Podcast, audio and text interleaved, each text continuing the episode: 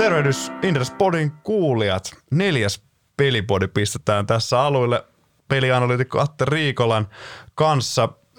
Jälleen kerran luvassa varmasti mielenkiintoinen ja kuten myös nykyään pelit aikaa vievä, mutta antoisa ja täynnä juonenkäänteitä oleva podi. Puhutaan aluksi lyhyesti pelimarkkinasta ja sen kuulumisista, ja toki sitä ennen ihan perinteen mukaisesti kerrotaan, mitä me ollaan itse pelattu. Sitten oli idis käydä meidän suomalaista ja ruotsalaista peliseurantaa läpi yhtiöitä, josta meillä tulee analyysiä. Ja sitten viikaksi tulee aina se meidän ulkomaalaisten yhtiöiden läpikäynti, jotka ei ole virallisesti Inderesin seurannassa, eli se on se, missä laitetaan foliohattu päähän ja disclaimeria, että me ei oikeasti tunneta niitä firmoja hirveän syvällisesti, mutta kunhan jutustellaan, koska se on hauskaa. Mitä sä oot Atte pelannut viime aikoina?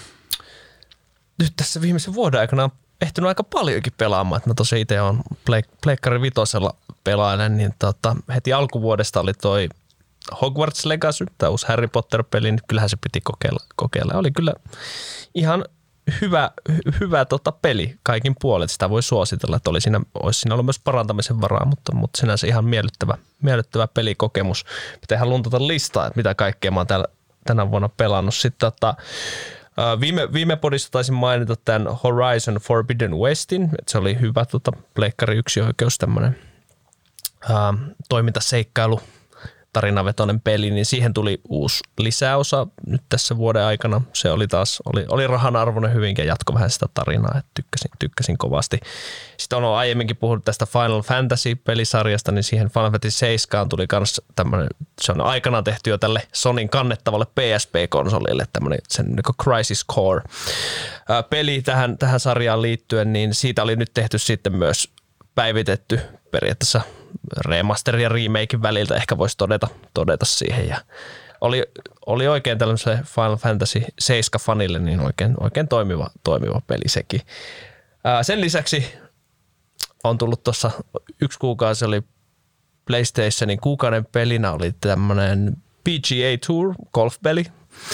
Se on kanssa ollut hauskaa tässä aloittelevana golfharrastajana. Oh, niin. Sitäkin on tullut tuota, nyt sitten sekä, sekä ihan fyysisesti kentillä kokeiltua lajia, mutta myös nyt virtuaalisesti ja kyllähän se siellä on huomattavasti helpompaa. Ja sitten nyt tietenkin tässä syksyllä Alan Wake 2 on ollut tietenkin tota, oli vuoden odotetuin itselle, kun Remedyä seuraa, seuraa työkseen, niin oli kyllä nyt mahtava, mahtava päästä myös Alan Wake 2 tykittelemään läpi, että se oli, se oli kyllä oli hyvä peli. Sitä on, on, on jo tota, me huisteltiin silloin viimeisimmässä Remedy, Remedy Livessä vähän mm. yhdessä silloin. silloin tota, ja, ja nyt sitten ihan viimeisimpänä totta kai piti, piti nyt kun tiedetään, että äh, Game of the Year gaala on tuossa joulukuussa, taisi olla joulukuun 7. päivä ja siellähän nyt se alaveikki, että sitten tämä Baldur's Gate 3 sai molemmat kahdeksan ehokkuutta ja molemmat ehdolla nyt sitten vuoden, vuoden peliksi, niin piti nyt sitten erään kaverin vahvasti suositteleman nyt sitten kokeilla, kokeilla sitä Baldur's Gatea. Siinä on vielä aika alkuvaiheessa, mutta sinänsä en ole mikään semmoinen, se on aika semmoinen HC-roolipeli, R, paljon RPG-mekaniikkaa, niin en, en ehkä ihan suurin fani ole sille, mutta ainakin tarina vaikuttaa siinäkin alustavasti tosi hyvältä ja sinänsä niin ihan, ihan mielellään sitä kyllä mm. pelailen. Joo. Mites sulla? No, kuulosti aika hyvältä. Älä veikka sama, mä menen siihen viikaksi. Kevään peli kohokohtia ennen muksun syntymää ehdottomasti. Pelasin kaverin luona kaverilla just PlayStation, niin ihan ekaksi Demon Souls remake, sehän on vanha peli yli 10 vuoden takaa, mutta tosiaan remake muutaman vuoden takaa From Soft, Softwarein. Tota, yhä enemmän ihastunut sen studion peleihin ja kaverilla oli tosiaan tämä Demon Souls, mistä Souls-sarja on käytännössä lähtenyt liikkeelle, niin se se ensin, just semmoisia täydellisiä iltoja, että kaverin sohvalle pelaamaan ja vähän kaljaa ja sipsiä ja hyvää ruokaa. Eli no, täydellisiä äijäiltoja toisin sanoen. Ja sitten ehkä vielä mieleenpainuvampana niin Bloodborne, joka on PlayStation Exclusive ja sen takia etenkin piti pelata se kaverilla, koska mulla taas itselläni ei ole pleikkari ja se kyllä vei mennessään oikein hieno tommonen Lovecraftien hän sitä edes kuvailisi, suosittelen vaan pelaamaan ihmisiä. Sanotaan myös yhdeksi vaikeimmista peleistä, niin pääsi kyllä ihan kunnolla opettelemaan noiden tota ohjaimien käyttöä. Mm. Hän on, siellä on hirviöitä ja tyylikkäitä Sherlock Holmes-henkisiä takkeja ja on teräasetta ja pyssyä, niin mikä sen, mikä sen parempaa.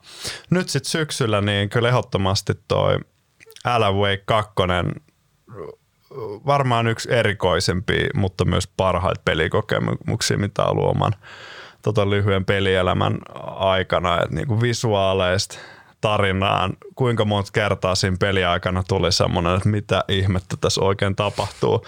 Just silleen niin kuin hyvällä tavalla, mm. että ravisutti oikein sitä, että, että miten peli voi myös rakentaa omalla tavallaan. Että se oli kyllä oikein nautinto ja itse tosiaan nautin sen. Vähän toi vauva-arki vaikuttaa, että ehkä ei enää semmoisia kahdeksan tunnin pelisessioituu, että tyttöystävä ei ymmärrä, mutta hän hyväksyy tämän mun peliharrastuksen kuitenkin onneksi, joten Alan Veikille kyllä varattiin niitä iltoja tosi paljon. Mutta se oli ihan kiva, että sit oikeastaan kun sen pelasi pari viikon aikana, niin sitten jaksoi just juosta kaikki pusikot läpi ja oikein uppoutua siihen maailmaan ja tarinaan. Ja hy- hyvin erikoinen, erikoinen, mutta tota, mieleenpainava pelikokemus kaiken puolin. Remedimäinen.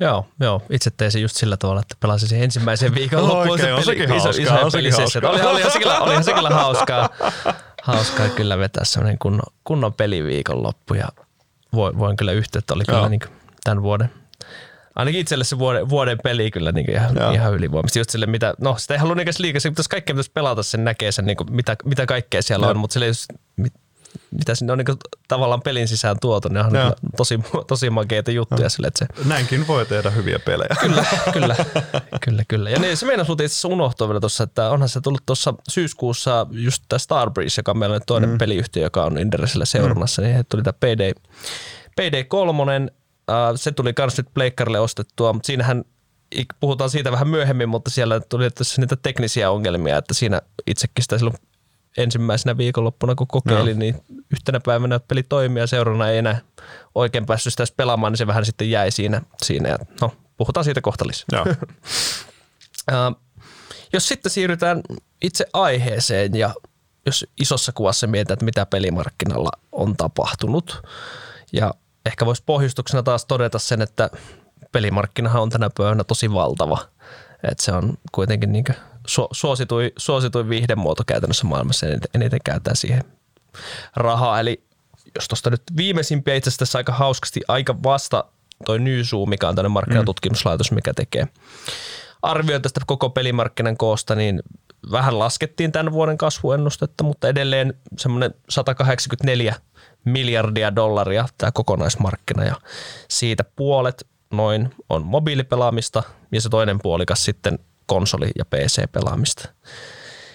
Ja jos vähän taas muistellaan tätä, mitä viime vuosina on tapahtunut, niin vielä siellä muistetaan koronapandemia ja se hurja tavallaan boosti, mitä niin pelimarkkina sai. Jos katsotaan niitä kasvulukuja, niin jos verrataan vuoteen 2019 ja 2021, niin sillä välillä just kun ihmiset mm. lukittautu sisälle ja aika moni siinä kohtaa osti konsoleita ja saattoi ruveta mobiilipelejä pelaamaan, niin se markkina loikkasi semmoinen 33 prosenttia, eli niin absoluuttisissa dollareissa semmoinen melkein 50 miljardia, joka oli ihan hurja loikka. Ja nyt sen jälkeen on sitten, jos katsotaan esim vuotta 2022, niin se kasvu oli noin miinus 5 prosenttia, että siinä tuli se mm. pieni, pieni sulattelu ja nyt tietenkin tänä vuonna itse asiassa ollaan nyt aika vakaat, että 0,6 prosenttia se kasvu, että edelleen kuitenkin kasvetaan, vaikka tiedetään myös se, että tässähän on talousympäristö on heikentynyt ja kuluttajien kukkaro on entistä tiukemmassa, mutta sinänsä niin suhteessa siihen, mitä tässä, just jos otetaan neljä, viisi vuotta perspektiiviä, että se markkina otti niin ison kasvuloikan, niin se on, se on tavallaan pitänyt, että se pelaaminen, pelaamista tuli suositumpaa. Mm. Että se, on, se on jäänyt monelle, monelle ihmiselle sitten. Että se on tavallaan ihan siistiä, että sehän luo tietenkin sitten peliyhtiölle enemmän mahdollisuuksia, kun se kohdemarkkina on huomattavasti, huomattavasti isompi jota ehkä monia aina hämmästyttää. Tämä faktahan me ollaan tuotu joka pelipodissa esiin aiemminkin, mutta peli, pelialahan on paljon isompi kuin vaikka TV- ja musiikkiala. Ja mä itse asiassa kaivoin, koska nämä miljardeista kun aina puhutaan, niin ne menee yleensä aina ihmisiltä vähän ohi, mutta mä katsoin Wikipedia lähteenä, eli luotettava, mutta ö, periaatteessa Alan Wake 2 on Suomen isoin viihdetuotanto, jos ei lasketa noita Angry Birds – leffoja tai en tiedä, mm. ehkä Supercellin mobiilipelien budjetit on varmaan vielä isompia, mutta ainakin niin kuin viime vuosina isoin, jos se budjetti oli mitä 50-60 miljoonaa mm. markkinointia vie siihen päälle. Et esimerkiksi kotimainen, Angry Birds-leffat on niin kuin vielä isompi, niissä on massiiviset budjetit ja sitten meillä on muutamia leffoja, mutta niissä on ollut tuotantoa myös vaikka Yhdysvalloissa ja Saksassa, mutta kokonaan kotimainen leffa Tuntematon sotilas, niin sen tuotantobudjetti on ollut 7 miljoonaa euroa mm. ja sehän on ollut ehkä isompia kotimaisia leffoja niin kuin tässä niin kuin lähivuosina, niin vertaa siihen tota Äläveikin mitä se sitten onkaan, 50-60 miltsiä budjetti, niin ehkä tuo vähän sitä niin kuin esiin, että kuinka paljon isompia massiiviset pelit loppupeleissä on vaikka kuin meidän vaikka kotimaiset isommat leffat. Niin, se on kuitenkin, että noissa sitten siinä tuotantovaiheessa niin on niin useita satoja ihmisiä mm. työstämässä sitä hanketta ja kuitenkin – yleensä pelialan ammattilaiset, niin niitä ei ihan ilmaiseksi töihin saa. Että sinänsä niin hyvä, hyvä palkkaisia ammattilaisia, ne on just sen takia ne budjetit voi olla tosi isoja. Että, ja sitten no Remedin tapauksessa ne on vielä aika kohtuullisia ton tason peleiksi, että ne budjetit, niin. ne, ne, on aika, sinänsä sitä voisi joku sanoa, että ne on jopa pieniä. Niin, että iso, isoimmissa, iso, iso, iso, isoimmissa peleissä niin puhutaan jo useista sadoista miljoonista. Mm. En tiedä, miten nyt no puhutaan siitäkin myöhemmin tästä tulevasta GTA 6, mm. mutta siellä mennään varmaan ja niin se alkaa olla, niin sitä on kehitetty niin pitkään, että se Joo. alkaa olla lähem, niin puhutaan kohta miljardiluokasta. Jep. Etenkin markkinointi, markkinointi yhdistettynä, niin puhutaan niin miljardiluokan budjetista. Jep. No hurja. Mutta ehkä siihen voisi vielä tavallaan, tässä oli aika hurjat vuodet niin pelialalla ja silloin myös just elettiin vielä nollakorkoaikaa ja silloin sitten kun tuli tämä kysyntäpiikki, niin silloinhan niin alalle virtasi investointeja aivan valtavat määrät ja vaikka minkälaiset startupit sai siinä kohtaa rahoitusta ja silloin puhuttiin, pöhistiin paljon tästä niin krypto- tai Web3-peleistä ja niin mitkä olisi blockchainiin yhdistetty ja, ja kaikki se, niin tuntui, että ja toki metaverse oli silloin oli tota isossa, iso, isossa huudossa ja kaikki oli siellä oh. Zuckerberg kaato kymmeniä miljardeja metaverseja ja kaikki oli tekemässä oman metaverseen. Jokainen peli oli metaverse. No se puhe on nyt tietenkin tässä, kun on ehkä palattu semmoiseen vähän niin kuin normaalimpaan aikaan. Että nyt on taas rahallaan hinta ja pitää oikeasti miettiä, että mihin investoidaan. Joo. Niin nyt on, nyt on jokainen yhtiö on joutunut myös sitä miettiä. No sehän näkyy tällä hetkellä esimerkiksi siinä, että on tänä vuonna nähty tosi paljon uutisia niin just pelialalla vaikka irtisanomisesta, että ihmisiä, tai nyt, nyt joudutaan, mm. osa, osa studioista on, niin ihan on suljettu studioita ja muuta, että silleen tavallaan, että se on, vaikuttaa tosi rajulta se käänne, mutta ehkä tämä on kuitenkin semmoinen paluu normaaliin hullujen vuosien jälkeen. Mm. Että silloin näin jälkeen käteen on aika helppo sanoa, että niin yli, yliinvestoitiin monin, monin paikoin ja ne, no silloin muistan, kun oli juttuja, että tyyliin sulla on PowerPoint-esitys, sä näytät se jollekin pääomasijoittajille, jotka on sattunut just keräämään tässä samassa huumassa ihan valtavassakin rahaa, mikä pitää mm. jonnekin investoida, niin si- silloin käy näin. Ja niin. nyt, nyt on paluu, paluu normaaliin sitten. Että. Paluu karu, karu alkaa. Tämä on siinä myös vähän ristiriitainen vuosi pelialan kannalta, niin kuin sanoin, että joka päivä melkein saa lukea jostain YT-neuvotteluista ja henkilöstövähennyksistä tehostustoimista eri pelifirmoissa. Toisaalta pelaajia on suorastaan hemmoteltu. Mä katsoin meidän peli, peliyhtiöketjuun oli foorumin linkattu uutinen, missä katsottiin Metacritic-pisteitä 20 vuoden takaa. Ja tänä vuonna 25 peliä tähän asti on saanut 90 tai yli 90 pisteet Metacriticissa ja ikinä ei ole näin montaa peliä saanut. Että tavallaan tänä vuonna on tullut ennätysmäärä tosi laadukkaita pelejä. Mm. Pelaaja nauttii. Mutta sitten jos katsoo näitä yhtiöitäkin, niin osakekurssit osalla on noussut tosi voimakkaasti sitten tuntuu, että jossain Ruotsissa peliyhtiöt on suunnilleen niin kuin räjähtäneet tänä vuonna. Että aivan niin kuin joka suuntaan on ollut kyllä kehitystä. Vaikea vuosi niin kuin alalle ehkä kuitenkin keskimäärin. Joo, joo, tuo on hyvä. Ja se osittahan se myös siitä nyt kertoo, kun tänä vuonna on, on ollut tosiaan niin kuin mm. just tosi paljon noita isoja, isoja pelijulkaisuja. Niin osittain se johtuu myös siitä, että niitä tuossa pandemia-aikana näitä projekteja ne viivästy Joo. ja nyt ne sitten on saatu lopulta valmiiksi, valmiiksi sitten, että, että tota, on, on, on, kyllä pelaajia hemmoteltu, että siitä ei pääse mihinkään ja varmasti niin osalla on ollut rah, rahapussitkin on tiukilla, niin paljon, niin paljon niitä hyviä, oh. hyviä pelejä tullut. Sitten jos ehkä miettii siitä isoa kuvaa, tavallaan tässä on nyt puhuttu, että oli tämmöinen iso kysyntäloikka ja sitten on vähän nyt ehkä ollut semmoinen sulatteluvaihe markkinalla viime vuodet, mutta edelleen ainakin jos katsoo näitä markkinaennusteita, niin, niin pitkässä juoksussa oletuksissa on, että se markkina on edelleen kasvusuunnassa. Ja siellähän on periaatteessa kaksi ajuria, mitkä sitä on jo tähän mennessä ajan ja varmaan ajaa jatkossakin. Eli maailmaan tulee enemmän, tai yhä isompi osa maailman ihmisistä pelaa jo, jossain muodossa. Ja se toinen on, että yksittäinen henkilö käyttää enemmän rahaa niihin mm. peleihin. Ja siihen liittyen ihan löytyi mielenkiintoinen ää, tutkimus eräältä pääomasijoittajalta siihen, että miten paljon eri vi- viihdemuotoihin käytetään niin rahaa per tunti. Niin sehän on pelaamisessahan se on aivan vielä niin tosi pientä. Et se, se voi laskea karkeasti siitä, että maailmassa on se reilu kolme miljardia pelaajaa. Siinä on aika iso osa niistä mobiilipelaajia, mutta kuitenkin. Se varmaan menee niin, että kun on kehittyneempi talous, elintaso kasvaa, mm. niin sitten on varaa hankkia eka konsoli ja sitten tietysti Master Race PC-pelaajat, mm. jos rakentaa kunnon koneen, se on kalleinta, mutta tietysti puhelin on, kehitysmaissakin alkaa jokaisella ole älypuhelin, että se Just kynnys vie tuohon aika matala. Mut joo, tosiaan reilu 3 miljardia pelaajaa ja se markkina oli se reilu 180 miljardia. Niin se on noin 60, 60 dollaria per nuppi käytetään pelaamiseen vuodessa. Ja sitten tiedetään kuitenkin, että pelaamiseen voi upottaa aika paljon tunteja. Mm. Tavallaan, että se on aika pienellä, pienellä rahalla saa paljon tunteja, niin tässä oli verrattu vaan esimerkiksi sitä, että sä voit niinku konsoli, konsoli- ja PC-peleissä, niin se voi olla, että sulla on jopa niinku 5, 5 senttiä, niinku dollarisenttiä mm. per tunti käytännössä se tavallaan, mitä sä maksat siitä viihteestä. Mm. Kun taas sitten jos verrataan vaikka leffaan, niin sulla saattaa olla se joku 5 dollaria. No, Suomessa taitaa olla nykyään ainakin meidän leffalippujen hinnalla vähän enemmänkin se Joo, paha, tunti, tunti, tunti finkino, jos joku Finkino edustaja katsoo tämän podin, niin nyt hinnoittelu oikeasti. Mutta tavallaan sitä oli niinku tässä, siinä oli siinä kirjoituksessakin tuotu sitä esiin, että tavallaan siellä on niinku tosi paljon, meillä olisi periaatteessa niinku potentiaalia saada sitä, sitä ei tarvitse kovin paljon saada mm. ylös sitä tavallaan sitä senttiä sieltä, paljonko sitä pelaajat on valmiita maksaa per, mm. per viihdetunti. Niin se tavallaan kasvattaa sitä kokonaismarkkinaa aika paljon. Oh. Et sinänsä pelaajat saa aika paljon, paljon tota, ää, pienellä, pienellä rahalla paljon viihdettä, mutta toki siinä on myös monia sitten vastapointteja. Esimerkiksi yhtenä just se, että siellä on vaikka just kehittyvillä markkinoilla on niin paljon mm pelaajia, jotka pelaa mobiilipelejä, sä voit niitä free-to-play-mallilla käytännössä pelaa ilmaiseksi ja sitten sulla on näitä mainoksia, mitä kautta se tulee. Et sitä joukkoa nyt välttämättä ei ainakaan ennen kuin elintaso nousee, niin ei, ei nyt saada hirveästi käyttää peleihin rahaa esimerkiksi. Mm.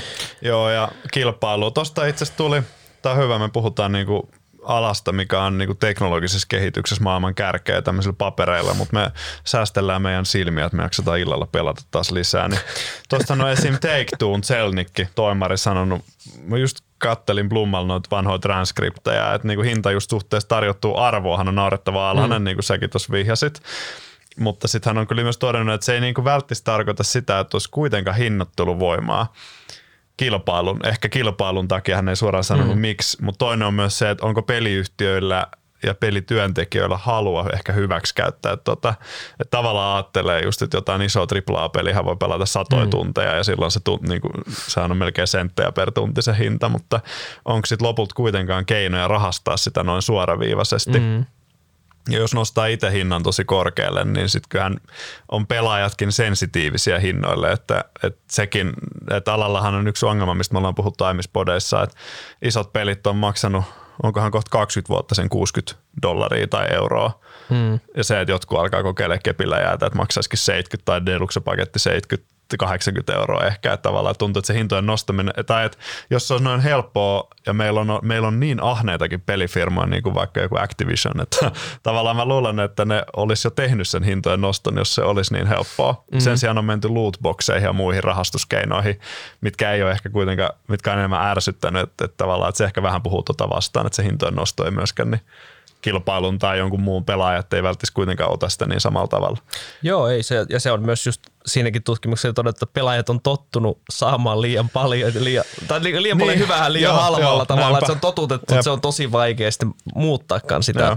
Mutta no ehkä nyt alkaa huomaa, että ainakin yleistynyt, jos, jos menee vaikka PlayStation Storeen, mm. että varsinkin näissä u- uusi, uusissa isoissa peleissä, niin kyllähän ne rupeaa aika monessa olla se niin hintalappu niin vähän riippuen sitä paketista niin 70-100 euroa ja joskus mennään ylikin sitten, että siellä niin on, alkaa sitten hintapistettä, mm. ainakin pyritään hilaamaan yli, yl, ylöspäin. Että onhan se nyt myös just tavallaan alan kustannukset on noussut vuodesta, vuodesta toiseen, niin pakko, pakko sitten jossain kohtaa sitä hintapistettäkin laittaa ylös, tai se yhtälö ei sitten enää Jep. lopulta, lopulta toimi kuin niissä kaikista parhaiten mm. myyvissä peleissä. Jep. Joo, siinä mielessä tämä on vähän kiusallinen ala, että ei ole semmoista brändivoimaa kenelläkään, joka voisi vaikka systemaattisesti nostaa hintoja 5-10 prosenttia ilman, että pelaajat niin kuin mukisista mm. lähtisi pelaamaan muiden pelejä, että siinä mielessä ei ole niin ihanteellinen kuitenkaan, vaan enemmän. Jos joku menestyy ihan järkyttävästi alalla, mikä kokonaisuuteen kasvaa hitaasti, niin se tarkoittaa sitä, että jollekin muulle jää käytännössä vähemmän sitä hyvää jaettavaksi. Just näin. Joo, joo täällä se tosiaan, kun hinnoittelu ei sinänsä hirveästi muutu, niin se tulee enemmän vaan niiden myyntivolyymien kautta Niin, sitten. jep. Kautta sitten tota. Jep. Sinänsähän on kyllä hyvä, että monet pelaajat, vaikka pelaajan keski-ikä on reilusti yli 30. No on varmaan aika tämmöisiä meidän ikäisiä mm. kaltaisia työssä käyviä ihmisiä, jotka kuitenkin varsinkin länsimaissa niin pystyy laittaa pelaamiseen kyllä, että, että priorisoidaan, että jätetään sitten vaikka uudet sukset hankkimasta ja hankitaan mieluummin pari AAA-pelit tallella. Vaikka kyllä tykkää hiihtämisestäkin, mutta samalla suksillahan pärjää monta vuotta. Joo, se on ihan hyvä, hyvin, hyvin kiteytetty se. Ää, muuten, jos vielä katsotaan vähän mobiili- kautta konsolijaottelulla trendejä, mm. niin no mobiilipuolella oikeastaan samat asiat, mitä on mitä puhuttu jo aiemmassakin podissa, että siellä siellä tuli varsinkin sitä just sitä koronapandemian mm. tuoma kysyntäpiikkiä, sitä on edelleen sulateltu samaan aikaan silloin, oliko se nyt 21 alkupuolella, kun tuli just tämä Applen, Applen muutos tähän, niin kuin, miten, miten sitä käyttäjää, käyttäjää pystytään seuraamaan, puhuttu tästä IDFA-muutoksesta. Mm. Niin se on vaikuttanut just siihen käyttäjähankintaan, eli on ollut vaikeampi tehdä sitä kohdennettua markkinointia. Se on edelleen se sama haaste on niin siellä sen alan niin mobiili, mobiilipelaamisessa, että sen on ollut tosi vaikea julkaista uusia pelejä, koska sä et enää vaan niinku, sulle ei sitä dataa, että sä saisit niinku tehtyä Joo. sitä tehokkaasti sitä käyttäjähankintaa, kun muistetaan, että siellä se kuitenkin on, että sä joskus käyttänyt sitä että joissain kasuaaleissa peleissä voit vähän niin sitä markkinointia ampua vähän niin haulikolla, että se leviää, leviää vähän joka puolelle ja sieltä sitten se pieni prosentti sitten lopulta jää maksaviksi pelaajiksi, mutta sitten jos sulla on vaikka johonkin vähän tiettyä, niin jos joku strategiapeli tai roolipeli, niin sun pitää löytää ne tietyn tyyppiset pelaajat sillä, sillä pitää olla vähän niin kuin tarkkuuskiväärillä siellä tekemässä sitä markkinointia. Ää, se, on, se on käynyt vaikeammaksi, monet sen, sen tyyppiset pelit on tota, viime vuosina ei ole ainakaan uusia hirveästi mm. nähty. Että ehkä ne vanhat, vanhat brändit on niinku vedonnut edelleen, mutta uusia ei ole löytynyt. Niin ja sitten jos on valmiiksi iso, niin sä voit sun van, vanhoissa peleissä mainostaa omia mm. uusia pelejä. Että tavallaan toi ehkä suosii myös semmoisia, jotka on valmiiksi isoja ja tavoittaa paljon pelaajia. Ja sitten uutena, jos nyt perustaisi mobiilipelistudion, niin tota, olisi kyllä tosi vaikea saada oma peli näkyviin sieltä satojen tuhansien tai mitä liian julkaisuja tuleekin vuodessa joukosta. Joo, se itse asiassa uusien julkaisujen määrähän on tippunut joka vuosi. Että se, on niinku, huh. enää, se oli jos aikoina, jos puhut, että niitä tulee satoja tuhansia, niin ei ole enää, nyt on, niinku, se, on, se on tippunut aika dramaattistikin ah, no se määrä. Että on, on, just keskittyy enemmän pitämään ne vanhat, vanhat pelit tota, mahdollisimman pitkään pystyt, se pyritään tekemään niistäkin tosi pitkäkestoisia palveluita sitten, että, ne, että siellä edelleen Candy Crushit ja muutamat Supercell-pelit, niin ne siellä, siellä no. tota, takoo. Mutta se on ollut ehkä se tavallaan iso kuva ja tietenkin nyt vielä ihan jos tänä vuonna katsoo, niin just tämä niin inflaatio ja talous, talouden heikentyminen on kyllä näkynyt myös siinä sitten, että se näkyy mm. tässä kahta kautta myös sitä, että no kuluttajat ei välttämättä halua käyttääkään sitä rahaa niihin mobiilipeleihin niin paljon, mutta sitten myös se, ne mainostuotot, kun osassa peleissä sulla on siellä sisällä mainoksia, mm. niin sitten se mainostamisen hintakin on tippunut, tippunut tietenkin, ne, ne on niin tekijöitä, mitkä on niin jarrutellut sitten monen, monen yhtiön kehitystä. Öö, jos mietitään tällä pelialalla yleisesti on puhuttu niin aika paljon yrityskaupoista aina joka vuosi konsolidaatiosta. Sitäkin on nähty myös Helsingin pörssissä. Sega ja Rovion, Rovion diili, se tuli silloin keväällä, keväällä tota sitten käytännössä jo nuijittiin läpi siinä. Sehän oli nyt, jos jälkeen, jälkeenpäin katsotaan, niin ja tuntui se jo sillä hetkellä, kun sitä tota, kauppaa siinä pureskeli, että on mm. ihan niin hyvä hinta. Että se oli Jep. se karkeasti 700 miljoonaa euroissa oli mitä se eka Roviosta maksoi. Ja se oli semmoinen noin 11 kertaa käyttökate, mm. jos katsotaan arvostuskertoimia. Niin tällä hetkellä listatut, ja silläkin hetkellä itse asiassa listatut mobiilipelifirmat pyörii, niin keskimäärin se on viisi tai kuusi kertaa käyttökate. Että on tosi matal- matalalle arvostettu. Ja osittain sen takia, että se markkina on tällä hetkellä niin vaikea, että se kasvu, kasvun, kasvun tekeminen on tosi vaikeaa ja se näkyy, näkyy niissä arvostuksissa.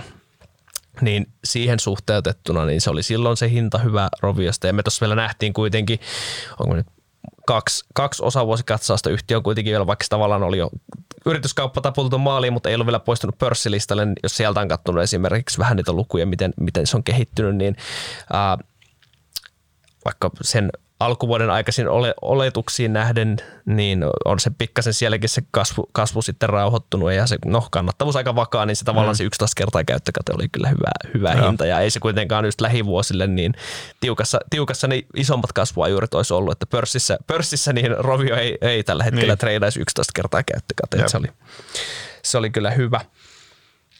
Voisin toisen yritysosto. Näitä itse nyt on ollut huomattavasti vähemmän myös sekin, mm. ehkä tämä markkina on rauhoittunut, niin on, on ollut kuitenkin vähemmän semmoisia isoja diilejä, mutta äh, tämä Saudien Savvy Games äh, teki tota, tuossa al, alkuvuodesta oli kanssa tämä kauppa, niin osti tämän Scoplin, joka on ollut vähän näitä isompia, isompia mobiilipelistudioita, niin siinä oli, se oli iso kauppa, melkein 5 miljardia mm.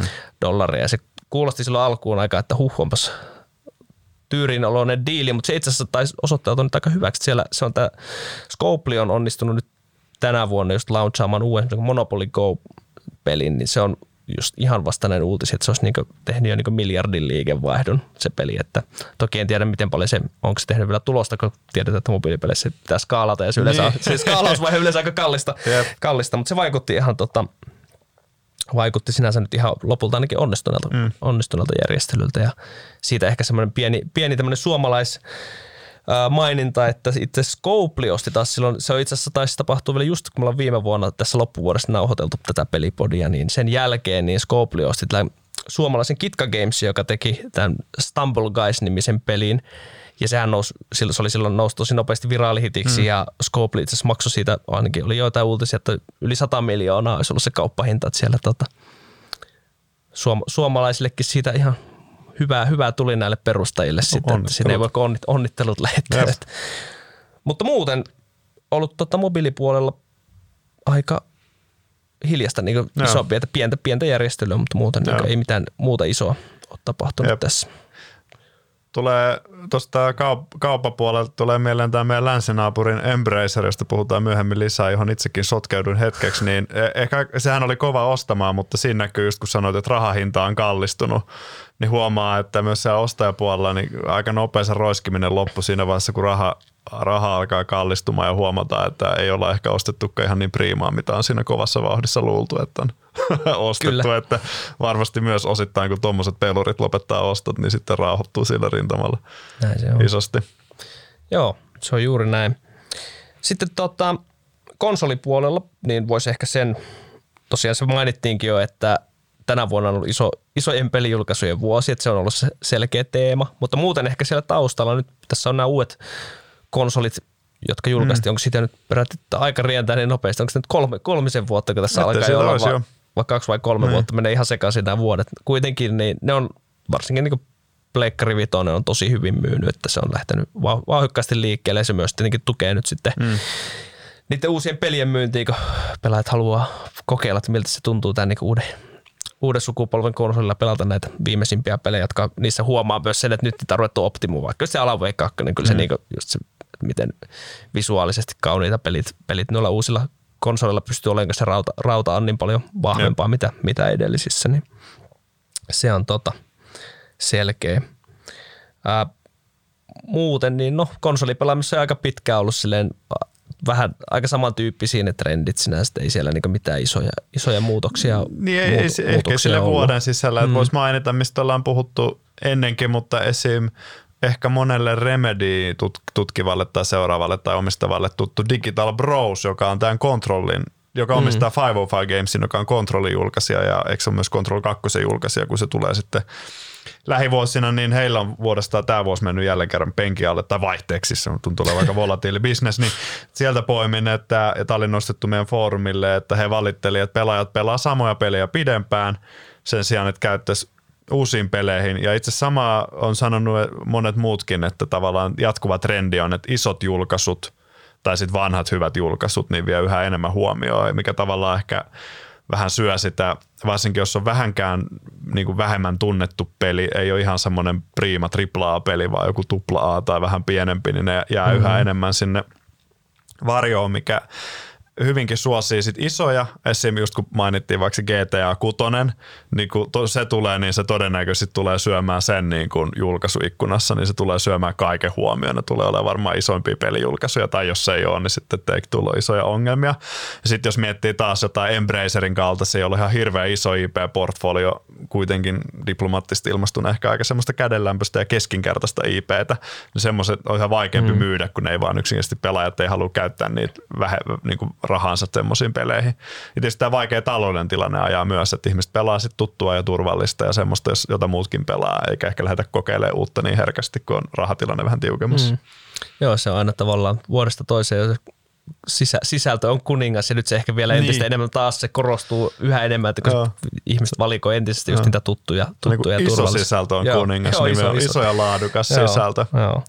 Ja se totta. tekee alasta raan, kun periaatteessa digitaalinen markkina hyvin pitkälti nykyään, kun fyysisten kopioiden myynti vähenee koko ajan ja se on niin kuin maailmanlaajuinen. Et teoriassa jokaisella pelillä on ihan ma- mahdollisuus massiiviseen menestykseen, koska konsolien tai Steamin tai Apple Storen tai muun kautta se voi teoriassa tavoittaa mm. ne kolme miljardia ihmistä, mutta sitten käytännössä se kilpailu ja se, että, että kukaan ei ikinä edes kuulee susta, niin ne mahdollisuudet alkaa olla pienemmille ihan häviävän pienet suorastaan. Näin Ellei tule joku some-ilmiö tai muu sen ympärillä. Yep ehkä tuohon trendiin liittyen on ollut nyt havaittavissa viime aikoina, tai ehkä tulee vähän tuollaisten yhtiökohtaisessa keskustelussa myös, mutta esimerkiksi muutama vuosi sitten aika tuntui, että moni, moni halusi ruveta tekemään just tämmöistä niin palvelumallista monin peliä, ja esi- mm. Esimerkiksi no Remedyllä oli tämä Vanguard-projekti ja esimerkiksi Sony, Sony osti tämän Bungie silloin muutama vuosi sitten, että se haluaa tehdä tosi monta tämmöistä live service-peliä tulevien vuosien aikana. Nythän tässä tänä vuonna taas on näitä projekteja, niin aika moni, monissa paikoissa niin laitettu sitten ra- raksit päälle tai vähän holdiin, että ei, ei ehkä tehäkään. Sonykin taisi todeta, että no siellä aiemmin oli muistaakseni joku niin toista kymmentä live service-peliä oli niin kehitteillä, niin sitten se pudotettiin niin yksi numeroiseksi tein, että ehkä ihan näin paljon tässä seuraavien vuosien aikana julkaistakaan, koska se monesti sitten, että kuitenkin ne pelaajat löytää se yhden, ne saattaa pysyä siellä tosi, tosi pitkään Jep. sitten siinä tutussa ja turvallisessa.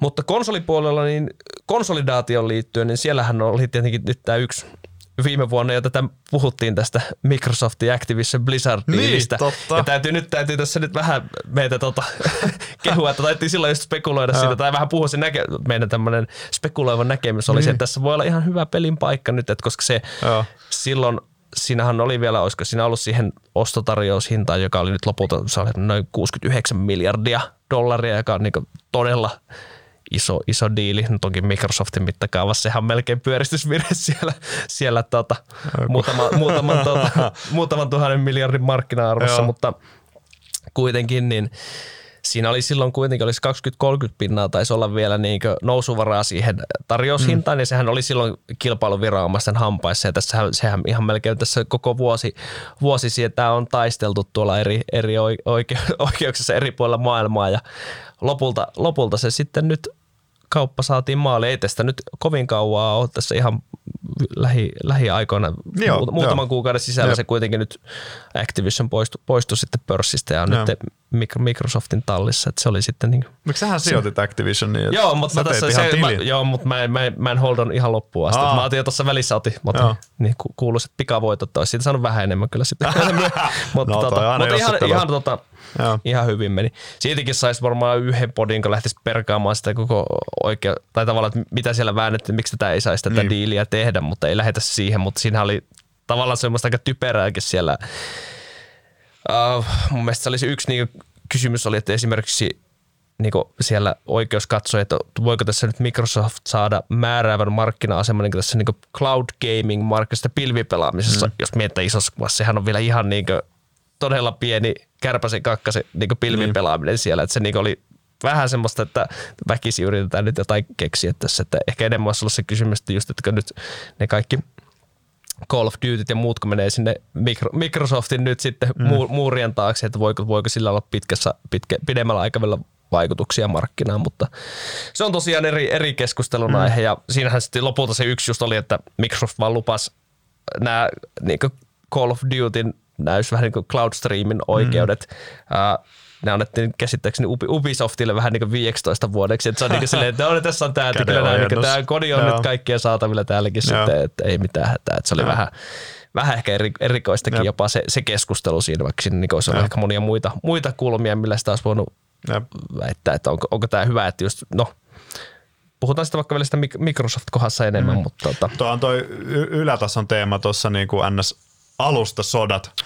Tulee ihan mieleen tuo foliohattojen tunnelisota, mutta se alusta, ihan tunnelisota, ei alustasota siis, niin tota, just tavallaan se, että isot peliyhtiöt kerää omaan talliin omia studioita, jotta niillä olisi ne sisällöt omissa sisältökirjastoissaan tai että ne olisi vaikka vaan Xboxissa ja no tietysti Microsoftin tapauksessa myös mm. tietysti PCllä, että onhan tavallaan huoli aito, vaikka toisaalta sitten saa myös sitä trendiä, että studiot, jotka pystyy tuottamaan huippusisältöä, niin nehän on sitten tämmöisten hamsterajien silmissä vieläkin entistäkin arvokkaampia, mm. että, että vähän kaksi, kaksi piippunen ja toisaalta on toi niin kilpailtu ala, että ei se nyt ole mitenkään duopolin tai mm. tuommoisen ajautumassa vielä. Niin. Ehkä siitä, se täytyy pakko no, nyt nostaa se just esiin. Tavallaan se pitkä, jos sanotaan, että mm. just kaikki sisältö keskittyisi lopulta että olisi niin kuin, vaikka jos sanotaan Sonylla ja Microsoftilla on nämä tilauspohjaiset pelien Netflixit, missä saat, mm. sanotaan se joku 10-20 dollaria kuussa, saat kaikki, kaikki pelit pelata sillä, siihen hintaan, niin sitten jos ruvetaan miettimään sitä yhtälöä niin liiketoimin, liiketoiminnallisesti,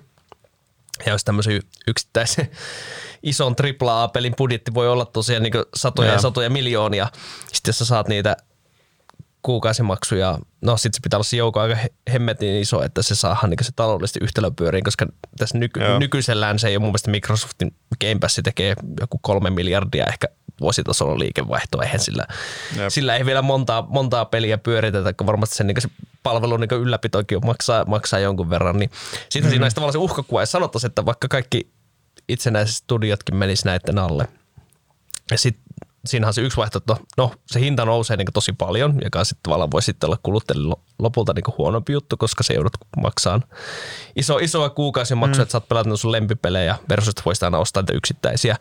Ja sitten toinen on se vaihtoehto, että jos sitä hintaa pidettäisiin alhaalla ja joskus, jos niillä pitäisi no Microsoftilla on niin monta eri bisnestä, että hän voisi vaikka tehdä loputtomiin tappioita tällä pelibisneksellä, jos haluaisi. Mutta siinä vaikka, mutta jos he haluaisivat, että se pitäisi kääntää sitten tässä yhtälössä toimivaksi, niin sehän voisi tarkoittaa sitä, että ne tuotantobudjetit pienennetään. Mm. Ja sitten tehdäänkin niinku huonompia pelejä eikä tällä hetkellä. Jep. Et sitten se olisi tavallaan, ja sitten no, se vaatisi just sen, että ne kaikki studiot olisi siellä he, heidän mm. hyppysissä. Sitten tämä on vielä tämmöinen hyvin, hyvin teoreettinen uhkakuva, että en, en usko, että siihen ollaan menossa kuitenkaan. Ei että, että kyllä mä uskon, että Jep. Pelaajat on tottunut tottunut saamaan näitä hyviä kokemuksia, niin kyllä mä uskon, että jatkossakin, jatkossakin se kehitys on niin en, enemmän vaan parempaan päin. Mm. Sitten tosiaan, kun nuo isot nimet dominoi niin paljon, että sitten sun olisi pakko ostaa myös jotkut take ja niiden GTAt ja Electronic Artsit ja tai joku Nintendo, joka menee vielä mm. omalla raudallakin. sitten meillä on kuitenkin PCllä vaikka Valven Steam ja sitten Epic Games Store häiritsee, että sulla on niinku useita alustoja, jotka kilpailee. Niitä on niin monta. Ja sitten olihan Googlellakin tämä Stadia-viritys. Amazonilla on koko ajan pelipuolella jotain, mitä voisi Primein alle laittaa. Netflix on tulossa peleihin, että ei ole tavallaan ehkä näköpiirissä, että siinä pystyisi vain kaksi dominoimaan. Ainakaan ilman, että se hintalappu niistä ostoista kasvaisi lopulta mm. äärettömän isoksi, koska sitten niiden pitäisi olla valmiit maksaa näille sisällön tuottajille niin älyttömästi, yep. älyttömästi siitä. Se ehkä hyvä puoli, mikä on nähty vaikka Netflixillä, että, että niin kuin tosi kokeilevatkin sisällöt Netflixissä. Netflixhän tunnetusti tekee paljon kuraa tai keskinkertaisia sisältöjä, mutta he puolustaa sitä sillä, että kyllä se tuo lisäarvoa sille niche-porukallekin, että sulla on välillä tosi outoja sarjoja. Et en sitten tiedä, jos olisi tilaajapalvelu peleissä, että, että voisiko se suosia semmoisia pienempiä porukoita, jotka tekee vaan tosi outoja pelejä, koska sitten vaikka jos mm. pelaa ei paljon, niin sä voit ehkä imeä sinne alustalle pelaa, jota kiinnostaa oudompi sisältö, mutta toisaalta näkyvyyttä. Ja niin kuin sanoit, se ei välttämättä mm. pelien tekeminen on niin paljon kalliimpaa kuin sarjojen, että se ei välttämättä olisi taloudellisesti fiksu niille alustan pyörittäjille siltikin. Joo, mä luulen, että se niin paras niin hyöty noista on ollut noista tilauspalveluista just semmoisille pienemmille niin pelin kehittäjille, mm. koska siellä on nyt, on, niistä on kuitenkin ollut ihan hyviä ne diilit, niin. mitä niin kuin, vaikka Microsoftkin on maksanut yksittäistä hankkeista, niin se voi tarkoittaa sitä, että sulla on joku vähän oudompi projekti, jossa saat mm. vähän niin kuin etukäteen tiedä, että okei, täällä, tulee, täällä tehdään ainakin tämän verran niin rahaa, niin se tavallaan se, kun sulla ei sitä niin isoa taloudellista riskiä enää siinä kohtaa, niin Jep. niin se ehkä helpommin teet sitten mm. niitä ja ne moni, tai moni voi Remedin Epic-diilit. Ihan mm. täysin ennen kuulumattomia suorasta loistavuudella, mm. mitä Remedille tulee. Kyllä. Tuli vielä noihin ennen kuin siirrytään Remedystä puheen ollen yhtiökohtaisiin keskusteluihin, niin tuli mieleen vielä trendeistä, kun niin tuli mainittua, että tosiaan kustannukset sinänsä tuossa pelin kehittämisessä nousee jatkuvasti, mutta nythän niin tiedetään, että viimeinen vuosi on aika paljon pöhisty tekoälystä. Että sehän on myös nostettu nyt tikun nokkaan pelialalla, että se tulisi olemaan jonkunlainen, että sitä voisi hyödyntää sitten pelin kehityksen tehostaa ja ostan, ostan sen sinänsä, että se varmasti niin tehostaa tiettyjä vaiheita siellä mm. pelin Ja tällä hetkelläkin onhan sitä niin tiettyä koneoppimista nytkin jo käytet, käytetään niin. siellä pelin kehityksessä ja muuten, mutta, ja, mutta sitten siinä on vielä aika monta, monta kulmaa, että miten, ei se varmaan kaikkea tee autuaksi kuitenkaan sit se tekoälykään lopulta. Tekoäly ehkä, ehkä pelaajillehan se on tavallaan tuttu. Mä muistan jo lapsesta alkaa 90-luvulla, niin aina puhuttiin tekoälystä. Se oli se vastustaja niissä peleissä. Ja, ja niin kuin ehkä niistä vastustajista tänäkin päivänä näkee, että ellei Tietsikö pääse jossain real-time strategy-pelissä ne pystyy tuhoamaan ihmisen ihan vaan sillä, että se pystyy tekemään miljardi komentoa samalla sekunnilla, mm. niin muuten, niin ainakin jos katsoo noita bottien käyttäytymistä, niin tuntuu, että tekoäly on semmoinen uhka, että ehkä enemmän just, ehkä se voi tehostaa työkaluna pelin kehitystä, mm. Mutta mä en usko, että se poistaa sitä ongelmaa, että sun pitäisi silti kehittää hyviä pelejä, jos on mielenkiintoisia maailmoja – mielenkiintoisia henkilöitä, mielenkiintoisia juonenpätkiä, ainutlaatuisia kokemuksia, että ehkä se voi auttaa niiden luomisessa mm. ja näin, mutta se on silti aina vaan työkalu. Et tuntuu, että tekoäly tai keinoäly tai miksi sitä haluaa. Meidän devaajathan ei edes välttämättä suostu puhua termillä tekoäly, kun se on niin lavea ja semmoinen vähän mm. pönttö omalla tavallaan, että se pitäisi ehkä enemmän nähdä, että se on työkalu ihan samalla tavalla kuin tietokone on työkalu tai tämmöiset, että se voi olla apuna siinä, mutta ei se ratkaise sun niitä ongelmia ihmiselle kuitenkaan luoda niitä hyviä pelejä. Mm. Ja pystyy vaikka konkreettinen esimerkki voisi olla, kun tiedetään, että on aika paljon näitä kaikkia niin kuva, kuvan luomis niin tekoälysovellutukset. Sä voit vaikka annat vaan speksit, että minkälaisen, aha, luot tämmöinen hahmo ja niitähän tulee, sitten sehän Joo, pystyy luomaan. Joo, nykyään vaikka töissä päivittäin no niin, just, just, niin, tavallaan tuommoisessa vaikka niin luovassa työssä, koska tiedät, että mm. peleihin, peleihin sun pitää suunnitella aika paljon hahmoja, niin mm. sä voit vaikka ideoida sitä tota kautta, että niin. saat sieltä, sieltä jonkinlaisia ideoita, se voi mm. niin tavallaan tehostaa sitä, kun et se itse vaikka piirtäisi aina jokaisen, niin. ja sieltä lähdet vähän niin hakemaan sitä ideaa, tuommoinen pieni, pieni esimerkki niin. siitä. Tai jotain, tai veikkaan, että myös jo, jollain tasolla esimerkiksi, koska lop, varsinkin tämmöisten isojen peliprojektien lopussa, niin se tavallaan laadu, laadun varmistus ja bugien korjaaminen ja muu, niin varmasti niin. Sillä, sillä puolella pystytään jo, joitain asioita kyllä niin tehostaa sitten myös. Se, tehostaa. Tai ainakin vapa, vapa, mm. niin tehostaa, mutta sitten täytyy muistaa, mm. että yleensähän näissä tehostamis- ja automaatio, automaatiohan tämäkin on käytännössä, niin se tarkoittaa lähinnä sitä, että ne käsiparit vapautuu tekemään jotain uutta työtä mm. ja pysyy silti niin kuin todennäköisesti vaikka palkkalistoilla edelleen, ettei se se tekoäly vaan puhaltaisi jotain loistavia AAA-pelejä ulos, niin mä en ainakaan itse uskon artesanityönä ihmisen Kyllä. vielä tässä asiassa. Olisi mielenkiintoista tähän kuulla, jos joku deva haluaa kommentoida tähän podialle, että näkeekö hän, että tekoäly pystyisi tekemään tosi ison pelistä. Mm. Että otan mielelläni tuommoisia kommentteja kyllä vastaan. Joo, mä luulen, että mobiilipelipuolella se voi olla semmoinen. Siellä mm. monesti voi olla tosi yksinkertaisiakin osapeleistä, millä, niin. millä voi pärjätä. Niin siellä sä ehkä pystyt jopa, niinku, tai siellä se voi olla niinku enemmän uhka ja mahdollisuus sitten. Mm. sitten. Mutta joku omistaa myös ne työkalut, tuskin studiot mm. itse niitä aina kehittää, että sit se on vähän niin kuin kulta Gold Rushissa, että kuka myy ne hakut, niin se teki rahaa. Et no, aika näyttää, miten tässä käy. Mites onko vielä jotain, tuleeko mieleen isossa kuvassa vai lähdetäänkö? Ei ainakaan tähän hätää. Varmaan Noniin. tulee lisää, kun puhutaan yhtiöistä, mutta mennään vaan niihin yhtiöihin. Joo, totta. No aloitetaan näistä meidän Inderesin seurannassa olevista yhtiöistä, eli Remedystä ja Starbreezeista. Tässä kuitenkin tavallaan sitä aiemmin just tästä alussakin esitellä mut pelianalyytikkona, mutta eihän mulla enää niin koko yksi oma firma seurasta Starbreezekin meillä tuota Ruotsissa. Vielä. On, tuota, se on sulle niin lämmin titteli kuitenkin. Anton seuraa no. meillä tuota Starbreezea no. Ruotsissa sitten, mutta tuota, joo, ei, tässä kuitenkin on konsolidaatio on mm. tapahtunut Helsingin pörssissäkin, että Remedy, Remedy nyt ainoana jäljellä, kun sieltä on tosiaan ja. Next Games ja Rovio jo ostettu pois, niin tota, niin, mites tota, nyt tämän vuoden teemahan on ollut toi Alan Wake 2 ja niin kuin alussa todettiin, että tosi hyvä peli ja sehän oli ne arvostelut, mm. arvostelut oli myös tosi, tosi hyvät. Että tavallaan odotuksissakin oli, että sieltä niin mm. tulee hyvä peli, mutta nyt tulikin sitten niin erittäin hyvä tai erinomainen. Voisi sanoa, että eri, erinomainen kriitikkoarvostelu, että se Metacritic-pisteet siellä lähempänä sitä 90, niin ne on, ne on aika harvassa. Toki tänä vuonna yllättävän, yllättävän monikin peli saanut, pa, saanut mm. hyviä pisteitä, mutta sinänsä niin on ollutkin poikkeuksellisen niin hy, hyviä pelejä, pelejä mm. tänä vuonna. Et se, ja sehän on ollut tässä niin Remedy, Remedyn tarinassa ja pidempään se ajatus, että yhtiö on, niin pyst, on niin laadukas AAA-pelin kehittäjä, pystyy vielä tekemään suhttomisella kohtuullisilla budjeteilla niin. sitä niin huippulaatua. Ja no, osa, osa selitteehän siinä on, että heillä on tämä oma Nordlight-pelimoottori, mikä sen huomaa, että se on ottanut aika ison, tai tosi ison harppauksen, nyt jos vertaa kontrolliin, mikä tuli 2019 versus nyt Alan Wake, että siellä kyllä niin teknologiapuolella on, on, tota, hmm. on tapahtunut paljon. Ähm, mehän ei vielä tiedetä Alan Wakein myynnistä oikeastaan niin ei mitään. Ei nauhoitushetkellä ole tullut mit pihostakaan ulos. Joo, joo ei, ei tota, että, että se antaa ainakin hyvän pohjan, noin niin hyvät arviot ja nyt tietenkin mm. vaikka se, että sulla on siellä Game of the Year gaalassa eniten ehdokkuuksia, eli kahdeksan kappaletta, mitä myös tällä Baldur's Gateilla, Baldur's Gateilla on, että sinänsä niin pohja on hyvä ja muutenkin semmoinen, jos, jos vertataan, niin tavallaan hyvä verrata, että kuitenkin jos miettii nykyistä, nykyistä Remedyä, niin se Control oli tavallaan tämän nykyisen strategian ensin, mm. ensimmäinen hanke, kun oltiin siirtymässä tähän moniprojektimalliin. Ja edelleen, edelleen sitä siirtymää on tehty, että Alaveik oli käytössä neljä vuotta myöhemmin nyt sitten toinen, toinen mm. peli.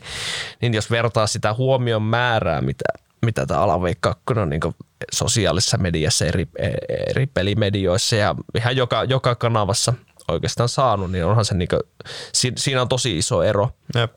Et kontrollissa oli vähän, vähän ehkä jopa hiljainen se lähtö, mutta sinnekin kävi se, että sitten kun Control sai myös paljon ehdokkuuksia siellä Game of the Year gaalassa, niin se lähti sieltä sitten nousee. Ja sitten se kolmen vuoden aikana myykin tosi hyvin. Sitten niin. Niin, se lopulta, lopulta oli ja sitten niin kaupallisesti hyvin menestyvä peli myös. Game Passien kautta monetisoimaan eri mm. tavalla tavalla. Että hyvä esimerkki, että ei, et kun monella on ehkä edelleen vähän se vanha mielikuva, että ikään kuin pelit menis vain johonkin GameStop-myymälään fyysiseksi kopioksi myyntiin, ja ne, jos ei se myy ekan viikon aikana se peli siellä hyllyssä, mm. niin se jää sinne pölyttymään. Et digitaalinen myyntihän tähän voi venyä just vuosien mittaisiksi. Mm. Et tota, niin kuin vaikka alut, kun mä kerroin peleistä, mitä mä oon pelannut, niin hyvänä aika siellä oli vanhoja pelejä nämä muutamat, että, että just se, että pelin myyntiaika sykli voi olla oikeasti tosi pitkä.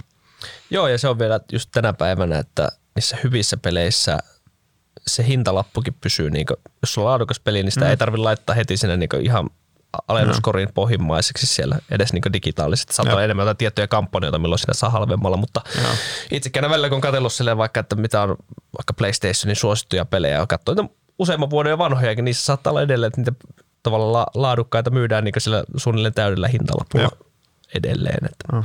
Mutta joo, pohjat on niin nyt Alanveikin kautta tosi hyvät, mutta sehän tavallaan tässä pitäisi aina tavallaan tämä Remedyn tarina on, niin, että se on nyt edennyt, edennyt aika mukavasti mm. siltä osin, että se tavallaan se leipälaji on just tuommoista alan kakkosen tyyliset pelit. Ja se, niin Pelialan taas, Twin Peaks, jos pitää tuommoista verrokkia Se on taas, taas osoitettu, että homma toimii ja sieltä no. löytyy niin niitä into, intohimoisia ammattilaisia, jotka osaa tehdä sitä niin huippu, huippulaatua.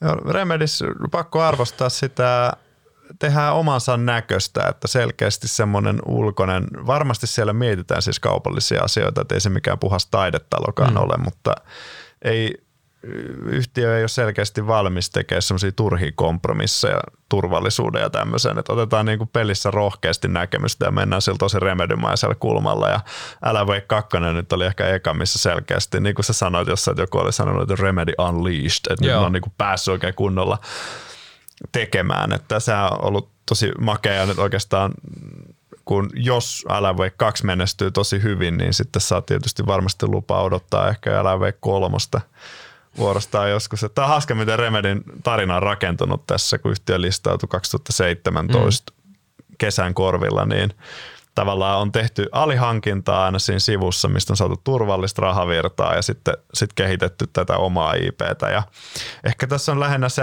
tässä on aina hauska, kun aina puhutaan Remedy Hillotolpasta, että milloin yhtiö olisi siinä koko luokassa, että se voisi tehdä edes suht stabiilia tulosta, niin joskus muistaakseni aluksi me puhuttiin, että ehkä 2020-luvun alussa, niin nyt se alkaa olla sitä, että olisikohan se 2030-luvun alussa sitten niitä omaa IPtä niin paljon, että sehän mm. pitkät hännät siellä Joo, se on tässä tavallaan... Mutta yhtiöhän on niinku strategia, verrattuna, ehkä vielä sen, sen voisin mm. sanoa, että yksi, et tavallaan onhan Remedissäkin ehkä lopulta kehityssykli oli vähän pidempi ehkä LV2, mm-hmm. mitä odotettu ja nämä monin pelit, joista onneksi nyt Vanguard ilmeisesti pistetään ihan uusiksi, niin niistä mä en ole itse henkilökohtaisesti tykännyt, kun yhtiö menee ulos siitä osaamislaistaan. Mm-hmm. Mutta muutenhan yhtiö on edennyt erinomaisesti ja itse asiassa ehkä viimeisen parin vuoden aikana, mä sanoin tätä viime vuonnakin, että mä oon vielä enemmän alkanut arvostaa studioita, kun katsoo minkälaista häseltämistä monessa muussa on ollut Remedy tälläkin hetkellä rekryää siinä, missä muut heittää mm. jengiä pihalle ja näin, ja projektit kuitenkin on pysynyt kasassa, että ei ole tullut, ainakaan ulospäin ei ole vuotanut pahemmin, että siellä olisi joku production hell, niin kuin tällä mm. alalla ne on monimutkaisia isoja tuotantoja, ja ne voi mennä aivan vihkoon, ja niissä voi mennä vuosia rahaa palaa, niin se tehokkuus tavallaan on korostunut mun mielestä siinä, että verrokeilla on ehkä ollut vähän rososempaa menoa niin sanotusti. Joo, ja se itse asiassa hauska, jos katsoo vaikka viimeisen viiden vuoden osaketuottoja, mm. niin kyllähän se niin Remedy niin listatuista peliyhtiöistä komeilee siellä ihan kärki, kärkisijällä käytännössä just, että tosi moni on niin saattoi olla tuossa, oli hetken huumaa monella, mutta sitten se ei ollutkaan kestävillä kantimilla, että se on kuitenkin mm. Remedyn tapauksessakin kyllähän se osake kävi aika, voisi sanoa jälkeenpäin, että vähän kuplevissa tunnelmissa silloin niin. Niin moni, koko sektori ja käytännössä koko pörssi muutenkin. Mutta silleen niin just me, joka listautumisesta asti, niin kyllähän siinä näkee, että se strategian – eteneminen niin mm. vuodesta toiseen, niin jos siihen piirtää semmoisen tasa, jos jättää sen yhden piikin siitä välistä pois, niin se on mm. aika tasaisella viivalla kehittynyt no. oikeaan suuntaan. Ää, itsehän en pidä osakkeen 40 prosentin laskua huipusta juuri minä tässä markkinassa. Pyöristysvirheet.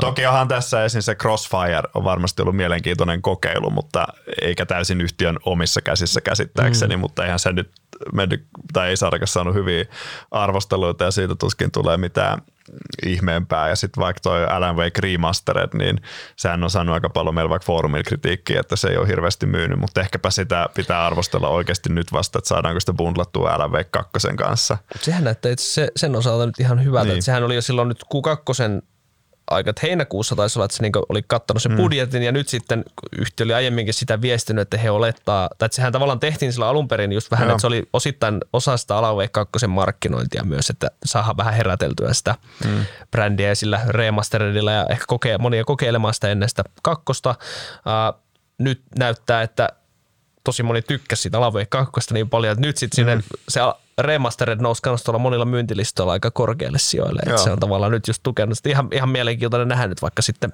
mm. Q4-raportissa, että miten, miten ne royaltit on siellä kehittynyt. Toki sen remasteredin osalta edelleen hintapiste on aika matala ja näin, että ei mitään isoja odotuksia, mutta silti ihan, ihan miele, mielenkiintoinen nyt nähdä, että miten se on lopulta vaikuttanut.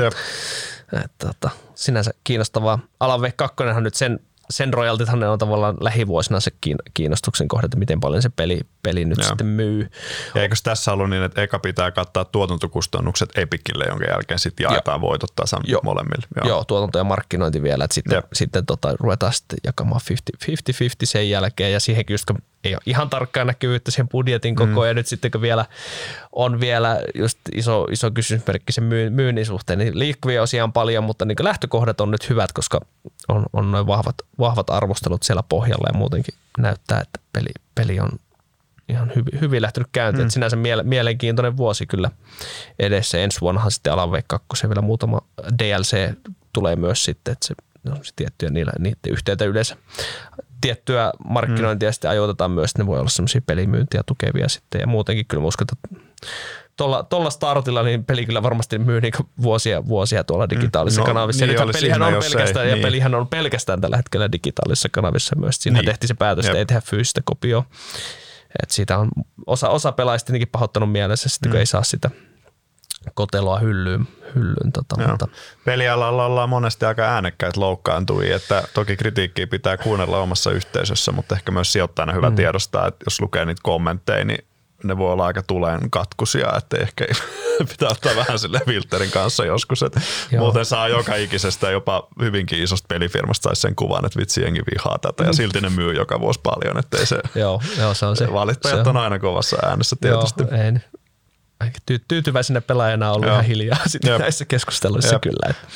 Remedillä on toi mun mielestä riskien hallintakin ollut, ollut hyvä, että sitä on tuonut noin alihankinnat ja sitten peleissä ei ehkä, vaikka sanoin, että on niinku rohkeasti otetaan selkeästi niinku näkemystä peleissä, mutta sitten kuitenkin pelataan paljon omilla vahvuuksilla, paitsi ehkä just toi Vanguard, joka meni nyt täys remonttiin ja sittenhän just nämä sopimukset, mitä yhtiö on pystynyt tämän laadun turvin tekemään, niin on, tekee tästä ehkä vähän turvallisemman myös siinä, niin kuin toki pelialalla on aina isot riskit ja jos todetaankin, että arvostelumenestyksestä huolimatta LV2 myy huonosti, niin silloin on ihan järkyttävät vaikutukset sit siihen, että okei, yhtiö tuskin ei saakaan enää niin hyviä mm. diilejä jatkossa tehtyä muiden kanssa, mutta tavallaan ainakin lähtökohdat siihen, että yhtiö on pystynyt koko luokkaansa nähden mun mielestä pelaa suhteensa, niin kuin suht turvallisesti tätä peliä. Mm. Ja edelleen täytyy jälleen kerran kehua vaikka sitä suunnattua anti ulkomaalaisille sijoittajille silloin 41 euro hintaa, millä saatiin kassa täyteen, että pystyttiin investoimaan näihin peleihin vielä lisää. Niin- ja ne, mitä enemmän siitä kuluu aikaa, niin sitten nerokkaammalta liikkeeltä tuntuu, että vaikka ihmiset aina valittaa, niin tässä on käytännössä suomalaisille yksityissijoittajille, meille tavallisille pulliaisille tarjottiin osaketta osakeannissa siinä jossain kuudessa eurossa. Ja sen jälkeen oli vuosia tilaisuus ostaa alle kympissä. Ja sitten ulkomaalaisille, joille ei ole mitään merkitystä Suomen kansantalouden, niin he sai maksaa 41 euroa. Kiitos suomalaisen loistu IP-rahoittamisesta. Kiitämme, kiitämme, kiitämme rahoittaa. Mutta jo Remedissä ehkä sitten meillä on ollut Formilla tosi paljon mielenkiintoista keskustelua just yhtiön. Ehkä menee enemmän siihen osakkeen arvostukseen, että yhtiössä on ihan valtavat odotukset kuitenkin. Ja, ja se mun mielestä se, lopulta ehkä se ydin on siinä, että seuraavaa kymmentä vuotta, niin paljon se varmaan vielä lopulta aikaa. Että tosiaan, että kuinka monta hyvää IPtä yhtiö saa ulos ja mikä on mm. lopulta sitten se taso, mihin yhtiön liikevaihto, ehkä se, jokainen yhtiöhän jossain vaiheessa kolahtaa siihen mörnimisvaiheeseen, mm. missä kasvu loppuu melkein kokonaan, niin mikä on se Remedin mörnimismoodi ja mikä se kannattavuus on silloin? Se on varmaan kysymys, johon kukaan ei tiedä vastausta, mutta tavallaan mielenkiintoista nähdä, että yhtiöllä on niin kuin ainekset ja osaaminen ja tahtotila kyllä selkeästi nyt niin kuin päästä paljonkin koko luokkaa isommaksi, jos sille annetaan vaan aikaa. Aika näyttää joo, se, mitä käy. Joo, joo ja tuossa just skenaarioita voi piirtää niin mm. laidasta laitaan ja se myös huomaa niin ollut hyvin aktiivista keskustelua viime aikoina just foorumilla. Jep. Ja tota, se on, jokainen voi valita sen oman leirisen, mihin uskoo, uskoo ja et no kyllä se kertoo myös siitä, että, just, että miten, miten ne odotukset tämmöisessäkin tapauksessa voi muuttua nopeasti. Just vaikka mm. käytän, käytännössä sen jälkeen, kun ää, nämä Alavei 2 arvostelut tuli julki mm. ja todettiin, että on hyvät, niin siinä ei mennyt kauaa, kun Remedyn markkina-arvoon tuli käytännössä 100 miljoonaa lisää.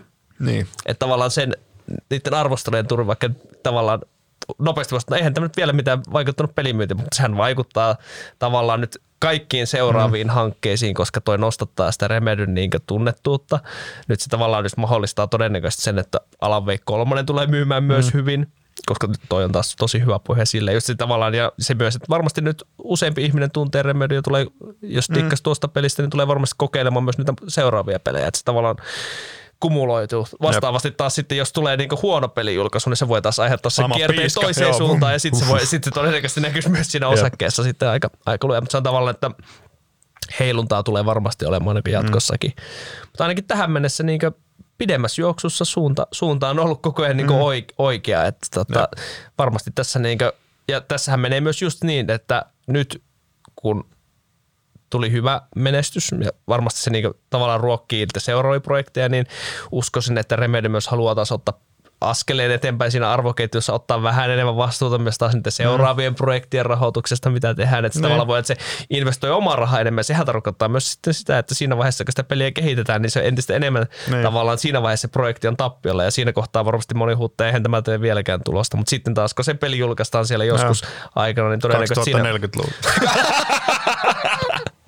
niin siinä kohtaa Joo. sitten taas korjataan entistä isompi potti. Että se just, että mihin, mihin asti tavallaan se pyörä pyörii mm.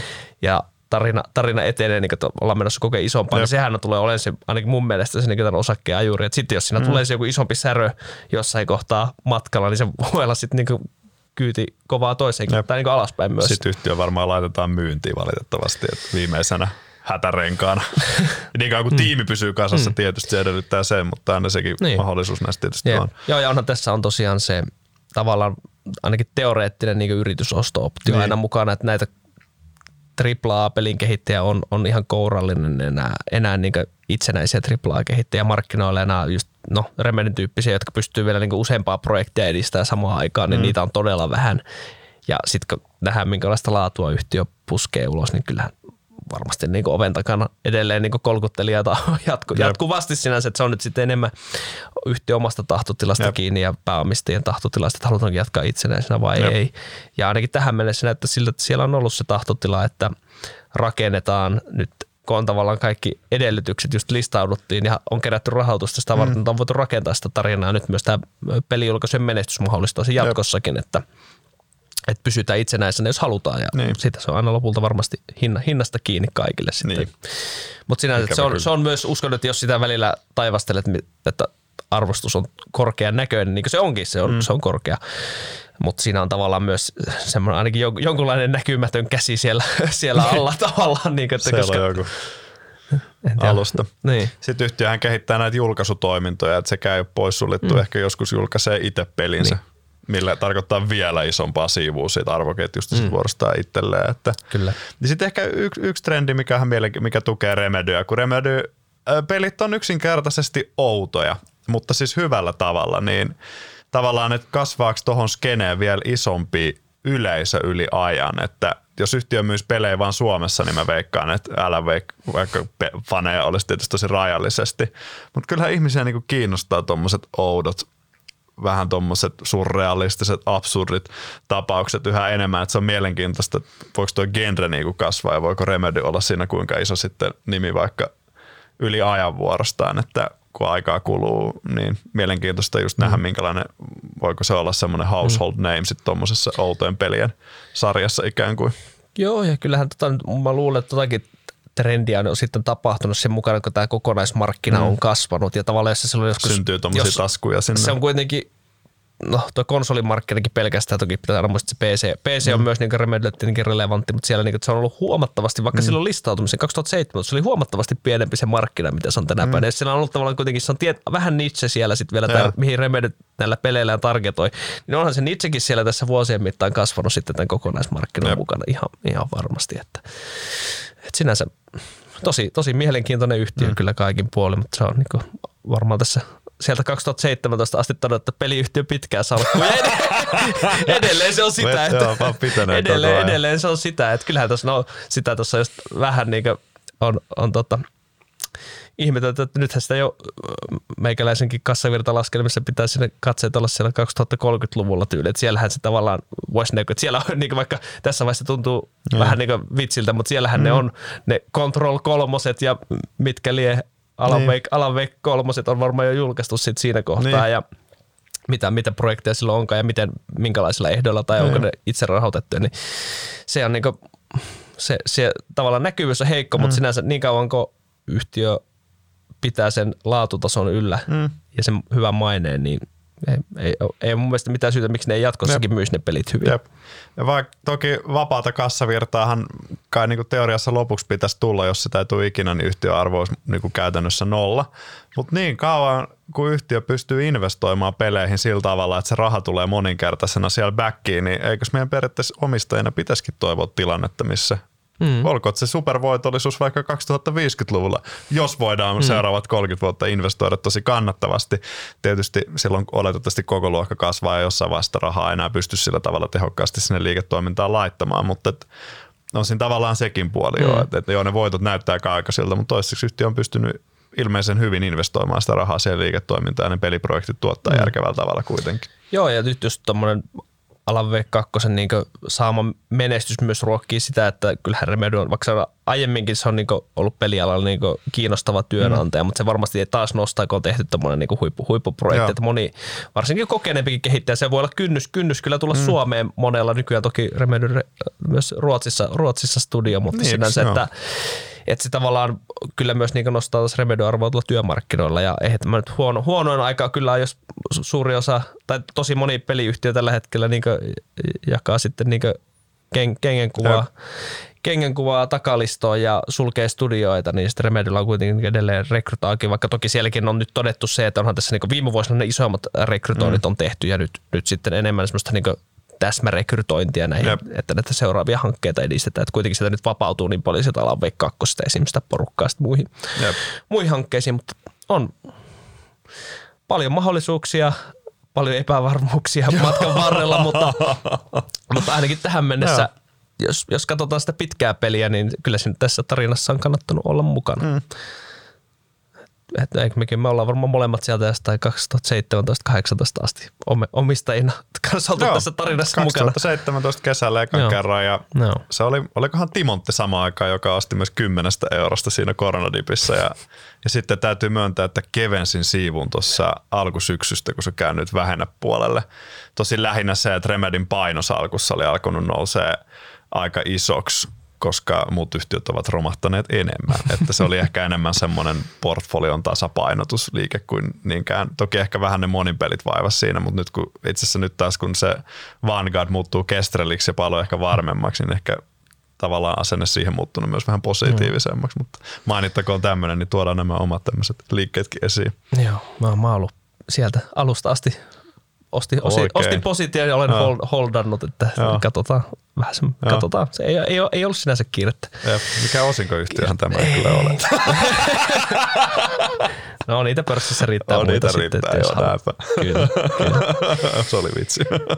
Olisiko se tämä sitten tota Remedystä Joo. tällä kertaa? Ah, pitää mainita nopea Tero Virtala toimarin pitäisi tulla roastiin ensi viikolla. Että sitten, Totta. sitten grillataan näistä tota, epäkohdista, mitä formilla ollaan nostettu. Se oli hyvä, hyvä pointti siihen. Sitten Starbreeze. Mm. Tosiaan vähän, tai sinänsä myös, myös tota konsoli- ja PC-alustoille pelin kehittäjä, mutta hyvin erityyppisiä pelejä, mitä, mitä sitten tuossa Remedy tekee. Et siellähän on niinkö, osaaminen on erityisesti ollut just näissä niinkö palvelumallisissa – peleissä ja siellä on käytännössä heillä on tämä yksi, yksi pelibrändi eli Payday.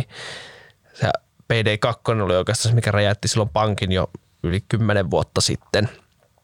Uh, tämmöinen co-op shooteri, eli käytännössä neljän hengen porukalla voi pelata joko niin tuntemattomien mm. kanssa tai sitten kaveriporukalla, niin tehdään erilaisia haisteja, eli suomeksi ryöstöjä, ryöstöjä kai. Et eri, siinä niin on, on tota, voit ryöstää pankkeja tai mitä, mitä ikinä, jalokiviä tai nyt tässä uusimmassa PD3 nyt siellä oli ainakin muista tai kryptolompakoitakin pysty pöllimään sitten. Että siellä tavallaan hyvin erilaisia tavallaan rakenteja, erilainen Ä, paikka, missä... joo, joo, niin tota, tavallaan se hyvin, hyvin erityyppisiä pelejä, että siinä se tavallaan rakentuu sen, sen yhdessä tekemisen ja sen tota, sitä voi monella eri tavalla sitten tehdä, ne, tehdä esimerkiksi ne ryöstöt, ryöstöt. Niin se on ollut, sehän on, niin on, on tosi tunnettu pelibrändi ja pitkäaikainen ja Starbreezilla muutenkin kanssa todella pitkä historia on ollut aika niin vaihtelevaa, että käytännössähän tämä niin nykyinen Starbreeze on taas niin vähän niin mm. periaatteessa niin noussut, noussut kuin Phoenix-lintu tuhkasta, että siinähän tuossa oli, oliko se vielä 2019kin oli vielä tämä yrityssaneeraus päällä. Sitä muutama vuosi sitä ennen oli ne vaikeimmat vaiheet, kun yhtiöllä oli silloin. Aikana oli näitä tiettyjä pelihankkeita, siellä oli odotukset oli, oliko tämä, tämä Overkills The Walking Dead-peli. Muistaakseni silloin, kun oltiin aikanaan Gamescom-messuilla 2018, no. se taisi olla silloin, siellä oli tuosta kontrollista oli silloin ensimmäiset jotkut mainokset. Joo. Siellä oli myös oli sama aika oli tämä Overkill The Walking Dead-peli. Joo. Ja siinähän lopulta sitten sehän, sehän floppasi niinku paha, tosi pahasti ja se ajoi niinku yhtiön just no, yrityssaneerauksia ja oli niinku lähellä, että konkurssi, konkurssi tulee. Mutta sieltä sitten niinku lopulta sitten iso, iso saneerauksen jälkeen yhtiö nousi, nousi ja sillä tavalla jäljellä oli tämä Payday, Payday-pelibrändi. Sitten siitä kehitettiin sitä kolmosta. Siellä on ollut – Embracerin omistama Plyon julkaisuyhtiö tota, rahoittamassa sitä ja monta muuta kuviota siinä, ei lähdetä tässä kaikkia purkamaan auki. Se Anton osaa kertoa kaikki yksityiskohdat paremmin, mutta kuitenkin nyt sitten lopulta syyskuun 21. päivä peli julkaistiin ja tota, sekin sai, tai niin, siitä oli hyvä tavallaan se pohjustus, että se on, kun se, on, se edelleen se on hauska, että se on tosi vanha se PD2, mm. siellä niin edelleen niin Steamissa puhutaan niin plus 40 000 niin päivittäistä mm. pelaajaa sitä siellä pelailee ja siihen edelleen on kehitetty niitä, se, näissä peleissä idea on ollut se, että sulla tulee se, on tullut se alkuperäinen peli, missä nyt vaikka jos käytän tätä PD3 esimerkkinä, niin siinä taisi olla kahdeksan erilaista ryöstöä, mitä voi tehdä. Ja se ajatus on, että siihen tullaan nyt sitten vuosien mittaan niin aina tuomaan uusia näitä DLC-paketteja, millä tuodaan näitä uusia erilaisia ryöstöjä ja ne aina maksaa jonkun, jonkun euron mm. sitten ne ja sitten tavallaan se, sitä liikevaihtoa tulee tasaisesti seuraavat kymmenen vuotta, että sieltäkin nyt se edelleen se PD2 on tuo ihan järkevää liikevaihtoa mm. tehnyt yhtiölle. Joo, palvelumallinen Kyllä. peli käytännössä. Juuri, juuri näin. Niin, niin tota, tässä oli nyt vähän, sinänsä se alku, alku kaikki näytti ihan hyvältä, mutta sitten kun tosiaan tämä peli saatiin julkaistua ja pelaajat sinne tuli, niin sitten todettiin, että siellä paljastuikin teknisiä haasteita. Ja käytännössä isoin ongelma oli se, että tämän niin matchmaking kanssa, että se, niin se, siellä oli ilmeisesti jonkun kolmannen osapuolen toimittama teknologia tässä ja se ei nyt sitten, vaikka sitäkin oli käsittääkseni varmaan olettaisin, että jollain tasolla pyritty testaamaan, mm. niin se ei sitten kestänyt niitä isoja pelaajamassoja ja sitä ei sitten käytännössä pysty pelaamaan. Itsekin huomasin sen silloin viikonloppuna, kun pelasin, niin aluksi se eka päivänä toimi ihan hyvin se peli, mutta seuraavana päivänä se niin tuli vain jotain erroria. Ja sitten just, no, silloinhan totesin, että no ei, en mä tätä pelaa. Ja sittenhän se niin käytännössä sieltäkin niin suurin osa pelaajista aika nopeasti lähti. Ja sehän on tämmöiselle pelille aika katastrofi katastrofaalinen Jep. startti. Ja tota, koska se ajatus on kuitenkin se, että sitä sitten sitä ruvettaisiin sitä pelaajan massaa palvelemaan niin vuosiksi eteenpäin. Mm. Ja sehän on näkynyt nyt aika voimalla. Voimalla alkoi heti näkyä sitten, kun todettiin nämä ongelmat, niin myös Starbreezein osakkeessa, joka painoi niin ihan, ihan pohjamutiin tämän jälkeen. Ja no, se näkyy, se melkein korreloi suoraan sen kanssa, miten ne pelaajamäärät siellä Steamissa niin oli koko ajan laskusuunnassa. Ja siellä kuitenkin ne näyttäisi siltä, että ne HC-fanit siirtyi takaisin sinne PD2, koska siellä taas ne pelaajamäärät vedellä taas siellä niin suunnilleen. Ne vähän niin tippu siinä kohtaa, kun se PD3 julkaistiin, mutta nyt ne meni takaisin palas sille taka, samalle tasolle. Vähän niin kuin, ehkä osa siellä edelleen niin odottelee, että ne korjaa sen pelin, koska se oli, ihan, siis se oli ihan hauska peli ja se oli niin tavallaan paranneltu versio sitä mm. aiemmasta ja sinänsä sen lähtökohdat on ihan hyvät, ja. mutta nyt, nyt se keskeinen kysymys siellä on se, että miten se saadaan tässä sanotaan seuraavan puolen vuoden vai 12 kuukauden aikana korjattua. Nyt tässä pitäisi tulla ihan lähiaikoina päivityksiä ja vähän tarkoitus olisi tuoda niin ilmaisellakin näistä van, tästä vanhemmasta mm. pelistä tiettyjä näitä ryöstöjä sinne uuteen peliin. Ja sitä, et nyt tavallaan seuraavilla päivityksillä se pitää saada pikkuhiljaa sitten niin takaisin pelaajamäärät virkoamaan. Muuten, muuten se on niin kuin, muuten se on hankala enää sitten jatkossa. Onko tässä semmoinen konkurssin riski pahimmillaan niin kuin jälleen relevantti, niin kuin no, oli silloin takavuosinakin. Sen osalta on se hyvä puoli, että yhtiöhän teki tuossa kesällä, niin vielä pisti taseen kunnolla kuntoon, että siellä tehtiin aika isokin merkkarianti ja sillä, niin kuin, että siellä on kassassa on niin ihan tuhdisti, okay. tuhdisti huh. kruunuja, että sen Joo. suhteen niin ei ole, että sehän olisi just, jos sitä antia ei olisi tehty, nyt sit se olisi, siinä olisi tavallaan se, se riski olisi myös uh. sitten koholla ja se ei olisi kiva tilanne, mutta nyt Joo.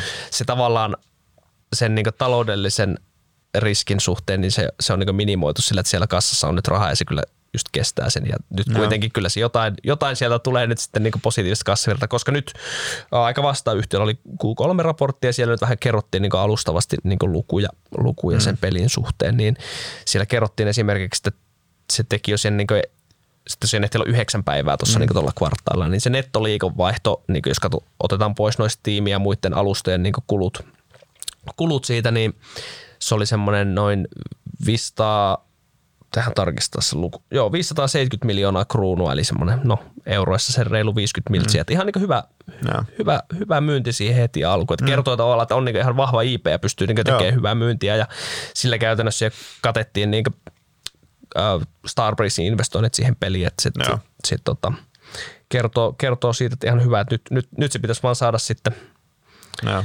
tosiaan korjattua sitten, että se niinku saa ja pelaajamäärät elpymään, niin sitten siinä voisi ihan, tuosta voisi tulla sellainen niinku pitkäaikainen ihan hyvä, hyvä niinku tulonlähde yhtiölle. Mä en itse uskaltanut osakkeeseen koskea, mutta mä katsoin tänään nopea tota Antonin rapsaa ja sitten Stabrissin meidän yhtiösivulta, niin PE 2,5, olikohan tämän vai ensi, tämän vuoden tulosennuste. Eli mulla tuli mieleen semmoinen Jarmo Freeman osake, koska Twitterissä on tämä sijoittaja Jarmo Freeman, joka puhuu aina tämmöisistä P1-P2 osakkeista, niin kuin mm. yleensä noin jotain tankkerifirmoja ja kehitysmaaosakkeita, josta syystä mm. tai hyvästä toisestakin treidaa tämmöisillä kertoimilla, niin aika harvoin näkee P2,5, mutta ehkä tämä kertoo myös siitä, että sijoittajat ei ihan luota tällä hetkellä ja, ja, ja, ja, se kertoo myös, että, ja se kertoo myös, että ei kannata ikinä sokeasti tuijottaa pelkästään halpaa tunnuslukua, Niinpä. koska tässäkin tapauksessa siellä esimerkiksi on, niinku, koska no sekin on tekninen asia, mutta esimerkiksi kun se Starbreeze on saanut about puolet siitä projektista on rahoitettu tämän Plionin kautta. Joo. Ja siinä se olisi voinut tavallaan Remedytyyllähän ollut se, että jos Remedyllä on kehityssopimus, niin se tavallaan tulee niin liikevaihdossa näkyy niin silloin, kun sitä maksetaan te kehitysmaksu, sen projektin kehitys. Starbreezella taas se on ollut siellä, se on vaan siirtynyt taseeseen, niin että siellä on niin tavallaan velkaa, että se, sillä on maksettu niitä kehitysmaksuja. No nyt kun se peli julkaistiin, niin se käytännössä siinä nyt jos siinä, se näkyy nyt siinä Q3, se tavallaan se velka pyöräytettiin ulos sieltä, sitten mm. se tuli niin liikevaihtona sisään, se tavallaan myös se Plionin osuus Joo. näkyy siellä Starbreeze liikevaihdossa, mutta sitten sillä saatiin vaan se velkapyörä, mutta se näkyy sulla niinku tuloksessa ja se tavallaan just hämää. Että se ei tavallaan, että se, ei, ei mitään no, se on tulosta, mutta se ei ole sun tulosta. Joo, se, nolla kassavirta vaikuttaa sitä tulosta, se osa, osa siitä, mikä tekee sen just. Ja sieltä niinku, no monestikin näissä peliyhtiöissä on aika vaarallista ihan sama mikä peliyhtiö, Joo. varsinkin jos on tämmöinen, missä on just pelijulkaisu jonain vuonna toisena ei, niin, niin hän ne kertonut voi heilua aivan Joo. hurjasti. Niin Jep. se niinku tavallaan, että yksittäisen niin vuoden multipelien Joo. tuijottelu on, on aika vaikeaa. Ja tässä, nyt tässä tapauksessa varsinkin niin ei, ei niistä saa.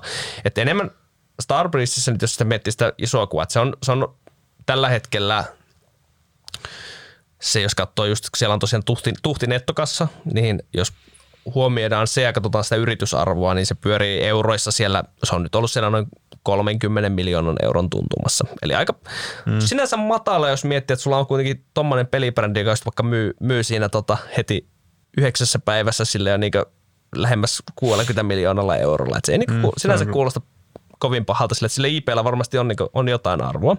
Siitä oli silloin aikanaan, kun se oli siellä yrityssaneerauksesta, oli arvioita, että se olisi semmoinen reilusti yli 100 miljoonaa pelkästään se Payday IP-arvo. Mm. Että tavallaan siinä, siinä on kyllä arvoa tällä hetkellä jos se peli saadaan nyt toimimaan. Ja tavallaan se tarinahan yhtiöllä on myös tavoitteena niin lähteä kehittämään useampaa hanketta. Tätä on vähän niin mm. sinänsä jotain tuttua silleen, niin että jos, jos ajatellaan Remedyn kehityspolku, niin tässä ollaan siellä aika sinänsä alkuvaiheessa niin. nyt lähdetään rakentamaan. Mutta siellä on nyt tämmöinen projekti Baxter, mikä on myös tulossa ja. saman, siellä samantyyppinen peli just, että jonkunlainen äh, tämmöinen gas, gasmallin koop, mm. koop-peli tulossa ja siihen on tarkoitus joku tunnettu lisenssi ottaa myös se, että mi- mihin se tulee pohjautumaan, mutta siinä, että se, on, se on vielä sitten vähän auki. Ja sitten siellä on tarkoituksena taas sitten muutaman vuoden päästä jokin seuraava hanke, mutta ne on vielä aika alkuvaiheessa. Mutta nyt niin kuin, just seuraavat 12 kuukautta, niin se on kaikki, kaikki on kiinni tuosta peideistä, että miten se menee. Todennäköisesti tulee tapahtumaan, että jos se peli onnistuu, tai niin se saadaan el- elvytettyä, niin ne vaikka meidän nykyiset ennusteet, ne tulee nousee ja sitten se osakkearvostuskertoimet varmasti nousee ja no, osake nousee sitten varmasti ihan mukavasti. Toinen vaihtoehto on se, että jos sitä ei saada elvytettyä, niin sitten se näyttää se oikeasti tilanne huolelta. Sitten tulee se, että hetkonen tässä ei ole. No siellä on se vanha PD2, sitten jos siellä vielä, sitä tulee jotain liikevaihtoa, mutta muuten sitten sit siinä tulee semmoinen aika monen vuoden tyhjiö, jos se pitäisi niinku kuopata Joo. vaikka se PD3. Et sinänsä tosi binäärinen keissi, sinänsä sitten samaan aikaan sitä kompensoi se, että se arvostus on tosi matala, niin sitten siinä voi vähän jokainen sijoittaja miettiä, onko se tuottoriskisuhde tarpeeksi hyvä. Että tässä on se kiva puoli, että siellä tiedetään, että on kuitenkin, se on, se on hyvä se pelibrändi, se Payday, että se, se tuo sen tavallaan tietyn turvan siinä melkein. Tällä hetkellä on lisäsuositus siinä. Ja. Aiemmin oltiin osta, mutta nyt käännyttiin sitten lisä, lisäpuolelle just, että se on, on tavallaan niin binäärinen, että ei, ei halua ihan niin vahvalla näkemyksellä olla, koska tässä on hyvin mahdollista, että voi, voi käydä myös ja. huonosti. Mutta, mutta sinänsä se matala, matala arvostus. Niin, niin, niin, tämä on ehkä semmoinen just semmoinen, että tämän, tämän tyyppisiin osakkeisiin ei kyllä kannata ikinä mennä all in, mutta semmoinen, että tämä voi olla semmoinen pieni riskinen mauste, mauste siellä salkun kulmassa. Pikku chili siellä keitossa. Kyllä. Tuli mieleen tuosta moniprojektimallista, että, että onkohan sitten tullut osin myös vähän muotisana, kun Remedilläkin ehkä näin jälkikäteen vasta on tajunnut, että kuin haastavaa se on ollut. Ja just vaikka puhuttiin viimeksi kysyt Tero haastattelussa niistä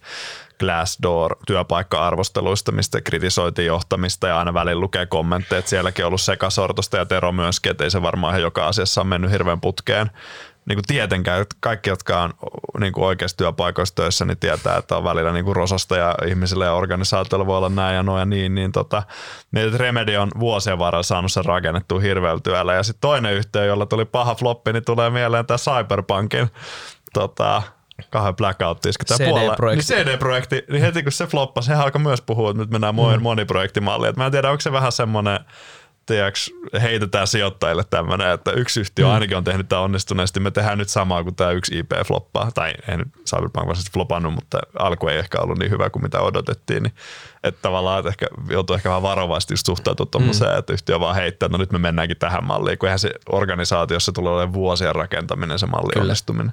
Kyllä. Joo, siinä on tota, tosiaan semmoinen sinänsä tarina, tarinalta hyvin eri vaiheessa Joo. oleva yhtiö ja Joo. nyt tietenkin toi aika binäärinen vaihe, että se kannattaa muistaa. Sitten yhtiö vielä samaan aikaan nyt, heillä aikanaan oli niin oma julkaisutoiminta, että just muidenkin pelejä julkaistiin. Nyt se on myös varovasti aloiteltu, siellä on otettu niin sillä ajatuksella, että tavallaan seuraavissa hankkeissa just voitaisiin myös ottaa enemmän vastuuta siitä julkaisusta taas. Ja nythän muutamia tosi pieniä indie-pelejä niissä on ollut jo mukana, mukana tässä julkaisussa. Se on sinänsä pieni nyanssi siellä taustalla. Mutta sinänsä ihan mielenkiintoinen yhtiö kyllä, että kiva, että no sa- saatiin tässä niinku, sinänsä niinku mie- mielenkiintoinen, toki tälle peli, pelillä sit päässä katsottuna mielenkiintoinen, mutta sinänsä kiva, että oli näitä oh. yksi ensi, ensimmäisiä kuitenkin tota, Ruotsi, Ruotsin asiakkaita. Niin näinpä. sitten tota, lähdetään Ruotsia vallattamaan. Avartaa mieltä tulee enemmän. Hmm. Kyllä, kyllä. Pitäisikö meidän sitten siirtyä tämän podin tähän hauskimpaan vaiheeseen vastuuttomaan, vastuuttomaan spekulointiin Joo. nyt ulkomaisilla listatuilla peliyhtiöillä, joita me ei seurata, mutta ainakin, ainakin meillä on ainakin jonkun, jonkunlaisia mielipiteitä ja Joo, näkemyksiä, jo. niin lauotaan niitä tässä niin disclaimer, että ei oteta mitään vastuuta näistä, näistä puheista, mutta Jep. näitä ihan ainakin meidän mielestä hauska, hauska jutella toivottavasti näistä. Niin. Teillekin on jotain arvoa ja saatte mahdollisesti jotakin ideoita. Esimerkiksi Jep. ihan kiinnostavia yhtiöitä maailman pörsseistä löytyy. Jep. Tota, aloitetaanko yleensä aina tuttuun tyyliin näillä isommilla veijareilla alustahaltijoilla, eli aloitetaanko Kyllä. Microsoftilla vaikka no, tästä? aloitetaan sillä jättiläisellä. Se, se, nyt, se on aika paljon muutenkin kuin peliyhtiö, mutta, mutta kyllä se, se alkaa tänä päivänä nyt varsinkin tuon Activision Blizzard-oston jälkeen, niin olen yksi niin kuin maailman suurimmista mm. peliyhtiöistä, jos, jos se sieltä katsottaisiin vasta pelidivisioonaa, että tuossa taas kun vähän lukuja, lukuja päiviteltiin, niin Microsoftin liikevaihto nyt oli tuossa syyskuussa päättyneellä tilikaudella semmoinen melkein 220 miljardia dollaria, joka aika paljon. Ja tota, nyt sitten Activision Blizzardin oston jälkeen, niin se pyörähtää jo sinne peliliikevaihto niin lähemmäs 25 miljardia. Mm. Et se alkaa olla siitä semmoinen 10 prosenttia. Et siinä saa aika monta muuta hyvää bisnestä vielä. Se on itse hauska, että Microsoft on myös jos olisi itsenäinen kyberturvayhtiö, niin se olisi maailman suurin kyberturvayhtiö. Se, se on, on aika niin monella hedelmällisellä alalla se niin kuin iso jo yksittäinkin, mutta se kannattaa huomata, että jos ostaa Microsoftia pelien takia, niin saa todella kannattavan pilviliiketoiminnan ja kaiken maailman Dynamicsit sun muut päälle, että kannattaa ehkä vähän miettiä yhtiötä muultakin kantilta, mm. mutta ehdottomasti lukevalossa varmasti yksi maailman parhaita yhtiöitä tällä hetkellä, mitä vaan maa päällään kantaa. Osakearvostus onkin sitten eri juttu. Joo, ja siellähän on kun tosiaan bisnes tuottaa niin paljon kassavirtaa, niin sitä on voitu sitten ampua näihin yritysostoihin, Jep. että nyt vuosien mittaan, niin sinne, siellä en näistä tarkkaa lukumäärää tiedä, mutta siis niin plus 20 sisäistä pelistudioa siellä on tekemässä, tekemässä pelejä ja iso, just isoimmat kaupat tietenkin nyt tämä Activisionin osto ja sitten tota, pari vuotta sitten oli se Bethesda nosto Jep. silloin, silloin tota, se oli myös iso, iso diili vaan, vaan kyllä 7,5 miljardia, kun se nyt oli. Joo, Activisionin verrattuna pieni, pieni, mutta, mutta, mutta, mutta sieltähän itse asiassa nyt siihen liittyen, niin nythän oli tänä vuonna tuli tämä Starfieldi. Mm. Oli nyt niin kuin, olisiko ollut niin ensimmäinen isompi Bethesdan mm. peli sitten tämän kaupan jälkeen. Ja, ja sehän oli, siitä aika kova hype oli myös just siinä julkaisuhetkellä. Mm. Se on ilmeisesti ollut ihan hyvä, hyvä peli kyllä. Et en tiedä miten, mm. ja käsittääkseni myynyt varmasti myös hyvin, mutta se oli ihan jännä kertoa ehkä tästä vuodesta, että vaikka se oli niin kuin ja Betestä on tunnettu nimi, niin se ei mahtunut nyt kuitenkaan esimerkiksi tähän niin Game of the Year niin kuin tota, top, onko nyt kuusi, kuusi kandidaattia, kun siinä on, se tippui siitä pois, vaikka sinänsä niin iso, iso peli toki pelkästään Xboxilla pelattavissa mm. nyt, mutta se oli ehkä nyt itsellekin semmoinen ensimmäinen, että kun näki siitä jotain mainontaa ja markkinointia, tuli, että ei hitsi, että olisi ainut syy, että ostaisin Xboxin nyt, että tuota pääsisi kokeilemaan, mutta ei, ihan, ei kuitenkaan ihan vielä siihen ole pelin takia ehkä. Joo. Joo. Joo, se on kyllä, ja tietysti nyt Activisionin mukana tulee kaiken maailman kodit ynnä muut sinne ihan, ihan massiivisia nimiä, mutta tietysti siellä on niin hyvä rosteri jo kaikkea, että vähän ei nyt hukujoukkoa, mutta... Tuohon liittyen, mutta itse nyt ihan vastahan tämä uusin, uusin Call of Duty julkaistiin mm. ja sehän oli, niin sehän sai se, varsinkin se yksin pelikampanja. Mm. Mä, en, mä en, ole, en ole itse kokeillut en yksin peli enkä monin peliä, mutta Joo. tota, siinähän se sai, niinku, sai kai se surkeimmat arviot, mitä ikinä niinku Joo. Call of Dutyn historiassa. Se oli niinku tavallaan ihan tavallaan arvostelumielessä tosi paha floppi, mutta mä luulen, että myyntimielessä se on jo silti myynyt varmasti se ihan, ihan hyvin, hyvin siitä huolimatta. Ja sehän Joo. yleensä se yksin pelihän noissa kodeissa on ollut vähän niin kuin sivuroolissa. Ja Niin, se on se, on se moni, se moni peli on se, monipeli. mihin Joo. keskitytään, mutta Jep.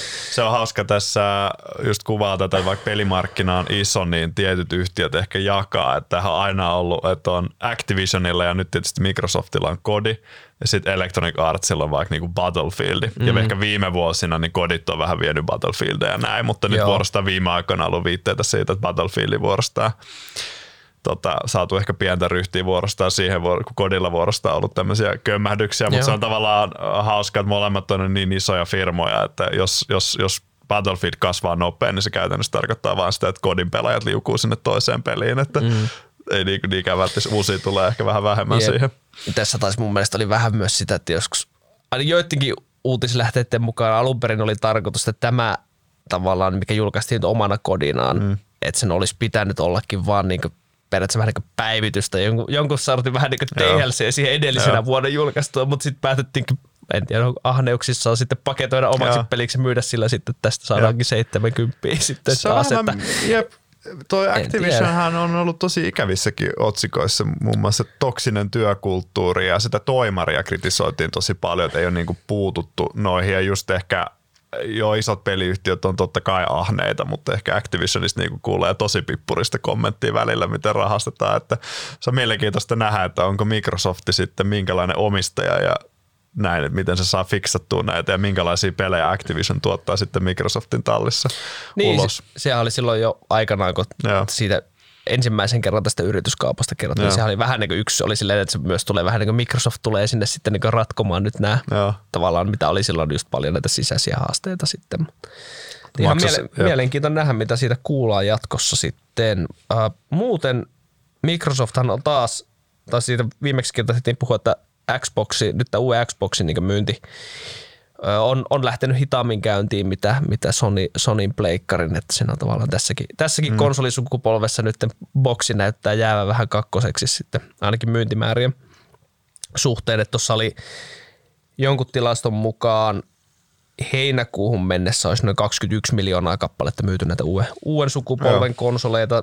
Se oli silloin noin vuosi sitten reilu 10 miljoonaa on ihan sinänsä taas laitekanta kasvaa, mutta no puhutaan vielä Sonin numeroista vähän tuossa hetken päästä. Ää, muuten silloin viimeksi taidettiin just siitä, että se Game Pass on mm. saanut tosi, silloin oli niin tosi kovaa saanut niin tuulta alle ja ne tilaajamäärät oli kasvanut niin tosi, tosi vauhikkaasti.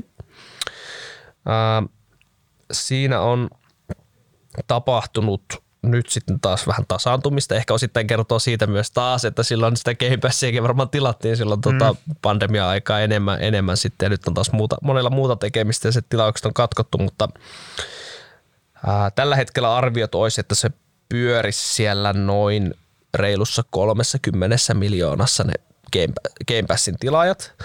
Ää, ne oli silloin tammikuussa 22 puhuttiin jo noin 25 miljoonasta, että se on niin tavallaan aika, se kasvu on hidastunut aika paljonkin, koska sitä ennen se oli taas ollut paljon vauhikkaampaa siellä niin pienemmistä, pienemmistä luvuista, että siellä selkeästi jonkun, jonkunlaista ainakin lyhyellä aikavälillä saturaatiota on nähtävissä, että joskus on käytetty sitä esimerkkiä, että mikä tässä voisi olla se pidemmän aikavälin potentiaali, mm. varsinkin ehkä siinä vaiheessa se vaatisi sit sen, että ei tarvi enää sitä fyysistä konsolia, että se olisi enemmän sitä niin että sä saisit pilvestä ne kaikki pelit, niin sitten sit voitaisiin ehkä verrata, mentäisiin sinne niin ehkä Net- Netflix-maailman lukuihin sitten, mm. että Netflixillä on melkein 250 miljoonaa tilaajaa, että siihen nähden tuo on vielä aika sinänsä pieni luku, Joo. mutta, mutta ihan jo, ihan jo onhan, onhan se aika paljon 30 miljoonaa Joo. tilaajaa. Mutta joo, jotta pelidivisioonasta tulisi Microsoftin sisällä merkittävä ajuri, niin kyllähän sit jo, joko tilausmallin tai niiden pelien pitäisi myydä jotenkin häkellyttävän hyvin, mutta todennäköisempäähän on, että se Microsoftin iso peliportfolio kasvaa hyvällä säkällä ehkä tuon pelimarkkinan mukana. Hmm. Et tota, Microsoftin kasvuhan viime vuosina on ajanut nimenomaan ne pilvipalvelut ja no nyt aika näyttää, mitä näistä tekoäly tulee siihen kylkeen, mutta se on, että se yhtiön koko luokkahan on niinku tuplannut kolmes-neljäs vuodessa, mikä on ton koko luokan firmalle siis valtava suoritus, mutta se tulee ihan eri alueelta, se mm. massiivinen kasvu ehkä kuitenkin, että mielenkiintoista nähdä myös, että miten totta kai pelipuoli on tärkeä varmasti siellä ja näin, mutta miten istuu yhtiön strategiaa pitkässä juoksussa ja näin, ellei siitä aiota just yritetä olla noissa Mä meidän nyt koko ajan sanoa tuon tunnelisotasanan. Mä en siis itse usko niihin, mutta se nyt, mä piti sanoa koko ajan alusta sodat, jos puhutaan niin alusta taistelusta. Et, ellei sitten yhtiö tosiaan siinä tavoittele ihan massiivisen iso rooli mm. hinnasta viisi. Joo, ja se on just, että se, sehän myös rajoittaa sitten tavallaan itse sen peli, näiden ainakin sen omien studioiden niin pelimyynnin potentiaali, koska esimerkiksi vaikka se Starfield mm. esimerkki, sehän oli ensimmäistä päivästä alkaen siellä Game Passissa niin. tarjolla, että sä saat se, että se, niin kuin, sitä ei tarvitse ostaa siihen täyteen hintaan, vaan se on se siellä sitten, niin sehän rajoittaa sitä. Ja niin kuin tuli aiemminkin mainittu, niin se Game Passin liikevaihto pyörii jossain karkeasti kolmessa miljardissa, niin jos sitä no. suhteuttaa siihen 220 miljardiin, niin se on aika vielä pieni mm. reilu prosentti palanen sieltä niin kokonaisuuden, vaikka tavallaan itsenäisyys on niin valtava, Joo. valtava bisnes sinänsä, mutta just Joo. kertoo vain sitä koko luokasta. Se, se, se, vähän hautautuu sinne alle. Mutta sinänsä kuitenkin olennainen toimija pelimarkkinassa, mm. kun on kuitenkin se yksi, yksi isoimmista. Joo. Ja tota, jos osakkeen arvostusta miettii, niin sitäkin ajaa just ihan muut tekijät, että se itse pelaaminen. Ja no, Microsoft on ollut ihan hurjan hyvä sijoitus nyt taas. No, pitkässä juoksussa, mutta myös ihan viime, niin. viime aikoina. Että siellä nyt on menty tällä tekoälykulmallahan se on noussut nyt sitten aika Se on aika ehkä sitä joo, tekoäly ja pilvi, että itse vähän niin usein mä mainostan vaan mun epäonnistumisia, niin ostin koronadipistä, mutta myin sitten – kuitenkin vähän myöhemmin osakkeet, mutta nyt ne jälkeen katsoen olisi kyllä kannattanut pitää tähän päivään, mutta se PE taitaa olla, jos katsotaan barbaarisia PE-multipeleitä, niin tota, jossain 35 hujakoilla. Ja sitten kuitenkin puhutaan bisneksestä, joka markkina-arvo lähestyy tyyliin kolme biljoonaa, että sehän mm. on melkein Applen kokoinen jo kohta. Mm. Ja sitten tosiaan liikevaihto on se reilu parisataa miljardia, että varmasti on tilaa kasvaa pilvessä vielä pitkään ja näin, ja yhtiön lonkerothan on ihan kaikkialla, et, et ei moni turhaan sano, että se on niin olennainen osa meidän yhteiskuntien infrastruktuuria, että Microsoft tulee varmasti yli kymmenenkin vuosien aikana sen nimi, mutta sitten toisaalta maksetaanko siitä nyt kuitenkin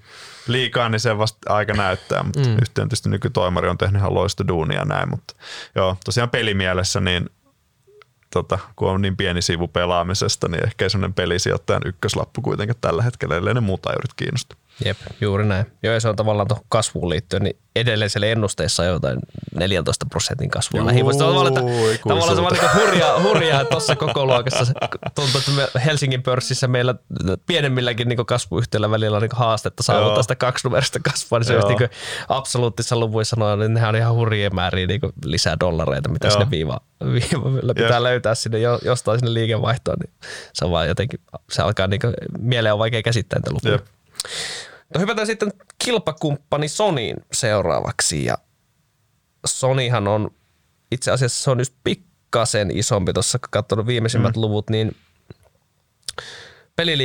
peliliikevaihdoltaan siis ja se on semmoinen noin 27 miljardia dollaria se pelibisnes ja se on noin kolmas osa sit koko Sonista, että se reilu 80 miljardia on se koko, koko Sonin liikevaihto. Siellä, siellä saa tavallaan, jos Sonia ostaa, niin mm. siihen niin itse altistumista siihen peleihin saa pikkasen, en, tai ja aika paljonkin enemmän, mitä, mitä sitten, sitten tulee tuolla. kaiken maailman telkkaria ja elektroniikkaa kaupan Joo. päälle valitettavasti. Niin, se, siinä on kyllä just tässä Sonissa se, että koska itsekin PlayStationin pelaajana niin kyllä tykkään, tykkään sinänsä kyllä – brändistä ja niinku tuotteista paljonkin, mutta just silleen niinku sijoitusmielessä se Sony, Sony on vähän, ei, ei ehkä maistu, kun siellä on tätä kaikkea muuta härpäkettä sitten mukana, mukana tulee, mutta mutta tota, jos katsoo nyt vaikka Pleikkarin myyntimääriä, nyt oli just syyskuun lopussa oli paljastettu, että semmoinen noin yli, yli tota 46 miljoonaa Pleikkari vitosta, että se on niinku, alkaa olla niinku yli, yli tuplat enemmän, mitä vaikka niitä Xboxeja on myyty suunnilleen tähän mennessä, että se kertoo, että se niin on, on lähtenyt vauhilla, vauhilla käyntiin ja itse asiassa vuosi, vuosi sitten, tai reilu vuosi sitten, niin se oli vasta joku 21 mm. miljoonaa. Sillä vuosi sitten oltiin samalla tasolla, missä Microsoft on nyt ja nyt siinä on vedetty tuplat päälle. Et siinähän mm. oli silloin alkuvaiheessa just komponenttipula jarrutti niiden pleikkarien saatavuutta, mutta nyt ne pullonkaulat alkaa olla niin oikeasti taputeltu ja nythän, nythän sitä pleikkaria on sitten liikkunut ja on, on, on maistunut, maistunut kuluttajille kyllä. Et sinänsä ollut vahva, vahva sykli.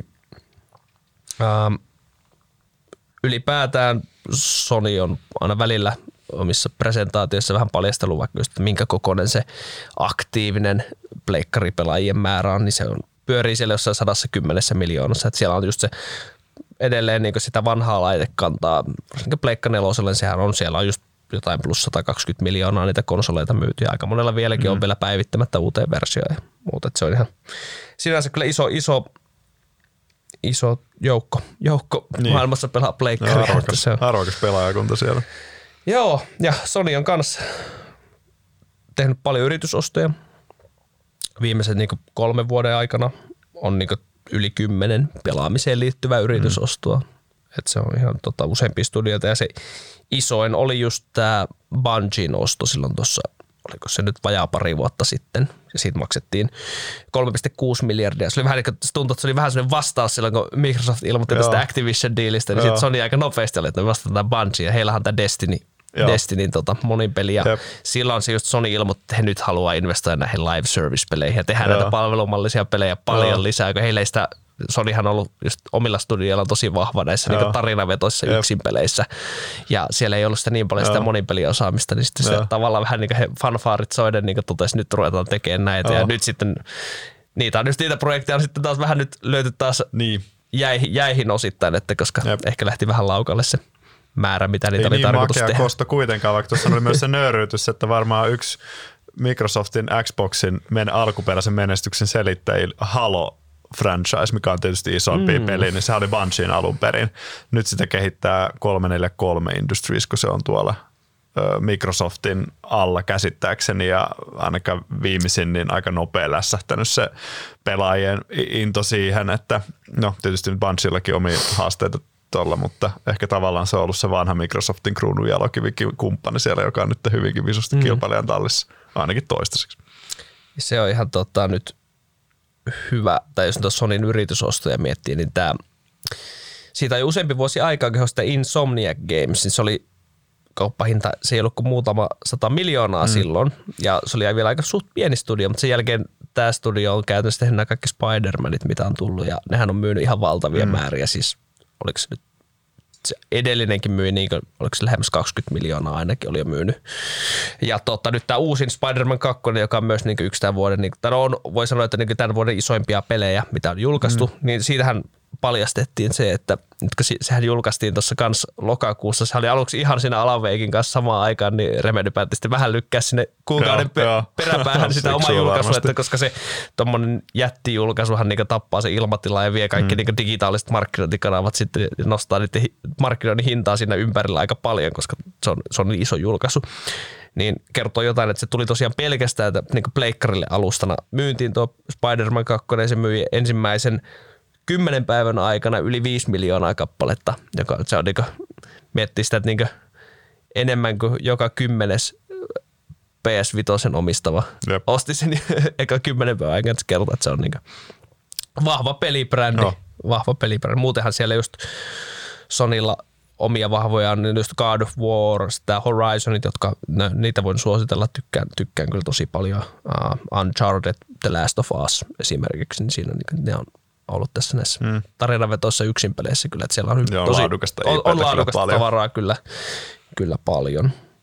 Mutta sitten jos katsoo koko niin Sonin vaikka tulosta, ainakin itsellä tuntuu että tällä niin tässä pitäisi niin tässä on niin lähtökohdat, että pitäisi olla ihan hyvä bisnes tekemään sinne pelibisneksen, niin tällä hetkellä just tuossa tarkastin, että koko niin Sonin Groupin kannattavuus niin esimerkiksi liikevoittomarginaalilla niin pyörii alle 8 prosentissa viimeisellä 12 kuukaudelta ja ennusteissa olisi, että se nousisi se on ollut siellä niin reilussa kymmenessä prosentissa, mm. että se sinne tässä lähivuosina taas nousisi. Ja mun mielestä jos oikein ynnäsin, niin se niin pelidivisioonan kannattavuus ei tällä hetkellä, se on just siinä niin just just kaksinumeroisella tasolla.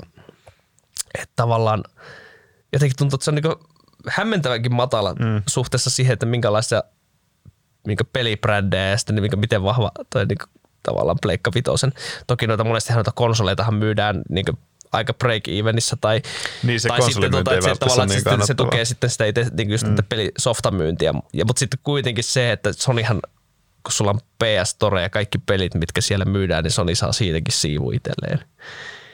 Niin tuntuisi, että sille pitäisi tehdä enemmän, enemmän tulosta. Niin ajattelisi joo. Ehkä siellä joudutaan leikkaamaan vielä viisi live service-pelin valmistelua tai jotain. Että äkkiä niin. jos jos on monta peliprojektia, niin kyllähän niihin saa yhteensä niin. satoja miljoonia, jopa miljardiakin niin kuin pistettyä helposti. Näin se on.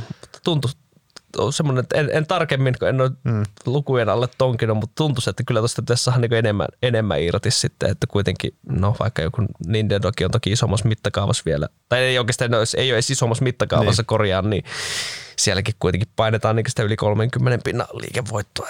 Jep toimivat käytännössä samalla, samalla mantereellakin sitten. Niin siellä. Samalla mantereella ja on, on rautaa ja softaa niin, myös molemmin niin, että siinä pitäisi olla, niin kyllä siinä luulisi olevan, mutta joo, joo. Ei, ei ainakaan tällä hetkellä näitä olevan. Ja sitten jos lukuja tai arvostuskertoimia katsoo, niin no barbaarinen P-luku Sonille lähivuosille semmoinen 15-17.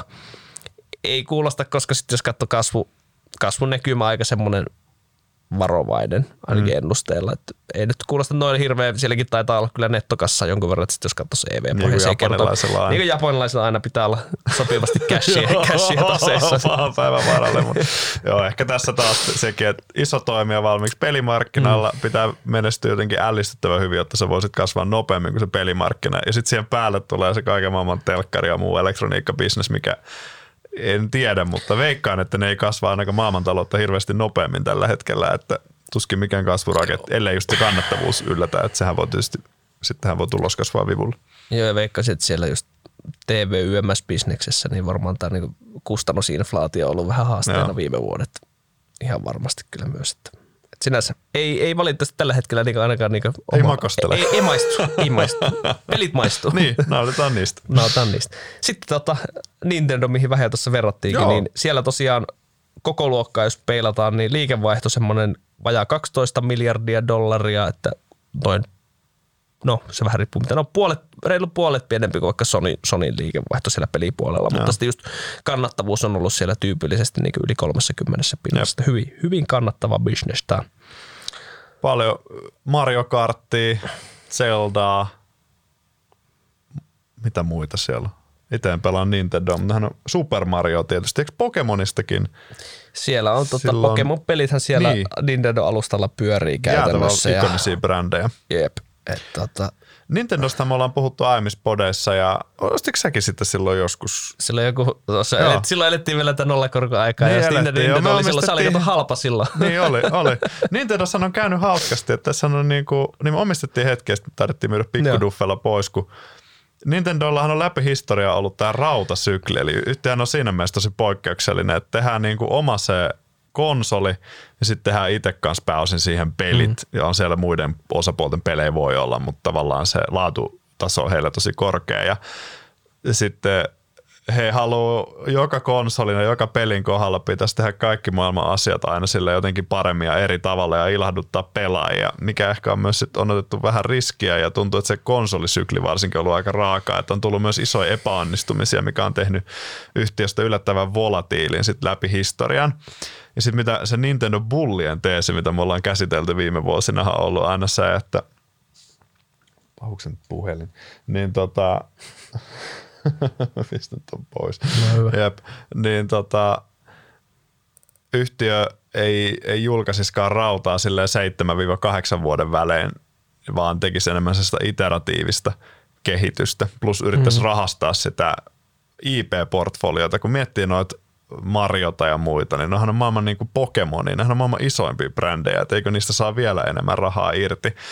No, mutta yleensä japanilaisiin yhtiöihin on aika vaikea vaikuttaa ulkoapäin, ne on aika itsepäisiä. Et tiettyjä merkkejä rahastamisesta on ne niin uudet huvipuistot, Tietysti voi miettiä, että esim. Disney-huvipuisto oli mun käsittääkseni mennyt hirveän hyvin viime aikoina, että onko huvipuistot hyvä bisnes, niin se on sitten eri juttu.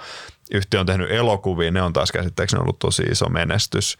Ja ehkä se uusi rauta, mikä se onkaan Switch 2 tai mitä se tulee olemaan, siitä tiedetään hirveän vähän, niin ehkä julkaistaisi ensi vuonna, mutta iso ehkä. Ja mm. sitten, mitä jos se floppaakin se julkaisu, niin mitä sitten? Toi Switch alkaa olemaan onko se nyt 7-8 vuotta vanha tyyli, että se alkaa, mutta silti se myy edelleen tosi hyvin, että Ja se on hauska, että kun me ostettiin sitä, niin se oli joku P15 silloin mun vanhojen muistiinpanojen perusteella. Ja yhtiöllä on ihan järkyttävä iso nettokassa myös japanilla. Tätä oli, ainakin silloin oli itse mm. Japanin isoin nettokassa.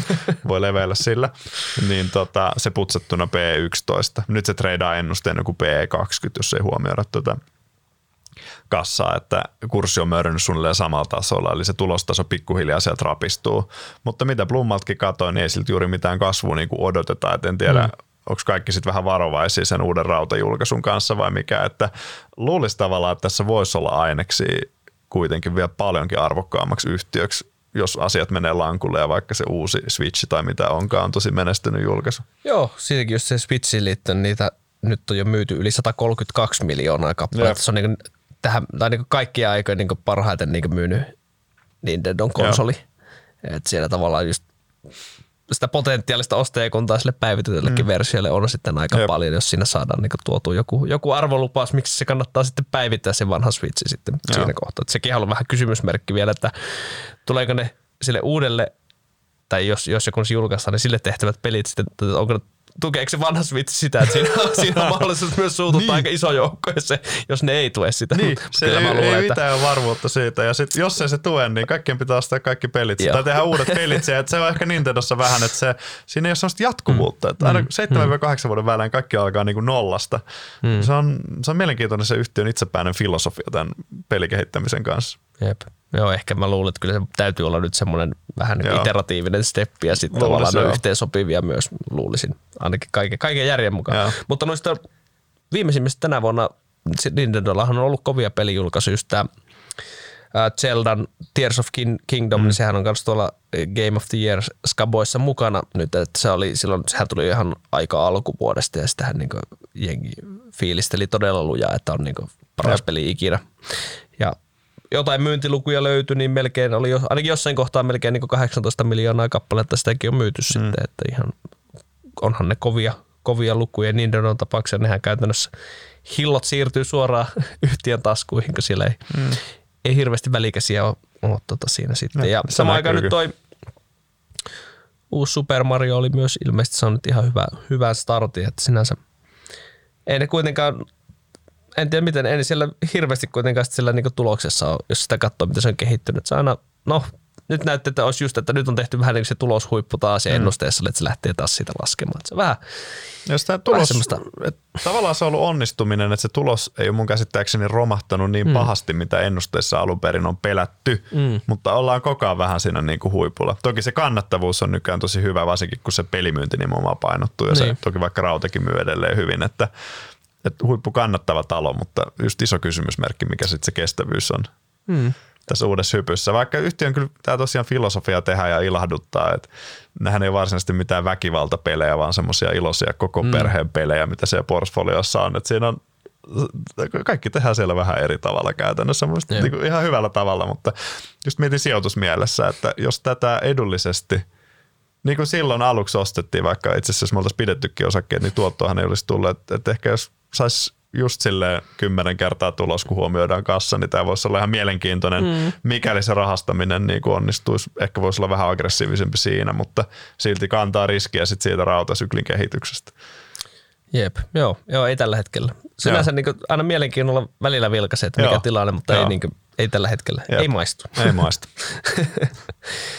tuota, Sitten olisi Electronic Arts, eli vanha kunnon EA. Vanha kunnon EA.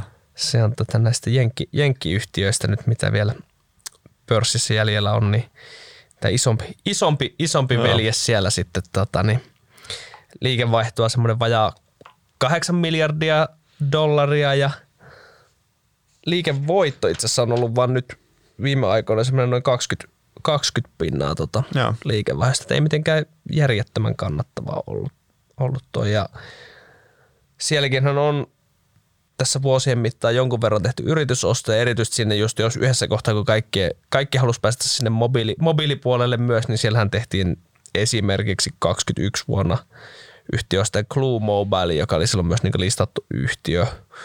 Se teki semmoinen 500 miljoonaa liikevaihtoa, mm. muistaakseni se kuitenkin niin ihan – jonkun, jonkun verran sitä kasvatti, kasvatti sitä, kun EA ei, ei käytännössä hirveästi mobiilipelaamista ennen sitä ollut. Siitä maksettiin silloin, oli markkinatilanne oli aika erilainen, niin kolme ja puoli kertaa liikevaihto siitä taettiin maksaa ja mitäs tällä hetkellä varmaan ne mobiilipeliyhtiöt pyörii siellä niin lähempänä ykköstä ne liikevaihto kertoo, mutta että siellä voisi niinku, se on varmasti niinku tavallaan siellä, jos pääsisi sieltä sisältä mittaamaan, mä, mä itse luulen, että varmaan se, ainakin tällä hetkellä näyttäisi, että katsoin viimeisimmän tulosraportin, niin mobiilipelit olisi noin 16 pinnaa tuosta brutto, bruttoliikevaihdosta. Joo. Niin en tiedä sitten, miten se Clue on taustalla kehittynyt, mutta ei, ei välttämättä edes, niin kuin ainakaan ne pelit, mitä silloin on ostettu, niin voi olla, että ne on ollut niin laskutrendissä. En tiedä Jep. hirveästi, onko saatu uutta tehtyä, mutta sille, että tuomitsisin tälleen päältä päin, että varmaan aika kova hinta maksettiin kyllä tuossa siitä, että ei Joo. varmasti niin omistaja-arvoa hirveästi ole sillä, yes. sillä kaupalla niin luotu. Toki siinä voi olla se strateginen, että halutaan nyt vaan päästä sinne mobiilipeleihin. Onhan ei allekin kuitenkin brändejä, mitä voisi pyrkiä tuomaan sinne mobiiliin yhä niin. enemmän. Että Jep. esimerkiksi joku Simsihän on nyt ihan tavallaan voisi myös toimia niin mobiilissakin ihan, ihan hyvin. Se mun käsittääkseni, miten EA ja Take-Two näitä on esim. Nämä, on vähän tämmöisiä samankaltaisia, hyvä IP-portfolio ja semi saman kokoisia suunnilleen, että tavallaan miten on perusteltu mobiililaajentumista, että on vahvaa IPtä ja tarvittaisiin mm. enemmän mobiiliosaamista, mutta kieltämättä me taidettiin jo silloin viime podissakin kritisoida noita kauppahintoja. Mm. Todennäköisesti aika paljon maksettu kyllä ekstraa, että ei, ei hirveän puhtaita pisteitä tosta.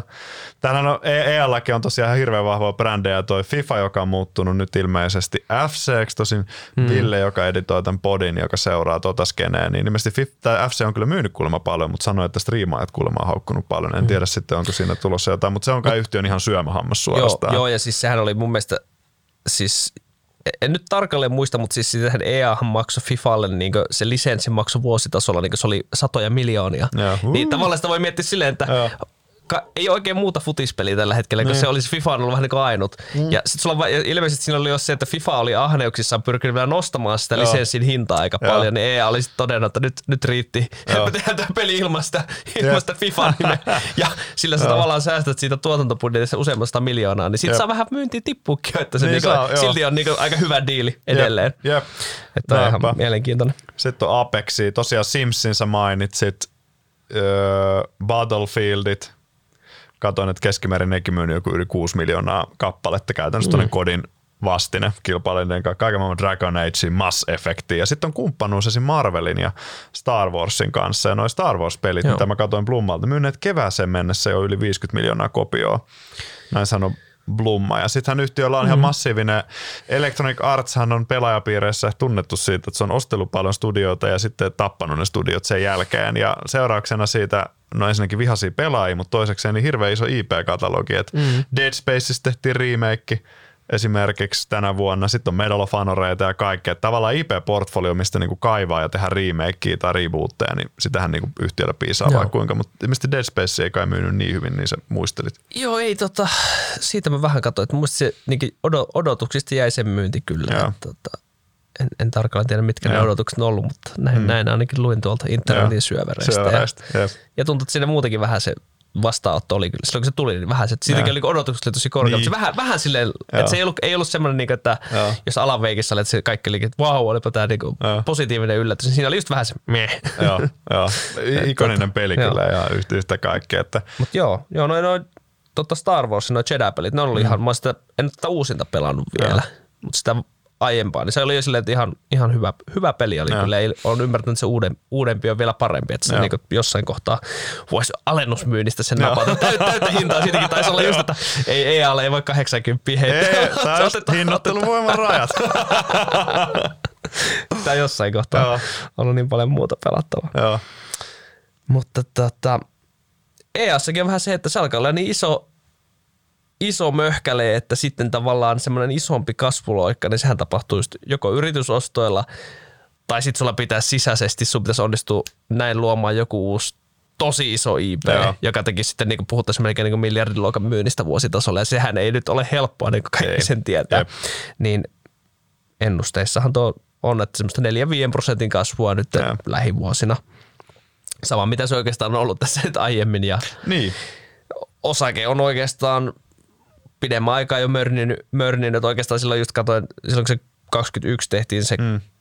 Glue-yritysostos, mikä oli aika kallis, vaikka se nyt isossa kuvassa ei nyt kuitenkaan ihan sitä koko vene tekee ekata, mutta sen jälkeen se osake on käytössä polkenut paikallaan. Toki tuossa korot, korot nousi välissä, välissä ja se, se, on tavallaan siltä osin tilanne muuttunut, mutta eihän toi niinkö, jos tuossa katsoo ennusteita, niin tässä niin tilikausi loppuu aina maaliskuun mm. loppuun, niin tuohon niin 24 tilikaudelle niin P19. Joo. Sitten niin kuin, no, tuloskasvun mukana se tippuu tuonne ainakin 17 sille, että ei, no, ei niin tavallaan ymmärrän, miksi treidaa tuolla niin. niin lähempänä P20 tuolla mm. niin pelikatalogilla, Jep. mutta just se, että mikä olisi semmoinen isompi driveri, mm. niin se on, vähän, tai se on ollut vähän joka vuosi tämä sama.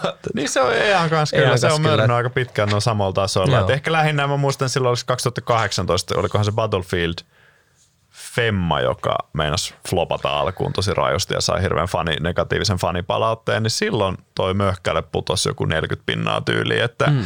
ehkä se on vähän jo tämmöisissä Electronic Artsin kokoisissa möhkäleissä, että ne tilaisuudet tulee poikkeuksellisissa, että joko on niin kuin yleis, pörssissä yleispaniikki, tai sitten mm. yksittäinen iso IP feilaa ja on kuitenkin nähtävissä, että se saadaan jotenkin korjattua, niin sitten voi tulla sijoittajille tilaisuuksia niin kuin tosi herkullisiin paikkoihin, mutta jos tämän kokoisia firmoja ostaa sen PE20, tämä ei kuitenkaan pysty, tämä ei ole mikään niin kuin Microsoftin pilvipalvelu tietenkään, joka pystyy isoskin kokoluokiksi kasvaa 30-50 pinnaa vuodessa, niin mm.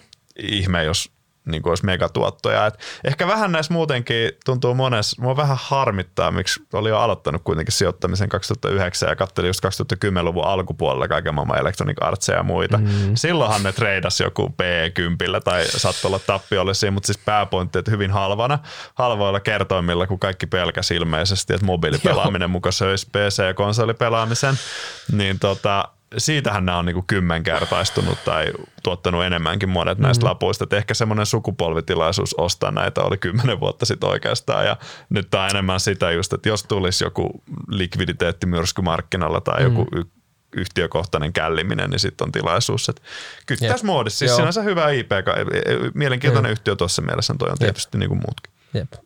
Eli osta hyvästä dipistä. Niin, dipistä. Kyllä. Sitten tota, toinen veli, eli Take Two Jenkeistä. Oh. Tämä on mun mielestä ehkä niin kuin, tälläkin hetkellä niin huomattavasti mielenkiintoisempi niin sijoituskohta oh. näistä, näistä kahdesta. Että Take Two liikevaihto pyörii tällä hetkellä reilussa viidessä miljardissa, että on vähän pienempi tällä hetkellä – mm, käyttökate pyörinyt siellä 25 pinnassa ja no bitti jonkun verran siellä alapuolella, mutta sille, että ei nyt mitään ihan älytöntä kannattavuutta on viime vuosina no. tehnyt. Mutta tässähän on nyt sitten se iso ajuri osakkeelle lähivuosina on tämä GTA 6. Kauan odotettu. Todella pitkään odotettu. Syö muut pelit. Että tästä ehkä hyvä esimerkki on muista se, että ihan nyt viime aikoina tässä on alkanut tämä GTA 6 hype nousta, koska musta huvittavaa, että yhtään Rockstar vaan twiittaa, sitten vähän niin kuin eka vuoti huhuja, että mahdollisesti joulukuussa tulee GTA 6 traileri. Sitten Rockstar twiittasi siitä, että joo, traileri tulee joulukuussa, niin osake otti tämmöisen trailerin ennakointiralli ja vähän, no, se oli jossain, olisiko ollut 5 vai 7 pinnan nousussa, että se vähän niin kuin fronttaa, että jos tulee hyvä traileri, se varmaan nousee lisää sitten. Että, tota, se on vähän sille, että menee. Ja mä niin kuin, no, täytyy itsekin myötä, että bulleroin myös mukaan siihen. Oikein. otin, otin, otin pienen tota, maistiais, nyt Take Tuota, koska ihan, ihan haluan vähän tässä seurata. Ja kyllä mä, tavallaan mä ostan sen, että koska nyt siinä Joo. on tulossa se niin taas vuosikymmenen Joo. isoin ajuri ja tavallaan osakkeelle, niin kyllä siinä niin kuin, en, en ihmettelisi, vaikka se hype vielä siitä mm. niin keulisi lisää. Toki tässä on hyvä muistaa. Voi puhua, voi puhua siitä arvostuksesta vielä kohta, mutta Jep. siinä toki siellä niin hinnassakin niitä odotuksia jo on. Mutta, mutta Varo, tota, käy niin CD-projektille käy. Kyllä, kyllä. Se on siinä kohtaa. Toivotaan, että käy samalla lailla, että se hype nousee ja tarpeeksi kovaksi, niin sitten siitä voi poistua.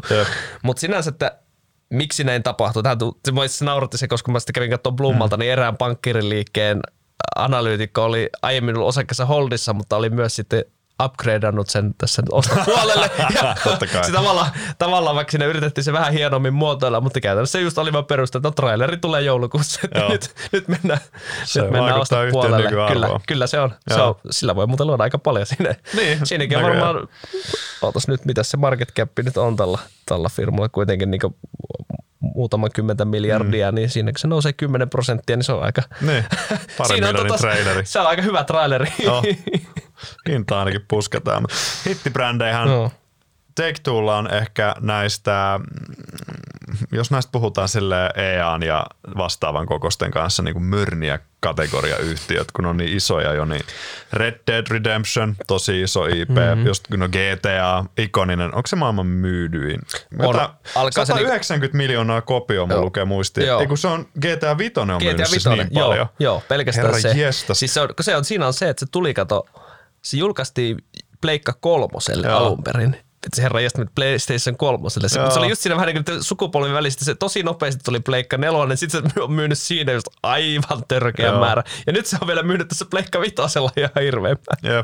Se on niinku, Se- ja- se- ja sit on sulla edelleenkin samalla- top-myyntilistalle Joo, joo sehän on aina siellä jatkuvasti. top-myyntilistalle ja sen lisäksi siihen vielä siihen kylkeen on rakennettu se GTA Online. Joo. Niin jos muistan oikein, niin Take Twolla on noin puolitoista miljardia vuodessa tulee niin se tavallaan ainakin mun muistinpanoihin. Joo, että semmoinen niin live, live service-kategoriasta, Joo. niin varmaan se suuri osa sit GTAsta tulee Jep. siinäkin Jep. sitten, että, tota, että on se, se on ihan hurjaa, että se on niinku, voi sanoa niinku aika suoraan, että niinku vahvin, vahvin pelibrändi, mitä maan päällään kantaa noilla, noilla, Jep. noilla luvuilla niinku ihan ylivoimaisesti. Ehdottomasti.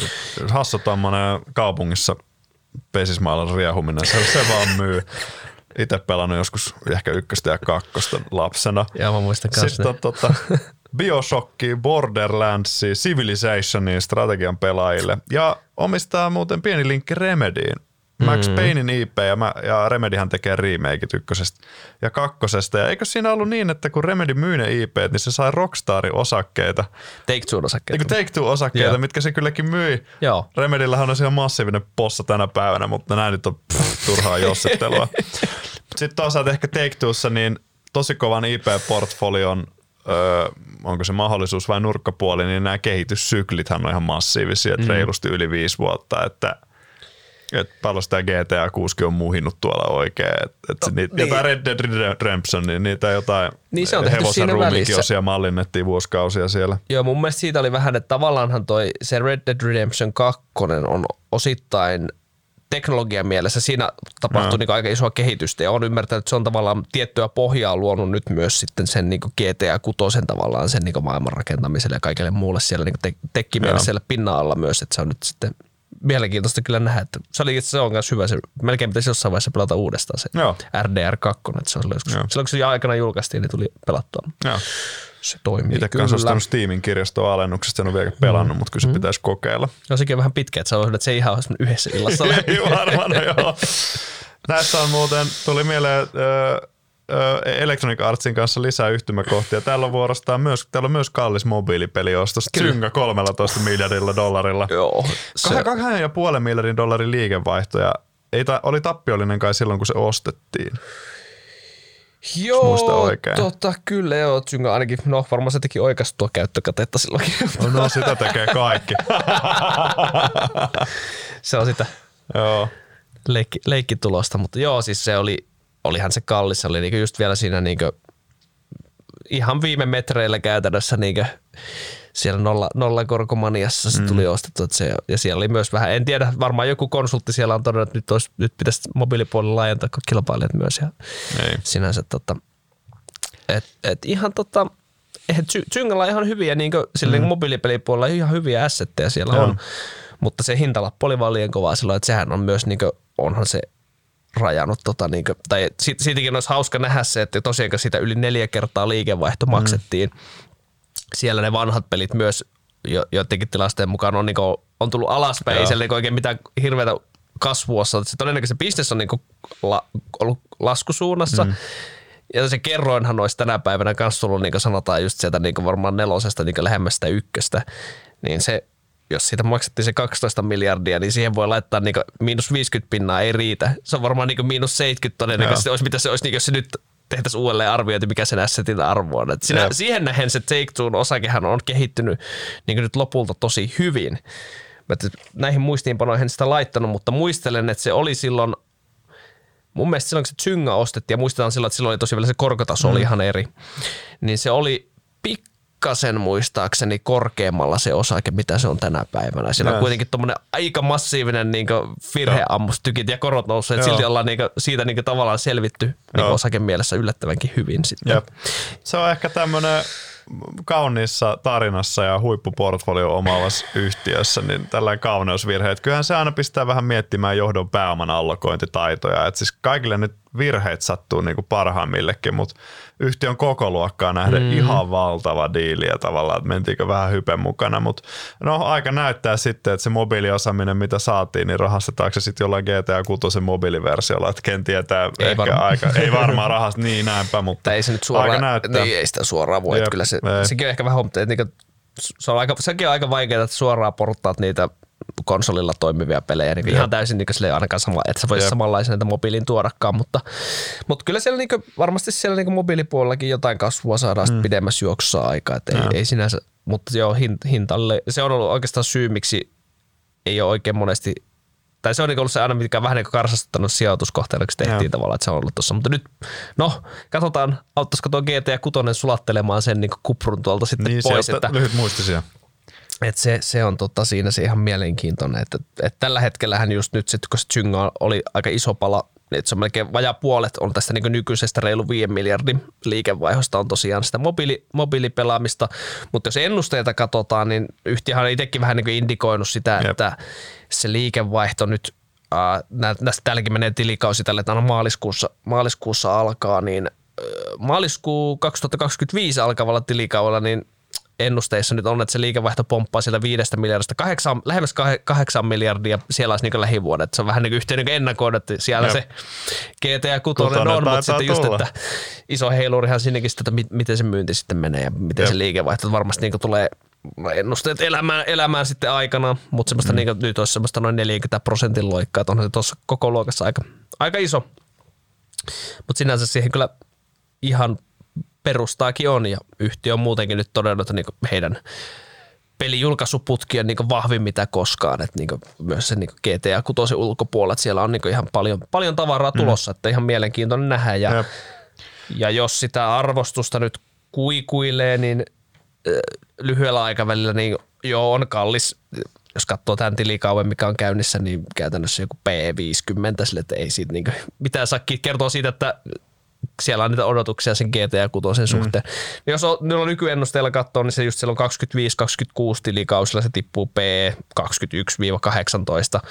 Ei nyt mitään halpaa sielläkään. Varmaan niin just tavallaan olettaisin, että siinä voi olla, että siellä niin monilla sijoittajilla se toive, että noin, noin ennusteet tullaan vielä sitten ylittää sitten aikana, kun se GTA, julkaistaan. myy, myy Et- sitäkin pa- paremmin. Jep, et, tota, toki tuossa ehkä se, että siellä kannattavuuspuoleksi on ollut, mm. on ollut vähän matalampi se kannattavuus, että jos se sieltä sitten jollain, jollain tempulla saataisiin sitäkin sitten napsu ylös, niin sieltä voisi tulla myös, ettei tarvitse pelkästään sen kasvun kautta tulla Jep. sen tuloskasvun, mutta sinänsä, että ei mitenkään hirveän halpa. Katsotaan nyt tosiaan, niin kuin sanoin, että tämmöinen pikku spekulointipositio on tällä hetkellä päällä, että se ei välttämättä, en, en usko edes, että se on, jos vuoden päästä nauhoitellaan, ellei ole niin hommat mennyt hyvin, niin sitten tota, Joo. Tai huonostikin myös sille kuuluisen jää pitkään salkkuun. Niin sit se, joo, sit no, mutta aikaa. tota, en, ei ole sinänsä, että voi, voi olla sitten nopeastikin, nopeastikin irrottaa. Vähän pitää katsoa, se, katsotaan traileri ensi kuussa, se on. Ensi kuussa. traileri, traileri voi olla, Se tota, voi olla sitten tota, se, mikä ratkaisee. Traileri-analyysi. Mielenkiintoista nähdä sitten GTA 6, kun toi toimari aina Zelnikki aina kokeilee kepillä jäätä just puhumalla noista että peliala hinnoittelee itsensä niin alakanttiin, niin tehdäänkö siinä jotain kovempaa hyvää mitä, että tota, ja nähdä, mielenkiintoista mm. nähdä, tuleeko hinnoitteluista heiltä jotain muutosta. Joo, mä luulen, että siihen, kanssa. siihen peliin pystyisi kyllä niinku vaikka kokeilemaan sitä niinku varmaan lähemmäs sata se hintalappuukin Niin. silleen niinku siihen perusversioon, että Jep. otatta iätä, että tää on niin hyvä, että sä Yes. haluat pelata tämän. Niin. Et siinä voisi ihan, se on kyllä mielenkiintoinen nähdä. Oh. Vaikka toki noissa vahvoissa IPssä on vähän se, että ne tuo ennakoitavuutta peliyhtiölle, että, että GTA on niinku ihan ikoninen niinku IP ja näin, mutta sitten toisaalta, jos sulla on supersuosittu Femma, se on varmaan ollut osa syy, miksi kutosta ei ollut myöskään niin kiire kehittää ja toisaalta se paine tehdä vielä jotain parempaa. Että tavallaan, että jos sulla on tosi ikoninen se vanha IP, niin jos siinä uudessa on vähänkään, niin kuin, no vaikka Starbreeze on mm. konkreettinen, että peli ei toimi, niin ihmiset jää siihen vanhaan. Mm. Tämä on mun mielestä paras läppä, että joku 90-luvun lopun Age of Empires 2, niin joo, siitä on tullut siis rem, niin kuin remasteroitu ja niin kuin uudelleen tehty versio. On periaatteessa sama pelijyrä edelleen ja mun käsittääkseni kolmen ja nelonen ei ole myynyt niin hyvin. Että jengi jää tavallaan siihen vanhaan, koska se on vaan niin ylivoimasti paras ja ikonisin. Että onhan tuossa vähän myös se, että sen kutosen pitää myös pystyä sen vitonen jotenkin voittamaan ihan täysin. Joo. siinäkin painetta. Mä voin kuvitella, että siellä voi olla sisäisesti aika, aika iso, tota, iso paine, paine Joo, lasti kyllä siellä. kyllä Joo, putoaa, joo. No on siellä onneksi ollut aikaa kehittääkin. on ehkä tosta ne pitkät kehityssyklit sitten syntyy. Että. Joo, olisiko se sitten Take Twosta hypätään seuraavaan Joo. tässä vielä. Nippu, nippu, Joo, nippuyhtiöitä on. Mä, mä jään odottaa Take Twossa sitä, no tää on niin kuin monessa, että joko ei nykyhinnalla kiinnosta, niin syvää dippiä odotan Jep. siis. Täytyy muuten ehkä tämmöinen, voisi, tai voi sijoitusvirhe sillä, että muistan silloin noin vuosi sitten, kun oli se yleinen dippi osakemarkkinoilla, niin jos mä menen katsoa sitä Nordnetin graafista, mä ostin sieltä Take Two, mä olin itse asiassa just silloin tuolla Jenkeissä lomalla, mä sieltä ostin, ostin dipistä sieltä, tuota, se oli siellä ihan sieltä pohjilta, se oli silloin joku 90 jotain dollaria, mutta sitten mä otin siitä kuuluisat pikavoitot silloin, kun se, se lähti elpyä aika nopeasti, niin sitten olisi, olisi pitänyt vaan pitää, että Joo. nyt sitten tälle vuosi myöhemmin ostin ihan iloisena sitten, melkein tuplat kalliimmalla. Klassikko. No, mutta näitä sattuu. Näitä sattuu. Tota, sitten Puolanmaalle CD-projekti, siitäkin mm. on vähän tuossa Cyberpunkkiin viitattiin. No. Ja tota, siellähän on tosiaan ollut se, jos sitä lyhyesti pohjustaa, se on vähän se tilanne oikeastaan sama, mitä se oli vii, tavallaan vuosi sitten, eli silloin 22 lopussa julkaistiin se Cyberpunk ja siinä oli just odotukset oli aivan järjettömän kovat, mitä siihen osakkeeseenkin oli leivottu. No se oli pannukakku se julkaisu. Ää, osake tuli huipuistaan yli 70 prosenttia alas. Ja sitten sen jälkeen se on käytännössä, jos sitä katsoo, niin se on ollut aika semmoista niinku useamman vuoden semmoista mörnintää. Onhan siinä jotain heiluntaa, mutta sinänsä niinku, aika siellä niinku, on jääty vähän niinku sinne alemmalle tasolle. Ää, jos mietitään sitten niin bisnesmielessä, niin se Cyberpunkkihan nyt, vaikka se niinku oli, se alku oli ihan katastrofi, niin se on saatu toimimaan nyt aika hyvin ja etenkin niinku uusilla konsoleilla, mm. että kun se on kuitenkin se, se vanha rauta, ei enää niinku Pleikka nelosta muuta ei oikein Joo. taipunut siihen, mutta niinku uusilla konsoleilla niin se, on, se on nyt saanut kehuja aika paljon, sitä on, ja sitä on myös niinku päivitetty tosi Joo. paljon. Et itselläkin on nyt, kun just lukenut viimeisen vuoden aikana, että on tullut että hetkonen, pitäisiköhän tämä nyt sittenkin pelata. Jep. Ja se on niinku sitten myynyt aika hyvinkin. Että tota, löysin sitä tilastoa, että yli 25 miljoonaa kappaletta olisi kuitenkin myynyt. Että sehän on niinku, tuommoiselle pelille sehän on tosi hyvä määrä. Toki siinä on se, että koska se alku kusahti aika pahasti, mm. niin se hintapiste tippu, millä sitä myydä, ei se täydellä hinnalla ole kovin paljon. Että sitä on jouduttu myymään niinku huomattavasti niinku halvemmalla. Joo. Ja sehän näkyy sitten siinä liikevaihdon kehityksessä. Se on niinku, varsinkin jos peilaisi niihin odotuksiin, mitä oli silloin julkaisuaikaan, niin onhan se kehitys. Siihen ei ollut paljon, paljon heikompaa. Mutta sinänsä ihan positiivista, että, se, on niinku, tai että se peli, peli saatiin niinku lopulta niinku oikeasti toimivaksi. Se on saanut kehuja. Ja etenkin nyt tässä ihan hetki sitten julkaistiin nyt siihen uusi lisäosa, Phantom Liberty, ja se on, tota, se on saanut nyt niin arvostelumielessäkin kehuja. Ja sitäkin oli ilmeisesti eka viikon aikana niin yli kolme miljoonaa kappaletta myyty. Ja siitä oli vähän, toi yhtiö oli vähän avannut tietojakin mun mielestä, että tuotantokustannukset tuolle pelkälle lisäosalle oli niin yli 60 miljoonaa.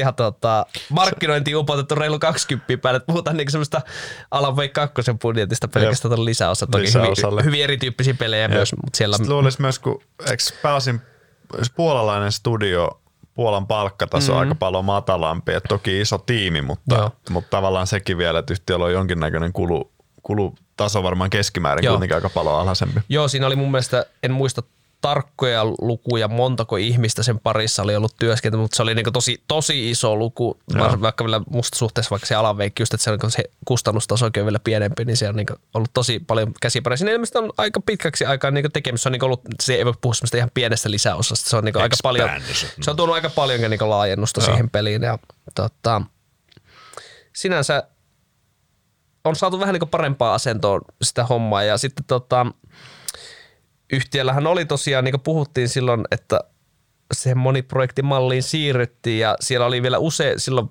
olisiko vuosi sittenkin, niin oli vielä aika monta useampaa projektia käynnissä. Nyt tässä katsoin viimeisimmästä sijoittajapresiksistä, niin ainakin sieltä näyttäisi yksi projekti on ainakin tipahtanut pois käytännössä. Joo. Näin taitaa olla. Yh- Yhden projektin, muista sieltä oli yksi projekti on musta ainakin vähentynyt silloin, tota, mitä, mitä on sillä alun perin ollut kaavailtu ja, ja muutenkin edelleen, niin ne on aika alkuvaiheessa moni ollut niistä, mitä, mitä siellä on, niin kuin, tai pide, pitkään hierottu aika pienenä jo. Ja tota, siellä seuraava iso hanke on käytännössä uusi Witcher-peli. Ja no se tulee, kun tiedät, että Witcher 3 oli silloin, oliko se nyt 2016 kun julkaistiin, niin se oli niin vuoden peli ja sehän oli niin oikeasti räjäytti pankkia, mm. oli iso. Se, se tavallaan loi myös ne odotukset, odotukset, odotukset tuolle Cyberpunkille jep, myös sitten, että nyt siellä Witcherin harteilla on sitten niin paljon tota, kannettavaa taas. Ja no.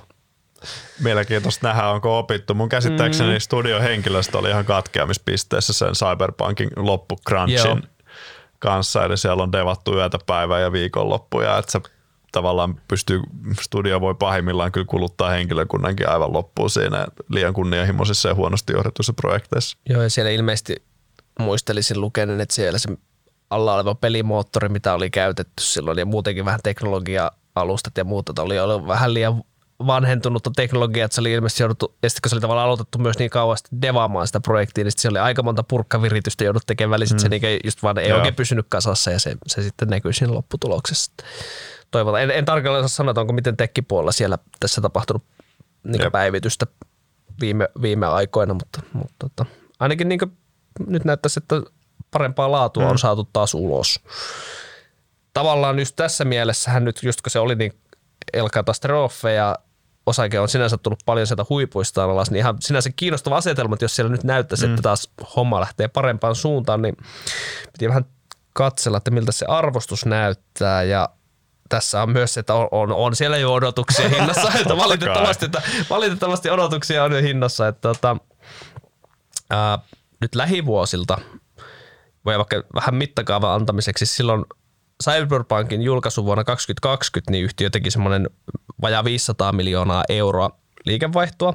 Ja silloin myös liikevoitto oli semmoinen 260, eli 50 pinna EBIT-marginaali, aika mehukas. Yeah. Tämmöistä ihan mielellään katsoa. Yeah. Ää, nyt itse asiassa tänä vuonna ennusteissa on liikevaihdon osalta semmoinen 250 miljoonaa ja no edelleen marginaalit on ihan kohillaan vähän toki matalammat, koska siellä on kuitenkin enemmän, enemmän tota projekteja käynnissä ja vähemmän liikevaihtoa, mutta ainakin käyttökatemarginaalit on yli 50, varmaan se ebitti siellä jossain 40 ei tässä, tässä suoraan näy.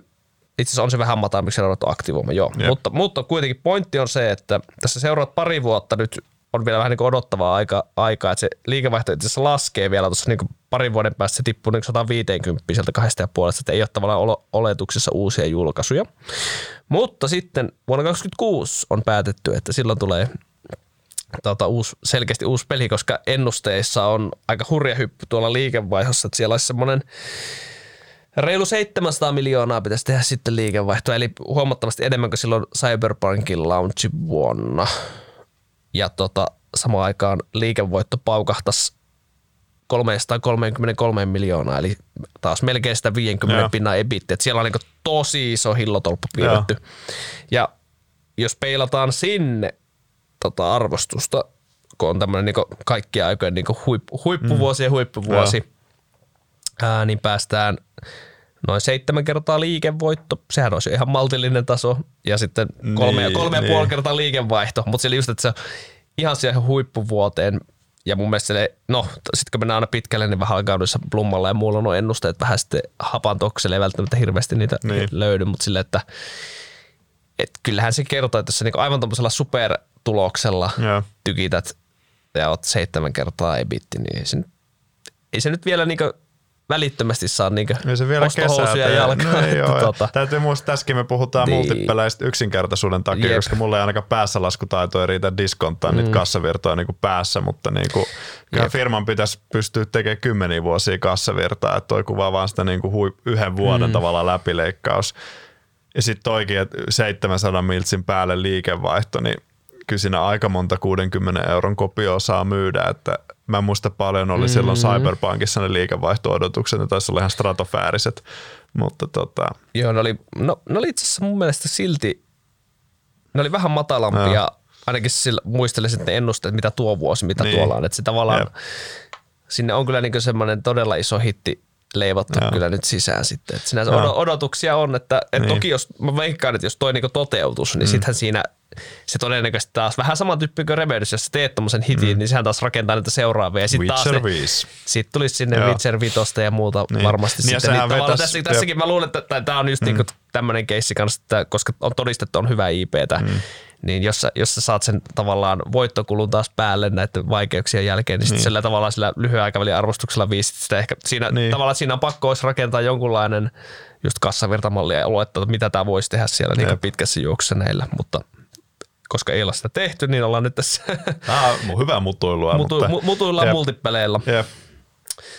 Mutta tota, et, sekin ehkä kertoo, että jos mietitään tuossa nyt lähivuosina liikevaihtokertoimella pelkästään, niin se pyörii niin 10-15 tasolla.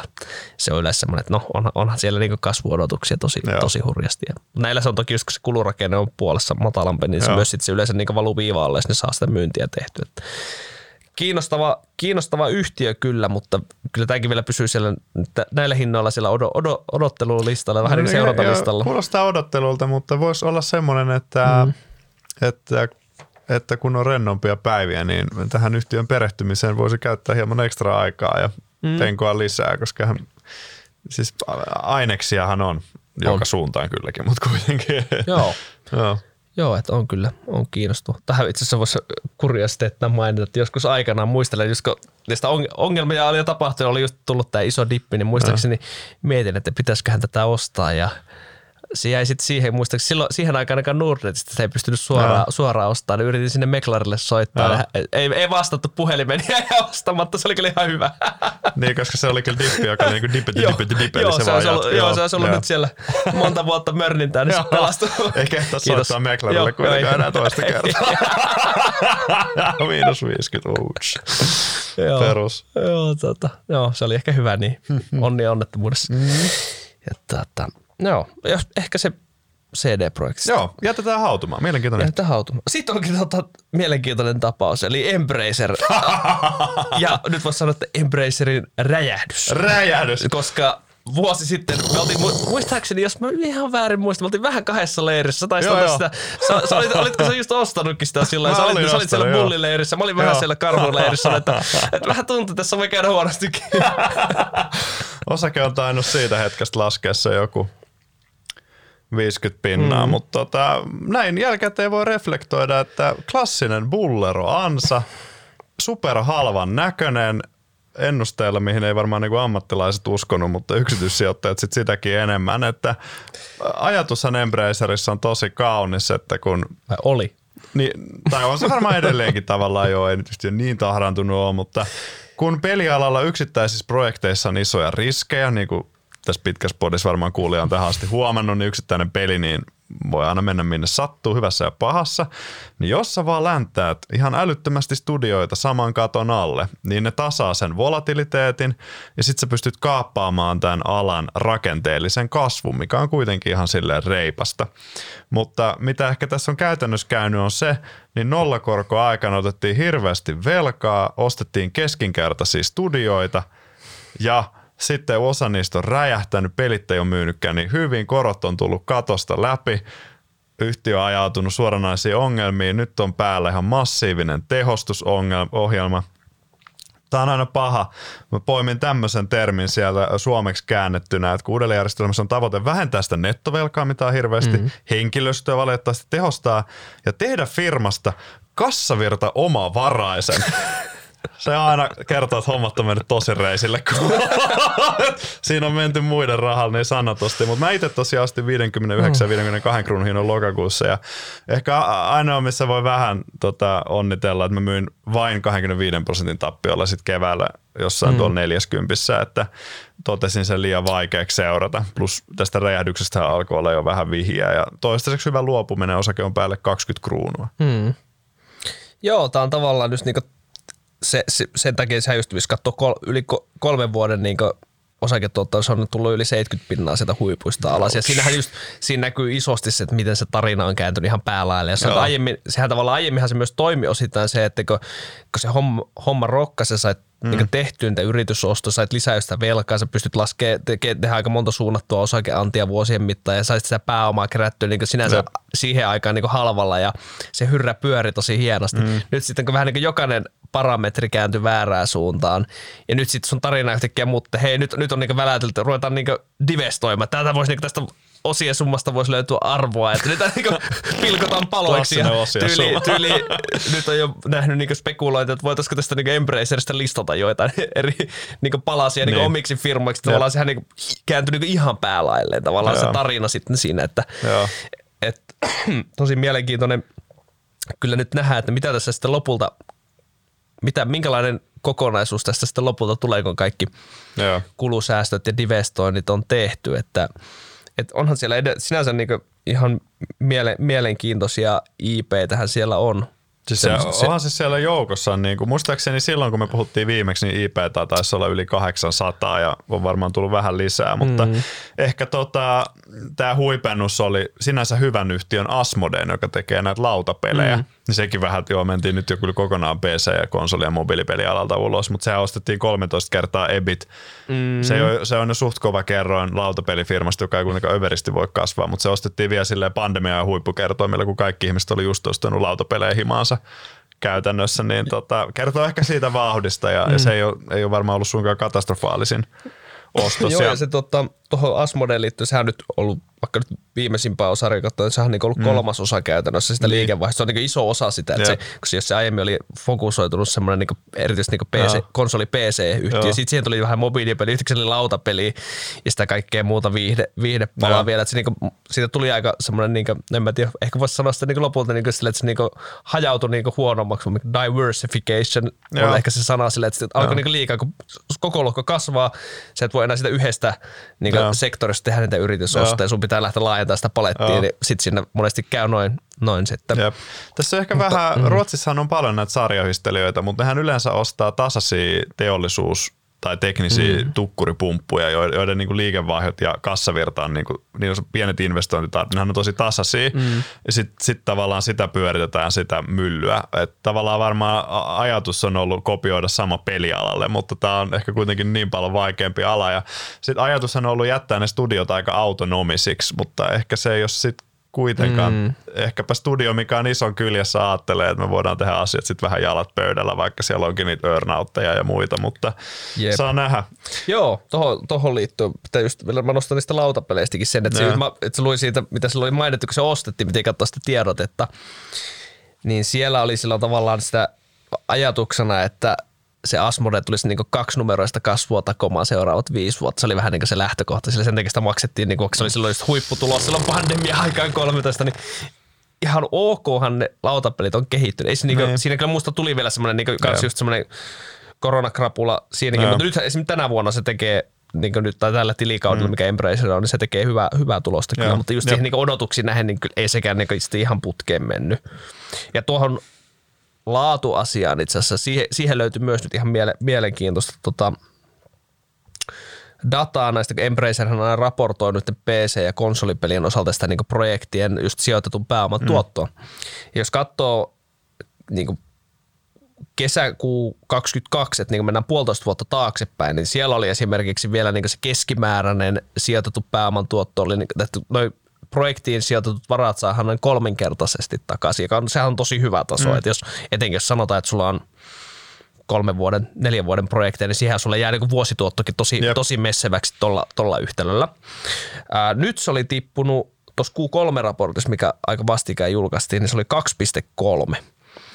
Ja no, me tiedetään, että Embracer on ollut näitä muutamia vähän isompiakin pelijulkaisuja, jotka ei Joo. ole sitten niin hyvin onnistunut. Ja ehkä tässä näkyy mun mielestä myös se, että just se, että kun tänä vuonnakin on tullut niin paljon sitä huippulaatusta kamaa, vielä näitä isompia pelejä, ne onko sitten se vähän, kun Embracer, monet on vähän, niin kuin, ei ole ihan sitä tripla Ata, monikaan julkaisella niin paljon sitä pienempääkin tavaraa, että sitten se tupla on jäänyt vähän niin kuin varjoon siinä, ja sit se ei ole ehkä myynyt niin hyviä, se, se myös siinä näkyy osittain. Lu, luulisin näin, että... Siis se on ihan mahdollinen. Embracer on kyllä mainittu noissa moni sana tavalla, että se on häviävällä puolella tässä, että se on just se, joka omistaa sitä vähän heikommin näkyvää, ja vaikka se on itse iso julkaisija toki, niin ei sit silti saa näkyvyyttä, kun nuo isot vie kuitenkin vielä voimakkaammin sitä, että hmm. vähän onneton asema. Sinänsä nythän on ihan mielenkiintoista, että ö, yhtiön bulleromagneettinen ominaisuus jatkuu halvoilla kertoimilla. EV Sales 1 P6 Price to Book arvosijoittajat, jotka sijoittaa multipeleihin. Hoi 0,4. Tähän siellä bookissa seuraava liikearvoja, aktivointeja ja kehityskuluja. EV EBIT, joka huomioi ehkä vähän paremmin sen aivan röyhkeen velkavivun, mikä siellä on, niin on kuuse. Mm. Tässä on ehkä yksi, mitä sä sanoit vuosi sitten kyllä ihan oikein, että eihän sitä kukaan saa selvää siitä yhtiön raportoinnista yhtään mitään. Että yhtiöhän itse ohjeistaa kiltisti semmoista adjustoidun, adjustoidun, adjustoidun, adjustoidun ebitin jotain mm. versioa ja sitten siihen pitää vähän yrittää nojata, että se pitkässä juoksussa ehkä sitten kuvastaisi kassavirtaa, mitä se voisi tehdä, mutta se on kyllä kieltämättä totta, että, ne, ne on niin, että jos miettisi mit, mittapuuna sitä, että omistaisi vain yhtiöitä, joiden osavuosikatsaukset ja vuoskarin jaksaa lukea kannesta kanteen, niin kyllä mä myönnän, että Embracerissa mm. ihan rajasta sen parin sivun jälkeen oli silleen, että mä en ymmärrä ja mä en jaksa.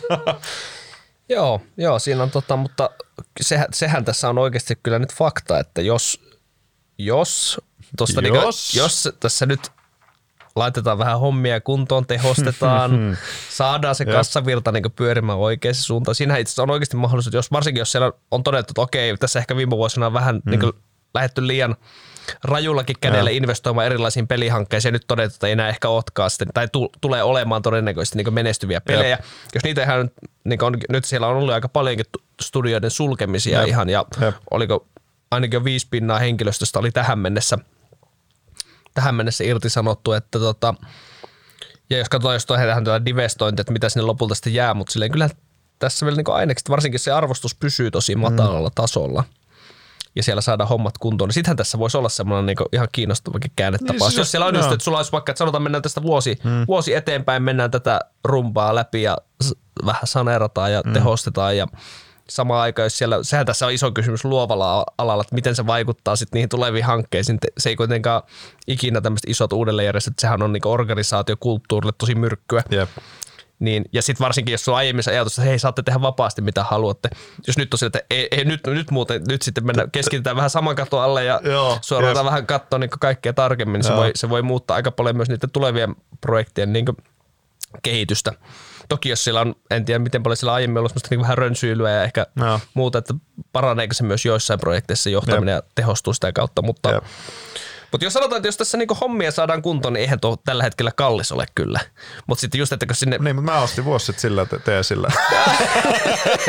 jos ihan nähdä osakkeesta, jos nyt olisi pitänyt, olisi hävinnyt kaksi kolmasosaa. Nyt, nyt tulosodotukset on painunut huomattavasti totta, alemmas joo, ja samaan aikaan arvostuskertoimet on tullut huomattavasti, niin tavallaan odotuksetkin on taas rima on taas paljon matalemmalla, että mikä riittää siihen niin ok suoraan. Mutta on, on, tässä edelleen just se, että ei, ei tuonne pinnan alle, sinne on niin vaikea porautua, varsinkaan silti, jos pikkasen pöyhäsee. pöyhäsee. Tässä, tässäkin, Joo. vaikka tekin syvällisenkin analyysin, niin on tässä silti, niin kuin, onhan sitä aika niin kuin, vaikea saada sitä niin käsitystä, Jep. mitä siellä oikeasti pinnalla tapahtuu. Ja sitten tuossa just, että jos sitä hommaa aletaan viemään desentraloidusta mallista keskusjohtoisempaan malliin, niin joo, se muistaakseni jakautuu noin kymmenen gruppiin, joilla on omat liiketoimintajohtajat, mutta jos sulla on oikeasti yli 800 IPtä, niin studioita on niin kuin ihan loputon määrä, niin on siellä johtoryhmällä kyllä varmaan fokusaika. Ei siellä ei varmaan ole hirveästi nukuttu viimeisen vuoden päivät, jossa mm. että, että sitten ruvetaan oikeasti niin kuin käskemään niitä. Nyt te teettekin tätä ja priorisoitte tota ja näin. Ja, ja sitten noissakin ennusteissa, mä muistan jo silloin vuosi sitten oli se, että kyllä ne, ne isommat pelit tuo leijonan osan kuitenkin siitä, että ne tupla tai mm. jopa triplaa pelit ne pitäisi myydä et nyt kun se trendi on, että tavallaan Embracerissa ennen ehkä vähän väärin ihmistä jotenkin aina ajatteli, että jos yksi studio feilaa, niin eihän se tarkoita sitä, että toinenkin feilaa, mutta niin kuin hyvin nostit siitä loistavasta roikuviosta, mitä toiseksi yhtiö onneksi julkaisee, niin tuntuu, että niitä epäonnistumisia vaan niin kuin tulee mm. sieltä ja täältä, että se ei ehkä herätä luottamusta, että onko se niin toimintakykyinen edes, mutta se on kyllä totta, että semmoisena käännetapauksena tämä voisi olla mielenkiintoinen, vaikkakin yhtiö voisi varmaan nimenkin vaihtaa, Embracerhan on niin, että se niin kuin ylistää ja näin, niin se pitäisi. Strangler. Strangler tai joku joo tämmöinen, että, että se on kyllä ihan muuttunut. Että voisin kuvitella, että no, yritysosto ei varmasti tehdä pitkää aikaa, mutta Joo. se varmaan myös maine yritysostajana on kyllä kärsinyt, että kuka haluaa tuommoiselle myydä oman, onhan se niille yrittäjille mm. kuitenkin elämäntyö mm. ja ei nyt sitä Stranglerille voida myydä, eli ole hirveä rahapula. Joo, mutta siinä on tota, iso remontti siellä on nyt edessä ja tavallaan, niin. tavallaan pitää rakentaa se tarina täysin uusiksi, mutta Jep. katsotaan mitä siitä tulee. Sinänsä toi mm. on niitä, että en ole tällä hetkellä ostolaidella, mutta sille, että kyllä aina seurailen, seurailen sivusta ihan mielenkiinnolla. Joo, ehdottomasti. Mutta pidetään, pidetään Plus jatkossa. on aika valtava toimija. Toki jos joku haluaisi ihan valtavan määrän sisältöä mm. oman katalogiin, omaan rosteriin, niin tuossa saisi kyllä kerta heitolla sitä, että siinä mielessä pelien Netflixille ostettavaa mm. riittäisi. ehkä siihen just tavallaan vielä, miten se lähti se tarina. Si- siitä ehkä vähän just vielä rapautti mun mielestä se sijoittajatarina, kun aiemmin se, heillä oli kuitenkin se aika en muista lukuja enää tarkalleen, mutta se oli kuitenkin aika bulli se ohjeistus, mitä tehdään. Niin se oli annettu seuraavalle kahdelle tilikaudelle se jo.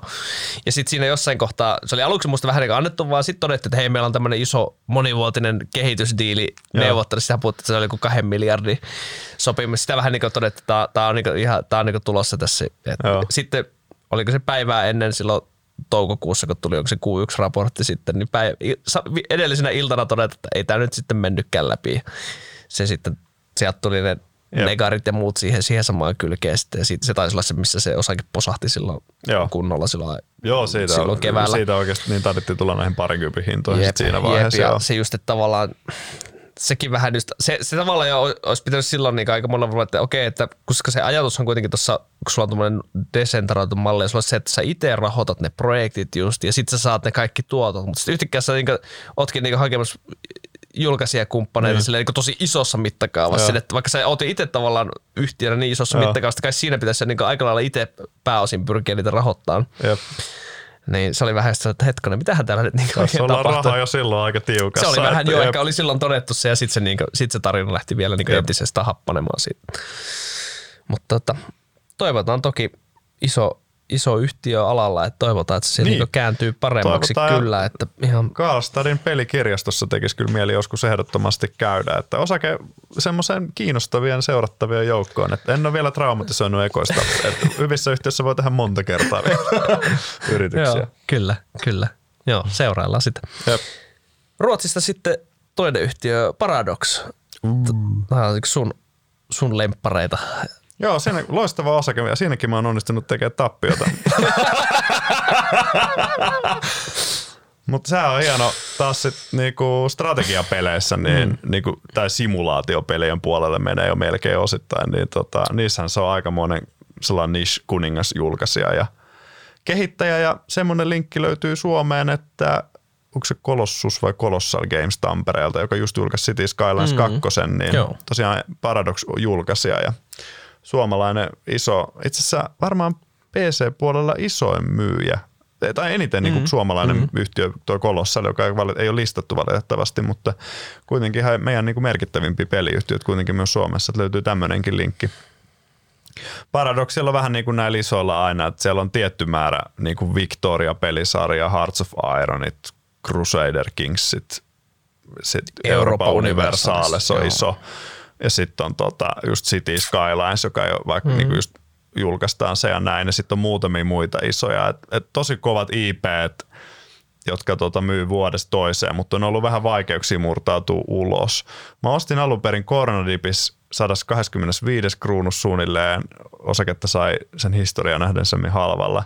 Sitten se nousi 300 Crusader Kings 3 odottaen. Sitten se crashasi takaisin 120, kun siellä vanhan toimarin alla ilmeisesti useita projekteja meni aivan vihkoon. Ja sitten mä ajattelin, että kun se vanha toimari Wester palaa toimariksi, että – että tässä nyt menee varmaan monta, monta kvartaalia, kun nämä setvii näitä sotkuja. Mm. Mutta osakehan nosti tietysti takaisin 300, kun mä olin just myynyt jollekin osakkeet sillä samalla 120 kruunun hinnalla suunnilleen. Nyt osakepöydä noin parissadas kruunussa ja näin. Että, siis sinänsä ekonomialta on tosi herkullinen yhtiö, koska mun käsittääkseni tuommoisten strategiapelin tuotantokustannukset ei ole niin isoja – Mm. Ja sitten Paradox on ihan hävytön kuuluisa siitä, että se julkaisee pelit käytännössä beettana ulos, eli ihan keskeeräisinä ja sitten niihin printataan superkalliita DLCtä. Mutta se pelaajakunta niin on ollut kuitenkin lojaali, vaikka ehkä välillä vähän raivostunut ja ostaa ne. Ja se selittää, että yhtiön liikevoittomarginaalihan on se jossain 40 mm. prosentissa. Että yksi alan kannattavimpia ja parhaimmillaan pystynyt tosi vakaaseen tulokseen, eli jos dipistä saisi, niin palaisin kyllä mielelläni kyytiin, mutta kysymysmerkkejä on tietysti aina se, että, että tota, kuin isoksi voi kasvaa tuolla tontilla ja pystyykö se murtautuu ulos noista uusista. Ja sitten mm. on ollut Crusader Kings 3, taas lähtee vähän pehmeästi liikkeelle. City Skylines on ollut otsikoissa tota, teknisten bugien.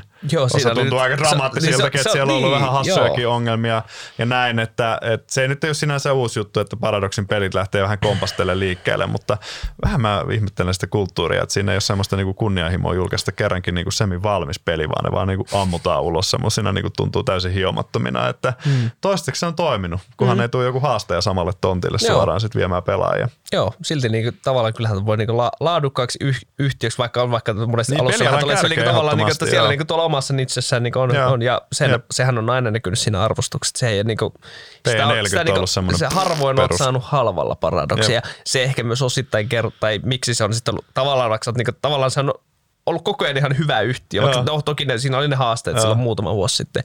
Mutta muuten, niin se on ollut aika volatiili osake Oh. suhteessa siihen tavalla, että se on kuitenkin silleen homma, hommaan, ja siellä Joo. on ollut vahvat IPt koko ajan, niin Joo. se kertoo vaan just siitä, että jos sulla on korkeat arvostuskertoimet, Joo. niin se voi olla sitten vaikka vähän pienempikin rasahdus, niin se voi olla Joo. välillä sitten kylmää kyytiä ja, Joo. tai et, niin osa, osakemarkkinan puolella. Joo, kovia odotuksia. Mä luulen, että Joo. siellä on paljon mun kaltaisia bulleromistajia, jotka just ampuu noihin niin kuin ylä- ja alalaitoihin koko ajan. Tulee niin kuin rajuja reaktioita. Jotain peli, peli, mun mielestä sen yhtiön laadusta kertoo vielä se, että oliko se Euroopan Universales, mihin on tullut joku miljoona DLCtä, niin jos ne kaikki ostaisi täyteen hintaan, niin mä taisin joku podi sanoa, että se oli ainakin yli 300 euroa. Että se kyllä kuvaa hyvin sitä, että yhtiö saa koukutettua riittävän peli, pelaajamassan per peli ja sitten vasta DLCtä vaan tulee sieltä jatkuvasti, niin tota, se on niinku taloudellisessa mielessä kyllä ehdottomasti yksi herkullisimpia firmoja, mitä niinku pelialalla on. Ja ne on tosi pitkäkestoisia ne pelit. Niitähän pelejä, jotkuhan pelaa tuhansia tunteja siinä, missä normipelejä kymmeniä viiva ihan maks satoja ehkä. Niin. Jep. Et se, se on ehkä semmoinen, niin jos miettii peliyhtiöitä semmoisena ajankaappaina, niin silloin on kyllä syvät vallihaudat tuommoisessa mm. hommassa, että se saa kyllä ihmisten aikaa vietyä itseltään. Tehdään vielä nopea puraisu numeroihin. Tosiaan liikevaihto on nyt se kävi tuossa just silloin, kun oli näitä haasteita ja vähän sille Joo. projekteja ja siinä ei tainnut silloin niin paljon osua julkaisuja, niin oltiin euroissa semmoinen 130 miljoonaa. Nyt on taas tuohon niin Q3 loppuun mennessä oli painettu 190 miljoonaan ja ennusteissa käytännössä tänä vuonna se tuossa vissiin Q4 nyt varmaan se City Skylines tuo ainakin kasvua, niin semmoinen 220 miljoonaa. Itse asiassa sen jälkeenkin vielä niin ensi vuodelle ihan melkein 250 miljoonaa sitten liikevaihto. Sillä vielä Joo. nyt on tavallaan tässä näillä uusilla julkaisuilla selkeästi kasvua, kasvua on luvassa ainakin ennusteissa ja hyvää, todella hyvää kannattavuutta. Mutta tota, kyllähän se tuossa arvostuksessakin näkyy, että just Joo. tämän vuoden ennusteilla P37 tippuu tuossa, jos mennään kaksi vuotta eteenpäin ja ostetaan nuo ennusteet, niin semmoinen P24. Ja tässä just näkee, että kun on hyvä kannattavuus, niin toi vaikka liikevaihtokerroin pyörii tuolla niin 7-10 tasolla. Että se on niin markkina-arvo on niin euros pari miljardia. Onko se itse asiassa Pohjoismaiden arvokkaimpia peliyhtiöitä niin. markkina-arvolla? No, Koska muuten me- Embracer on pudonnut niin, rankasti? Totta, totta melkein Saattaa pitäisi tarkistaa. oikeasti, joo. joo. Joo, melkein. Tätä ei ole, ei ole nyt tota, Joo. tota ei ole nyt tuossa paperilla, mutta se Joo. voi, se voi muuten olla tilanne, että se on tällä hetkellä arvokkaan. Miettii sitten liikevaihto mielessä. Mikä liikevaihto mielessä ei kuitenkaan ehkä niin iso, mutta tota, joo, huh, huh. Joo, näin ne muuttu. Niin se Embracer taitaa just painaa sellaisen y- ykkösen EVC. Joo, Sillä, joo. joo. On ne. Se on just kertoa, että tästä, tavallaan tämä tekee myös tästä pelimarkkinasta, peliyhtiön sijoittamista kiinnostavaa, koska just silloin, jos sulla on se tarina, vaikka tarina muuttuu tai susta mm. muovautuu niin laadukas peliyhtiö, mm. niin sulla voi just käydä se, että sun kertoimetkin, sulla Joo. tavallaan sun liikevaihto ampuu tosi paljon ylös, sun kannattavuus ampuu tosi paljon ylös, sitten samaan aikaan ne arvostuskertoimet saattaa ampua tosi paljon. Sitten voidaan nähdä niitä, että sulla voi, no on vaikka se vaikka puolalainen CD-projekti, ja mm. on myös Paradox, jos katsoo sitä pitkää historiaa, mm. nehän on niinku tuottanut aivan tajuttoman Jep. hyvin Jep. niinku osakkeena. Joo. Tämäkin menee ehkä siihen, että ö, ehdottoma, mun mielestä yksi parhaita peliyhtiöitä mm. kyllä, vaikka pelit julkaistaankin aina keskeeräisenä ulos, niin tota, mutta dipistä jos saisin halvalla, niin voisin uudelleen yrittää, että jos tällä kertaa mm. onnistuisi jopa. Joo, joo tämä on mulla kanssa siellä, aina siellä seurantalistalla aina vilkaisen ja sitten Joo, Ai, se ai, on. ai. Mutta joo, ihan mielellään omistaisi Joo. oikealla hinnalla, kyllä. Tota, vieläkin meillä tässä konsolipuolella, tässä nyt on pitkä podi tiedossa, mutta täällä on nyt vielä, vielä yhtiötä riittää. Tässä otan vähän lyhyemmin nämä muutamat tästä, eli vähän niin näistä isommista yhtiöistä, kunnia maininnat, kun nyt on puhuttu näistä monesta mm. isosta, niin meillähän on edelleen Ubisofti, joka on ranskalainen, ja sitten Pariisista tulee. Square Enix Japanista, Joo. niin jos eka tuosta Ubisoftista, niin siitä ehkä profiililtaan, niin voisi sanoa vähän myös käänneyhtiöksi. Joo. Siellä on myös, on ollut ongelmia, mutta jos katsoo, vaikka osake, osakekurssi ehkä kertoo jotain, että ongelmia, no. ongelmia on ruvettu ratkomaan ja osake on elpynyt niin alkuvuoden pohjista joku melkein 50 pinnaa, mutta edelleen niin jos katsoo vi, viiden vuoden kehitystä, niin ollaan niin kuin, stoki mm. on puolittunut käytännössä. Ja. ja siellähän myös tiedetään, Ubisoftilla on hyviä brändejä, esimerkiksi Assassin's Creedit, Rainbow Sixit ja vaikka ja. mitä muuta, mutta sille, no, no on ehkä niitä ihan kärki ip Ja sitten siellä niin myös tuttu tyyliin, kun on koko luokka kasvanut, on vähän rönsytty ja on tullut tehottomuutta ja paljon projekteja. Ja Klassikko. Siellä on niin kuin, se vähän se tuloksen teko on ontunut ja sitten siellä se taisi olla just miksi se silloin alkuvuodesta, siinäkin semmoinen, nähtiin semmoinen aika iso dippi oli just kun tuli vielä ää, käytännössä Negari tehtiin isot alaskirjaukset joihinkin jo, niin mm. kehitysmenoihin, mitä oli aktivoitu. Ja sitten niin no sit todettiin niin uusi strategia, että nyt, nyt lähdetään tota karsimaan niitä rönsyjä ja keskitytään niihin ydin IPisiin mm. ja pyritään sitten tekemään niin just kannattavuuskäännettä ja muuta. Jännä nähdä, miten siinä käy, mutta sille just, että jos tota arvostusmielessä katsoo, niin EV Epidä kerroin, mikä nyt on aika huono mittari yleensä, kun siellä on just tätä aktivointia ja muuta, mutta Joo. se on niin 4-5 lähivuosi, eli tämmöinen Ubisoftin möhköfanttikin treidaa mm. samoilla kertoimilla kuin vaikka noin mobiilipeliyhtiöt, se on jopa patalemmalla. Että niin siinä mielessä, että lähtökohdat, jos saa hommat kuntoon. kertoimia Kyllä, kyllä. Ai että. Ää, mutta jos vähän katsotaan, niin ne on myös tarjoilu vähän ohjeistusta tuohon nyt niin mm. maaliskuussa loppuvalle tilikaudelle, niin jos ne sen tuloksen tekee, niin EBIT-kerroin pyörisi siellä noin 12 ja, ja se tekisi niinku suunnilleen 20 pinnan niinku oikastua EBIT, että sinänsä ihan ok taso, mutta sitä on monesti kritisoitu heillä liikevaihto tosiaan on noin 2 miljardia mm. euroa. Että sinänsä iso yhtiö ja sinänsä siellä noissa IPissä voisi olla kyllä myös sitä potentiaalia mm. vähän rutistaa sitä EBIT-marginaalia niin. vielä ylöspäin. Se on ollut vähän sitä kritisoitu monesti, että no ranskalainen yhtiö, tiedät, että ne yleensä kaikista tehokkaimpia on, niin tässä, niin kuin, että ei Jep. välttämättä se, ja siellä myös se tehostaminen on vaikeaa, koska tiedetään, että siellä on aika tiukat, tiukat niin, työmarkkinat, työmarkkinat, työmarkkina kyllä. on tiukka, joo. Ja, eikä siellä ole se, muistanko mä nyt väärin, mutta siellä on suorastaan semmoinen hallitsija perhe tai suku. Kyllä. sama, sama suku, kyllä. jos sulla katsoo johtoryhmää ja muita avahenkilöitä, niin samaa sukunimeä ja ne joo, on Gillemot. Gillemot, joo. se on vähän sitten semmoinen heidän valtakunta, että siellä ulkopuolisella joo. on vähän sananvaltaa Siis tämähän olisi niinku täydellinen yhtiö tässä, jossa, jos tähän voisi tulla joku vaikka, sanotaan vaikka kuin private equity, osta joo. sen pois, tehosta sen, saisi tuosta ihan noista IPistä niin paljon enemmän niin. irti, jossa voisi tehdä se. Mutta Gillemotithan on tehnyt Joo. Tencentin kanssa Vispillen kaupat. En sitä omistusrakennetta enää ihan tarkalleen muista, Joo. mitä kaikkea siinä tehtiin. Mutta käytännössä se tarkoittaa sitä, että siitä ei voi kukaan, kukaan ei voi niinku pidätä sitä yhtiötä pois Joo. pörssistä, koska siellä on se tämä diili Tencentin kanssa. Että, ei, joka, niin, tämä tota, on niin raskalainen yhtiö. Mutta silleen, että tavallaan ihan kiinnostava just silleen, että kyllä välillä se näyttää, näyttää mutta ottaa nämä muut speksit huomioon, niin ei. Universumissa on muitakin olin, Tästä on ehkä voisi sen todeta, olin silloin alkuvuodesta jonkun aikaa ja. omistaja, just kun tuli se iso dippi ja sitten he samaan aikaan tiedot, että ajetaan nyt, niin kuulosti, kuulosti just ihan järkevältä ja sitten se arvostus oli, se oli vielä nykyistä niin matalampi, ja. niin tuli semmoinen, että no okei, nyt tässä ehkä on just se tuottoriski silleen, että mm. ei tarvitse hirveästi edes tapahtua, että tässä voi niin mm. tulla jonkun elpy. No se elpy jonkun verran, mä lähdin pois jo siitä, ja. että en ole, en ole tällä hetkellä ja. tässäkään enää omistajana, mutta ja seurantalistalla tämäkin. Tämäkin.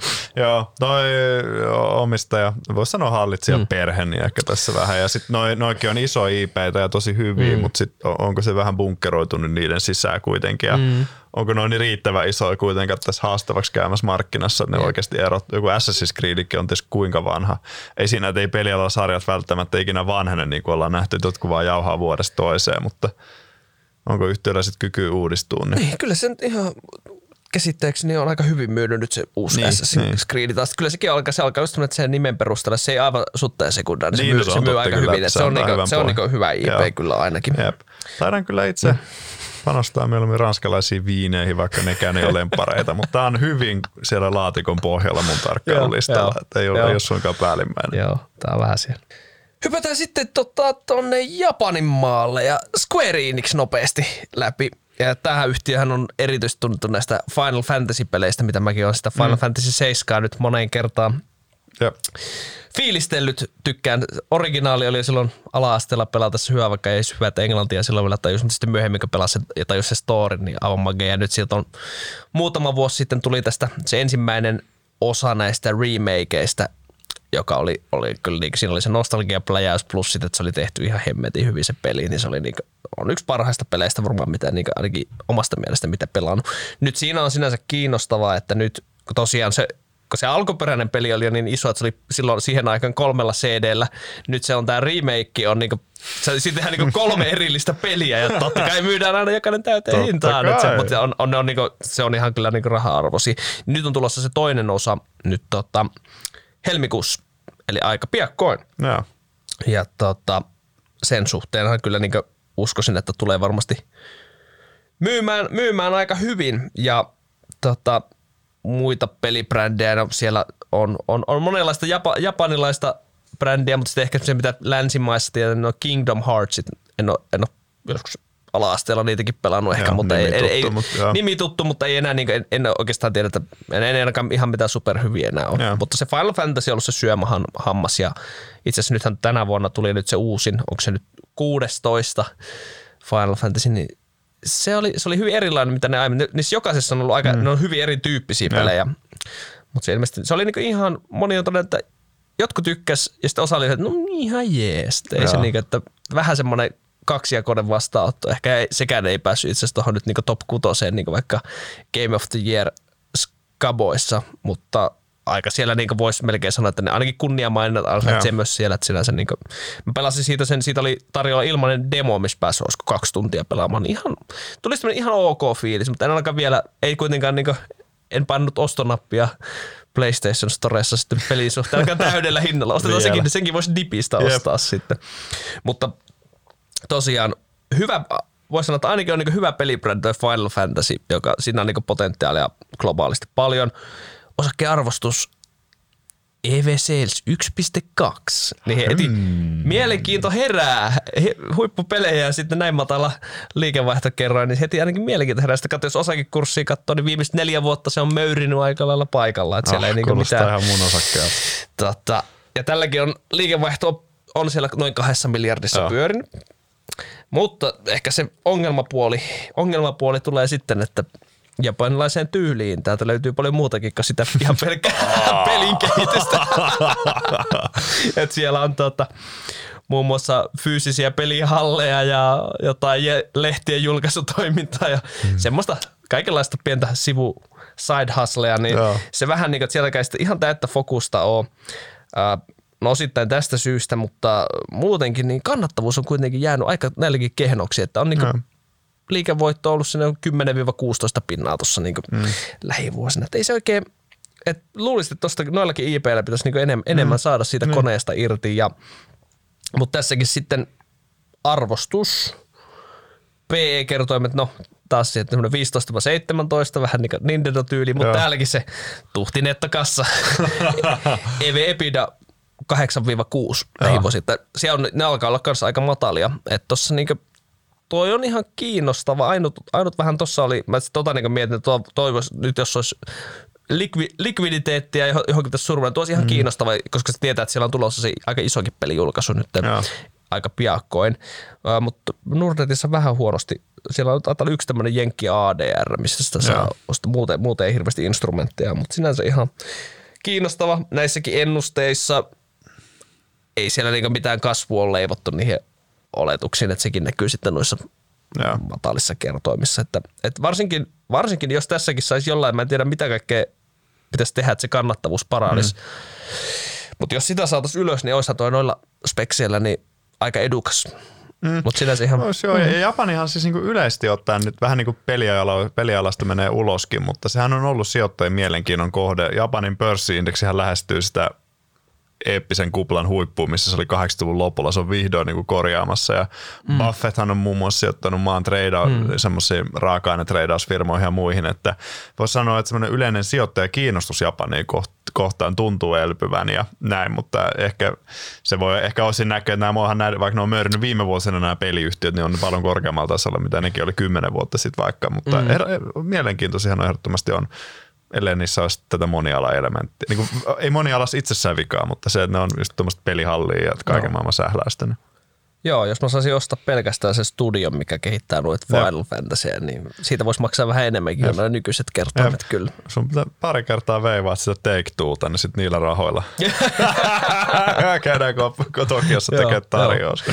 Tota, mä otin vielä tähän podiin, tässä tuli itse enemmän firmoja kuin mitä edellisessäkin podista. Aina Aa, pitää, pitää parantaa pide, niin. aina pidempi ja parempi. Ja, niin kuin peleissä. Kyllä, kyllä. Aina pitää tehdä pitkäkestoisempia kokemuksia. Kyllä vaan. Joo.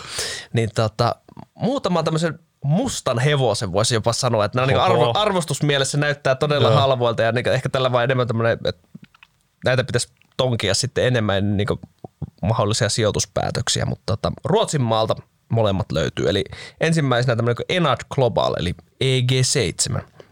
Aikanaan taisi nimi olla Toadman, ja siinä on myös sitten vuosien varrella aika monta yritysostoa tehty, jossain kohtaa se nimikin vaihtui. Vaihtui sitten EG7 ja se tosiaan yritysostojen kautta muodostunut. Siellä on peliportfoliossa on niinku useampia tämmöisiä niinku live-operaatioita, live service-pelejä. Suuri osa toimii myös niinku free-to-play-mallilla niistä.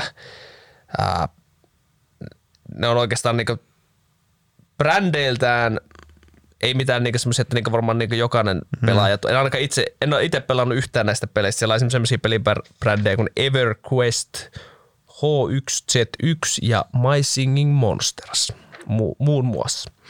Ja sitten sen lisäksi liikevaihtoa tulee semmoinen 20-30 pinnaa niin palvelu, palveluliiketoimintaa heidän määritelmän mukaan. Se on käytännössä niin julkaisutoimintaa ja sitten niin myös mm. he ilmeisesti markkinoi niin muiden pelejä.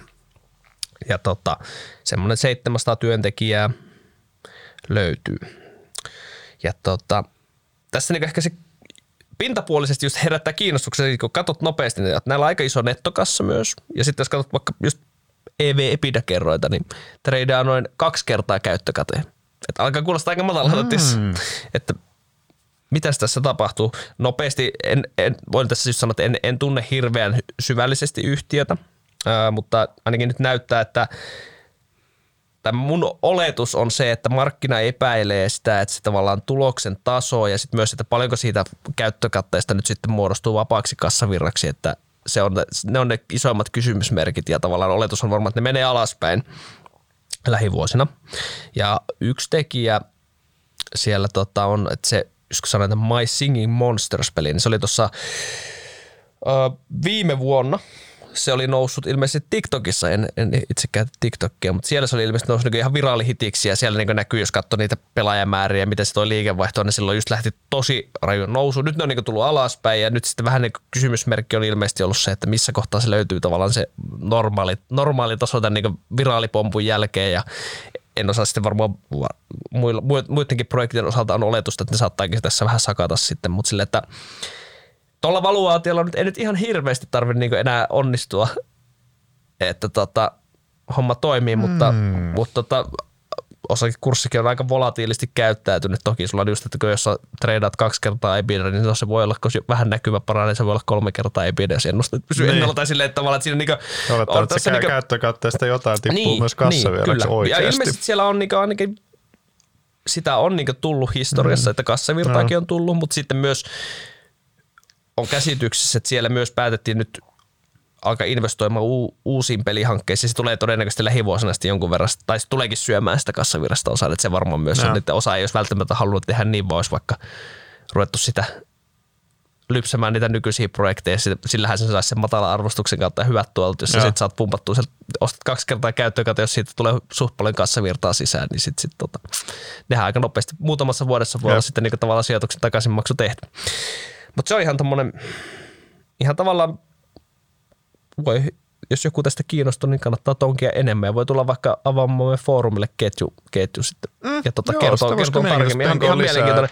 Tässä, just, tässä just itsellä on se, että niin välillä on tätä kattoa ja miettinyt ihan vaan tuon niin arvostus, arvostuksen takia, mutta just, että ei tunnista ei tiedä noita peliä, pelejä sinänsä, niin että pitäisi tehdä niin huomattavasti syvällisempää tutkimusta, että uskaltaisi tämmöistä lähteä, kun näissä yleensä, jos sulla on tosi matala arvostus, Joo. niin siinä voi olla joku koira Koirahan yleensä markkina on kuitenkin sen verran Jep. tehokas. Tähän liittyy toinen tota, ruotsalainen, eli Thunderful Group. Tämä taisi olla just silloin vielä elettiin sitä Renta Renta-aikaa, olisiko ollut 21 vuonna Joo, Ipotti. nimi on tuttu, joo. Ipotti, taisin olla itsekin olla Ipossa mukana.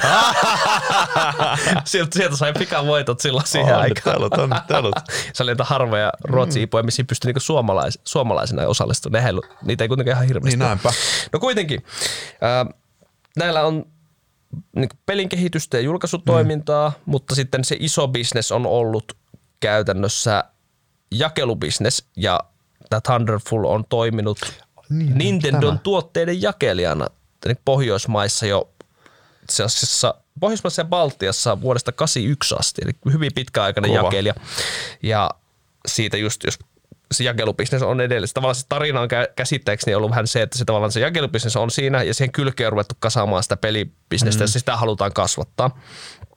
Ja tota, esimerkiksi viime vuoden lukuja katsoo, niin liikevaihdosta tekee semmoinen ö, euroissa semmoinen vajaa, vajaa 300 miljoonaa liikevaihto, ihan iso liikevaihto kyllä. Ja tota, mutta siitä vaan noin 17 prosenttia oli itse sitä pelibisnestä. Mm. Mutta sitten taas peräti 75 prosenttia tuloksesta tuli siitä pelibisneksestä. Kertoo, että se jakelubisnes on just iso, iso liikevaihto, mutta matalat marginaalit sillä, että se tavallaan vähän hämäystä. Tässä just hämää, jos menee katsomaan vaikka liikevaihtokerroin, niin se näyttää tosi matalalta, mutta se, se ei ehkä kerro sitä parasta että pitää tuloksen kautta katsoa. No kuitenkin, jos katsotaan niitä tuloskertoimia, ja tosiaan ehkä vielä koko luokasta sen verran just, että no semmoinen 500 henkilöä on tällä hetkellä töissä, että semmoinen ihan kohtu, kohtuullisen kokoinen tosiaan. Niin, niin tämäkin on tuloskertoimilla kolme kertaa käyttökate. Ja itse asiassa nämä, mä en tiedä mi- mihin, mitä nämä ennusteet on ihan tarkalleen syönyt, mutta oikaistut PE-kertoimet lähivuosille 1,5-2. No toinen Jarmo Freeman osake.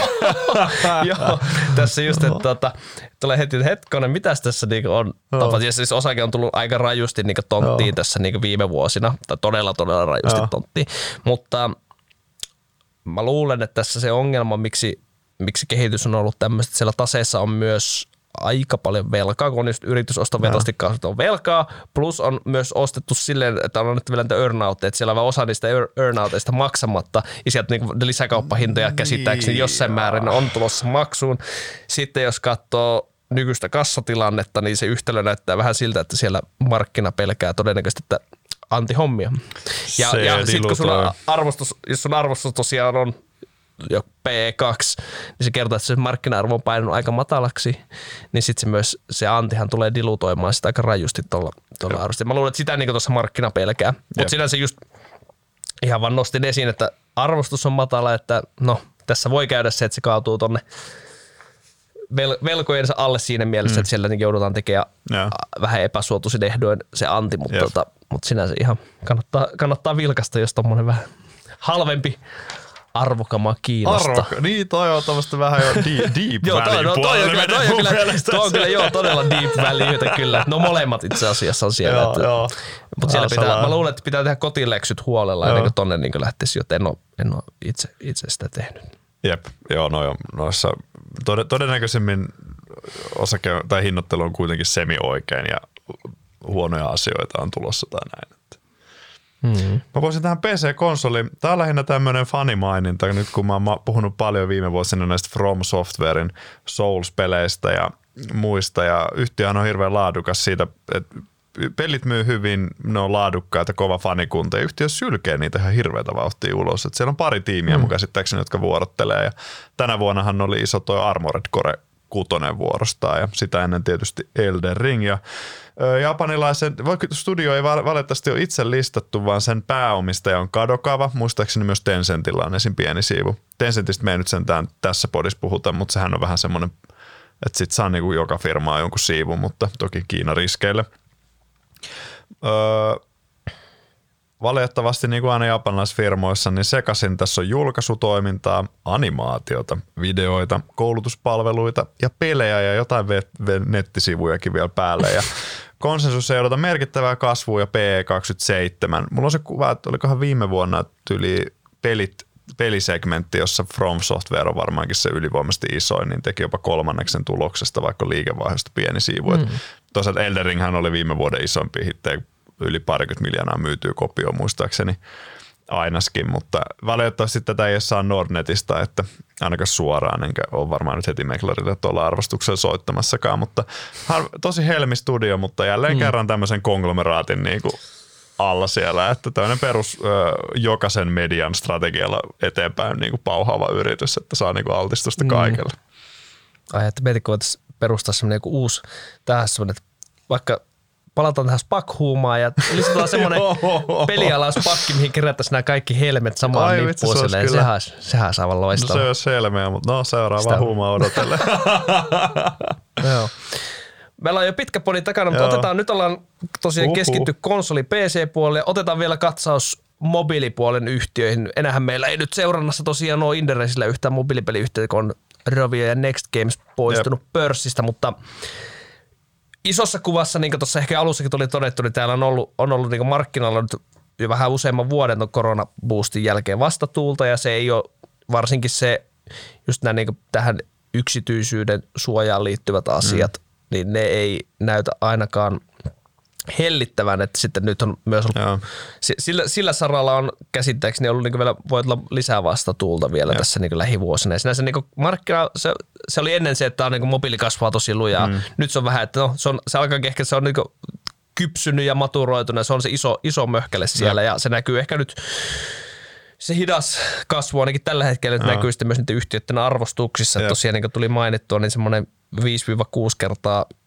käyttökate keskimäärin. Nämä, mitä jäljellä näitäkin on just lähtenyt pörssistä aika paljon. Jep. Mutta ajattelin tässä ihan nopeasti nostaa esiin. Tässä meillä on pääosin tuota Ruotsin pörssistä, siellä niitä vielä riittää, niin ensimmäisenä näistä, tämä on vähän niin kuin mobiilipeliala Embracer ollut tämä Stillfront ja kehitys kävi, sinne kävi vähän samat, että tehtiin isosti yritysjärjestelyjä silloin just vielä tuossa nollakorkoaikaan ja si- siinäkin se homma toimi ylöspäin tosi nätisti.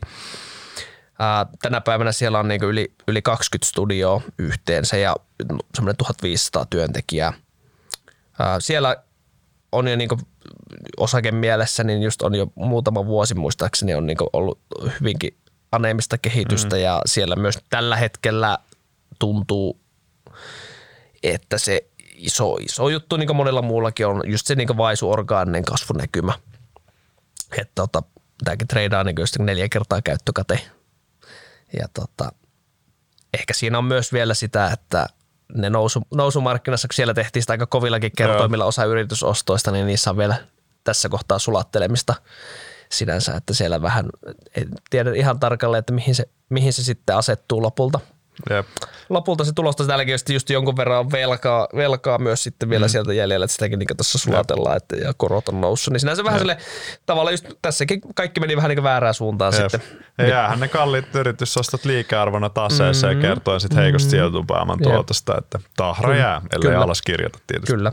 Joo, mutta on muuten niin ihan kannattavuus mielestä tekee, että ei, mm. hirveästi ei kasva tällä hetkellä, mutta just semmoista 20 pinnan mm.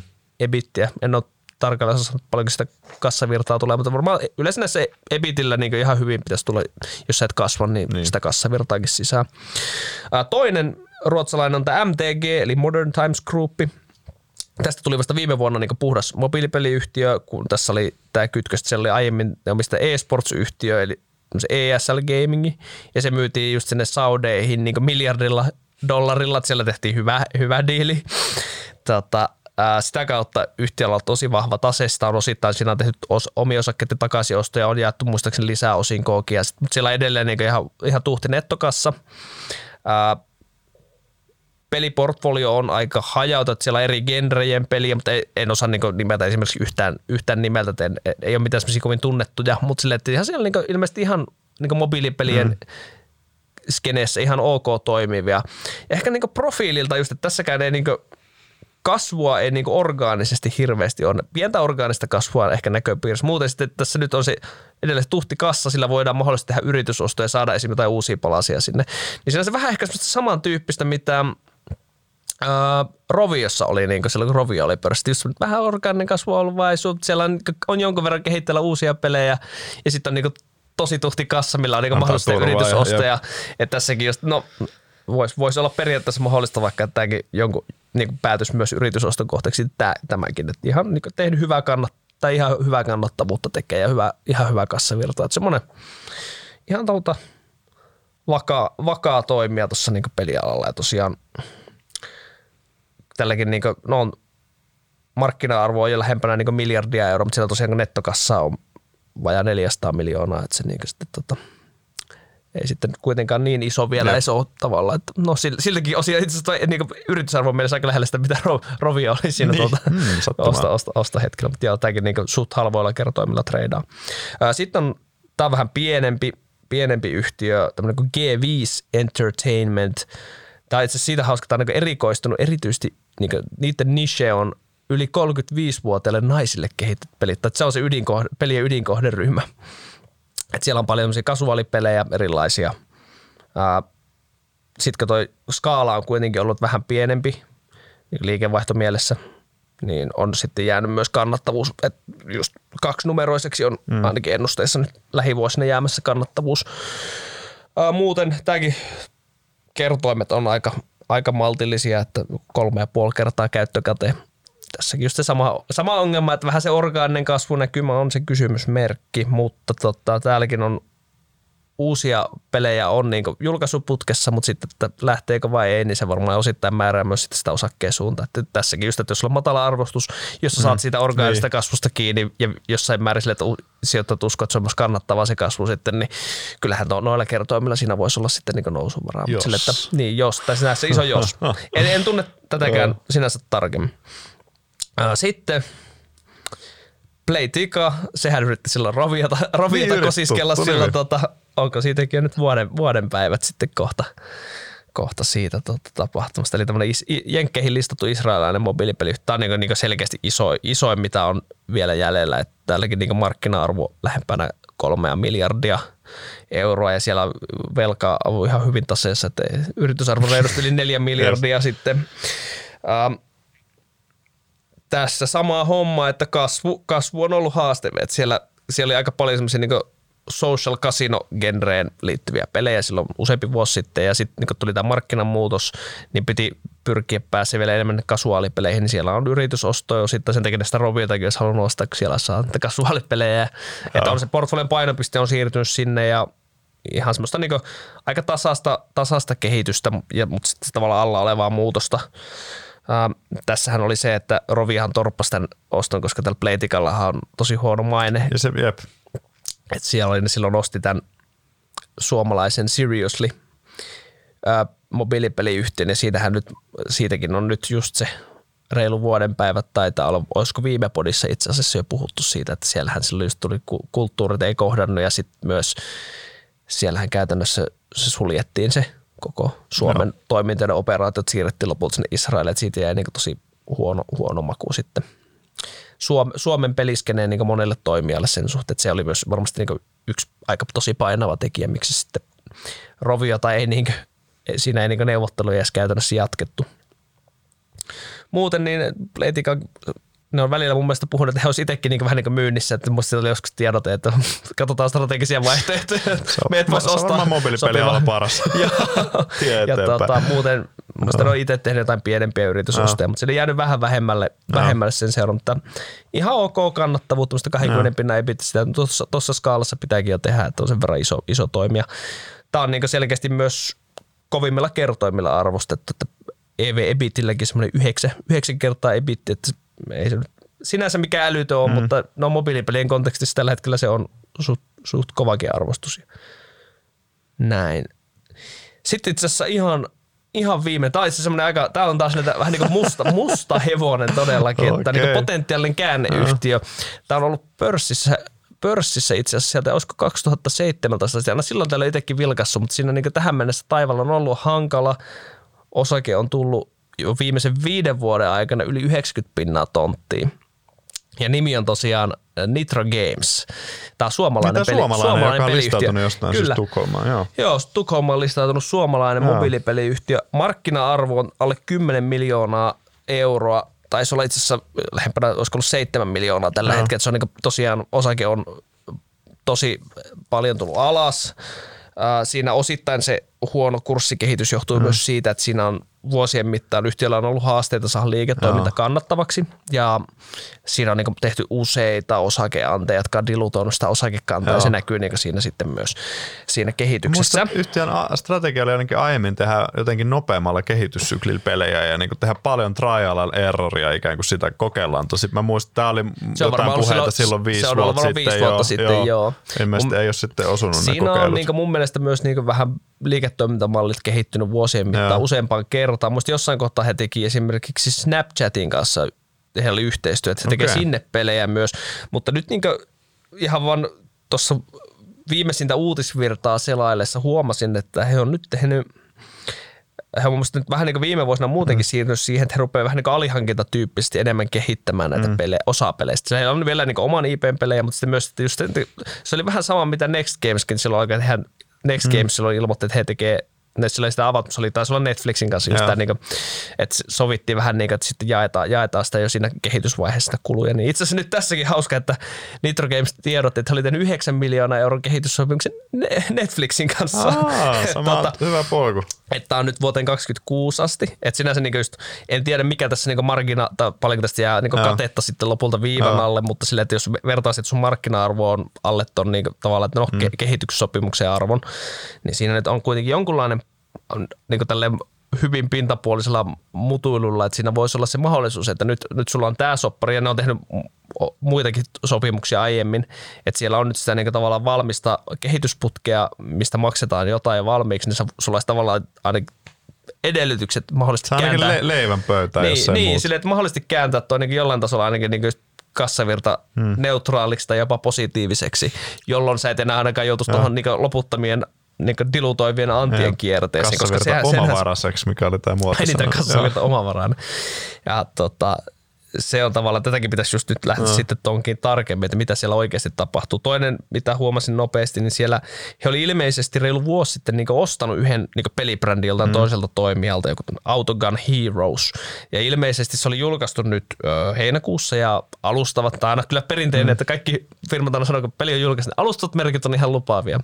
Et, tota, en osaa vielä tarkemmin näillä Joo. puheilla vielä tulkita, mutta Joo. sinänsä niin, että tavallaan toki niin vaan niin kuin tavallaan setupina, että sulla on tommonen niin osake, missä varmasti niin kuin, jos kaikki sijoittajat, jotka vuosien mm. mittaan on polttanut näppinsä pahasti Joo. Joo. siinä ja se on niin varmasti niin todella hyljeksi tosi Joo. Joo. pieni. Että jos siellä nyt onkin se tavallaan noitten sopimusten myötä, jos siinä olisi se käänne, Joo. mä en, mä en osaa siihen sanoa, mutta tavallaan ihan vaan tälle miele- mielenkiintoinen, että tämmöisistä niitä voi joskus löytyä niitä vaikka mm. tulevaisuuden... No, tupakan tumppi oikein tällä alalla jo, niin kuin tästä sanotaan. voi löytyä semmoinen moninkertaisesti, jos se homma kääntyisikin sitten Joo. nyt tämän myötä. Joo. En, en tiedä, että niin käy, mutta Joo. jätetään, jätetään hautuun ja seuraillaan tämänkin tilanteen kehittymistä. Ehkä vuoden päästä voi Joo. palata, että miten, miten tämä on kehittynyt. Toki sitten. mielenkiintoista, varsinkin toi, jos mennään Next Gamesin polkuja ja päädytään sitten lopulta ostettavaksi. Et Niin. Itse täytyy kyllä sanoa, mobiilipeliä on aina vaivannut toi että superkilpailtu markkina, vaikka mä nyt opinkin sulta, että julkaistujen pelien määrä on pudonnut jo kymmeniä tuhansia. Sitten Apple ja Google vetää sen 30 mm. pinnaa siitä välistä. Yhtiöt sitä kritisoi, mutta ilmeisesti he ei ole pystynyt sitä niinku alentamaan. Sitten käyttäjäkustannukset on tosi isot. Embracerin matskuissa, oliko niin, että mobiilipelibisneksiin menee 50 pinnaa jopa liikevaihdosta? Se täytyy olla varmaan nettoliikevaihdosta, mistä on poistettu jo se Apple ja Google-osuus. Et olisiko se sitten vaikka sanotaan kolmannes liike, että sulla menee eka kolmannes Applelle ja sitten kolmannes käyttäjähankintaa. Joo. Ja sitten se loppu kolmannes, niin Sitten sun pitää mennä devaksi. niin, devaajien palkat, toimitilakulut, kaikki muut järjestelmäkulut mm. ja sitten sijoittajat haluaisi vielä tulosta, niin oi vitsi, se on kyllä vaikeaa. Mm. Mutta sitten jos sä onnistut siinä saamaan semmoisen Niin, globaalin hitin, toki se on, tänä, se on tosi harvinaista, mutta sitten se voi olla semmoinen, joka tekee miljardin liikevaihtoa sillä 40 prosentin marginaalilla seuraavat 10 vuotta. niin, se on se unelma, mihin kaikki pyrkii parhaimmillaan, mutta Just näin. ken tietää. Joo, tästä tuli aika pitkä, pitkä setti. Jep. Tota, ei tässä alkaa olla takki tyhjä jo. Alkaa olla, ja tähän ei ole, että et kerran vuodessa pelipodi, että ei ole vielä suunniteltu, että tähän tulisi vaikka nyt keväällä mitään DLC-lisäpodijaksoa, ellei alalla tapahdu jotain tosi isoja käänteitä. joo, joo. Mutta monta yhtiöä jäi kyllä semmoiseen listaan, että pitää penkoa vähän lisää. Mielenkiintoista. Pitää tähän loppuun varmaan todeta, että jos joku on tänne asti kuunnellut, niin ei muuta kuin, ja varsinkin jos on vielä tykännyt podin Niin, viestistä, niin peukkua pystyyn, jos katsoo ihan missä vaan kanavassa, missä voi peukuttaa tai tykätä meidän Yes. materiaaleista. Ja Joo. jatketaan peliaiheisia keskusteluja. Meillä on varsinkin Remedy-ketju on ollut tosi aktiivinen viime aikoina, mutta myös on Indresin foorumilta löytyy tämmöinen peliala yleisesti liittyvä ketju, niin siellä, sielläkin voi aina heitellä uutisia, niin pysytään, pysytään kartalla alan no. tapahtumista. Joo, muistakaa tilata kanava, jos kuuntelette tubessa ja iso kiitos kuuntelemisesta tähän asti. Ihan mahtavaa. Pitäisikö sanoa tähän loppuun, että lukekaa analyysiä, ottakaa meidän mutuilut varoituksella ja tehkää hyviä osakepoimintoja. Näihin sanoja hyvä lopettaa. Kiitos. Kiitos.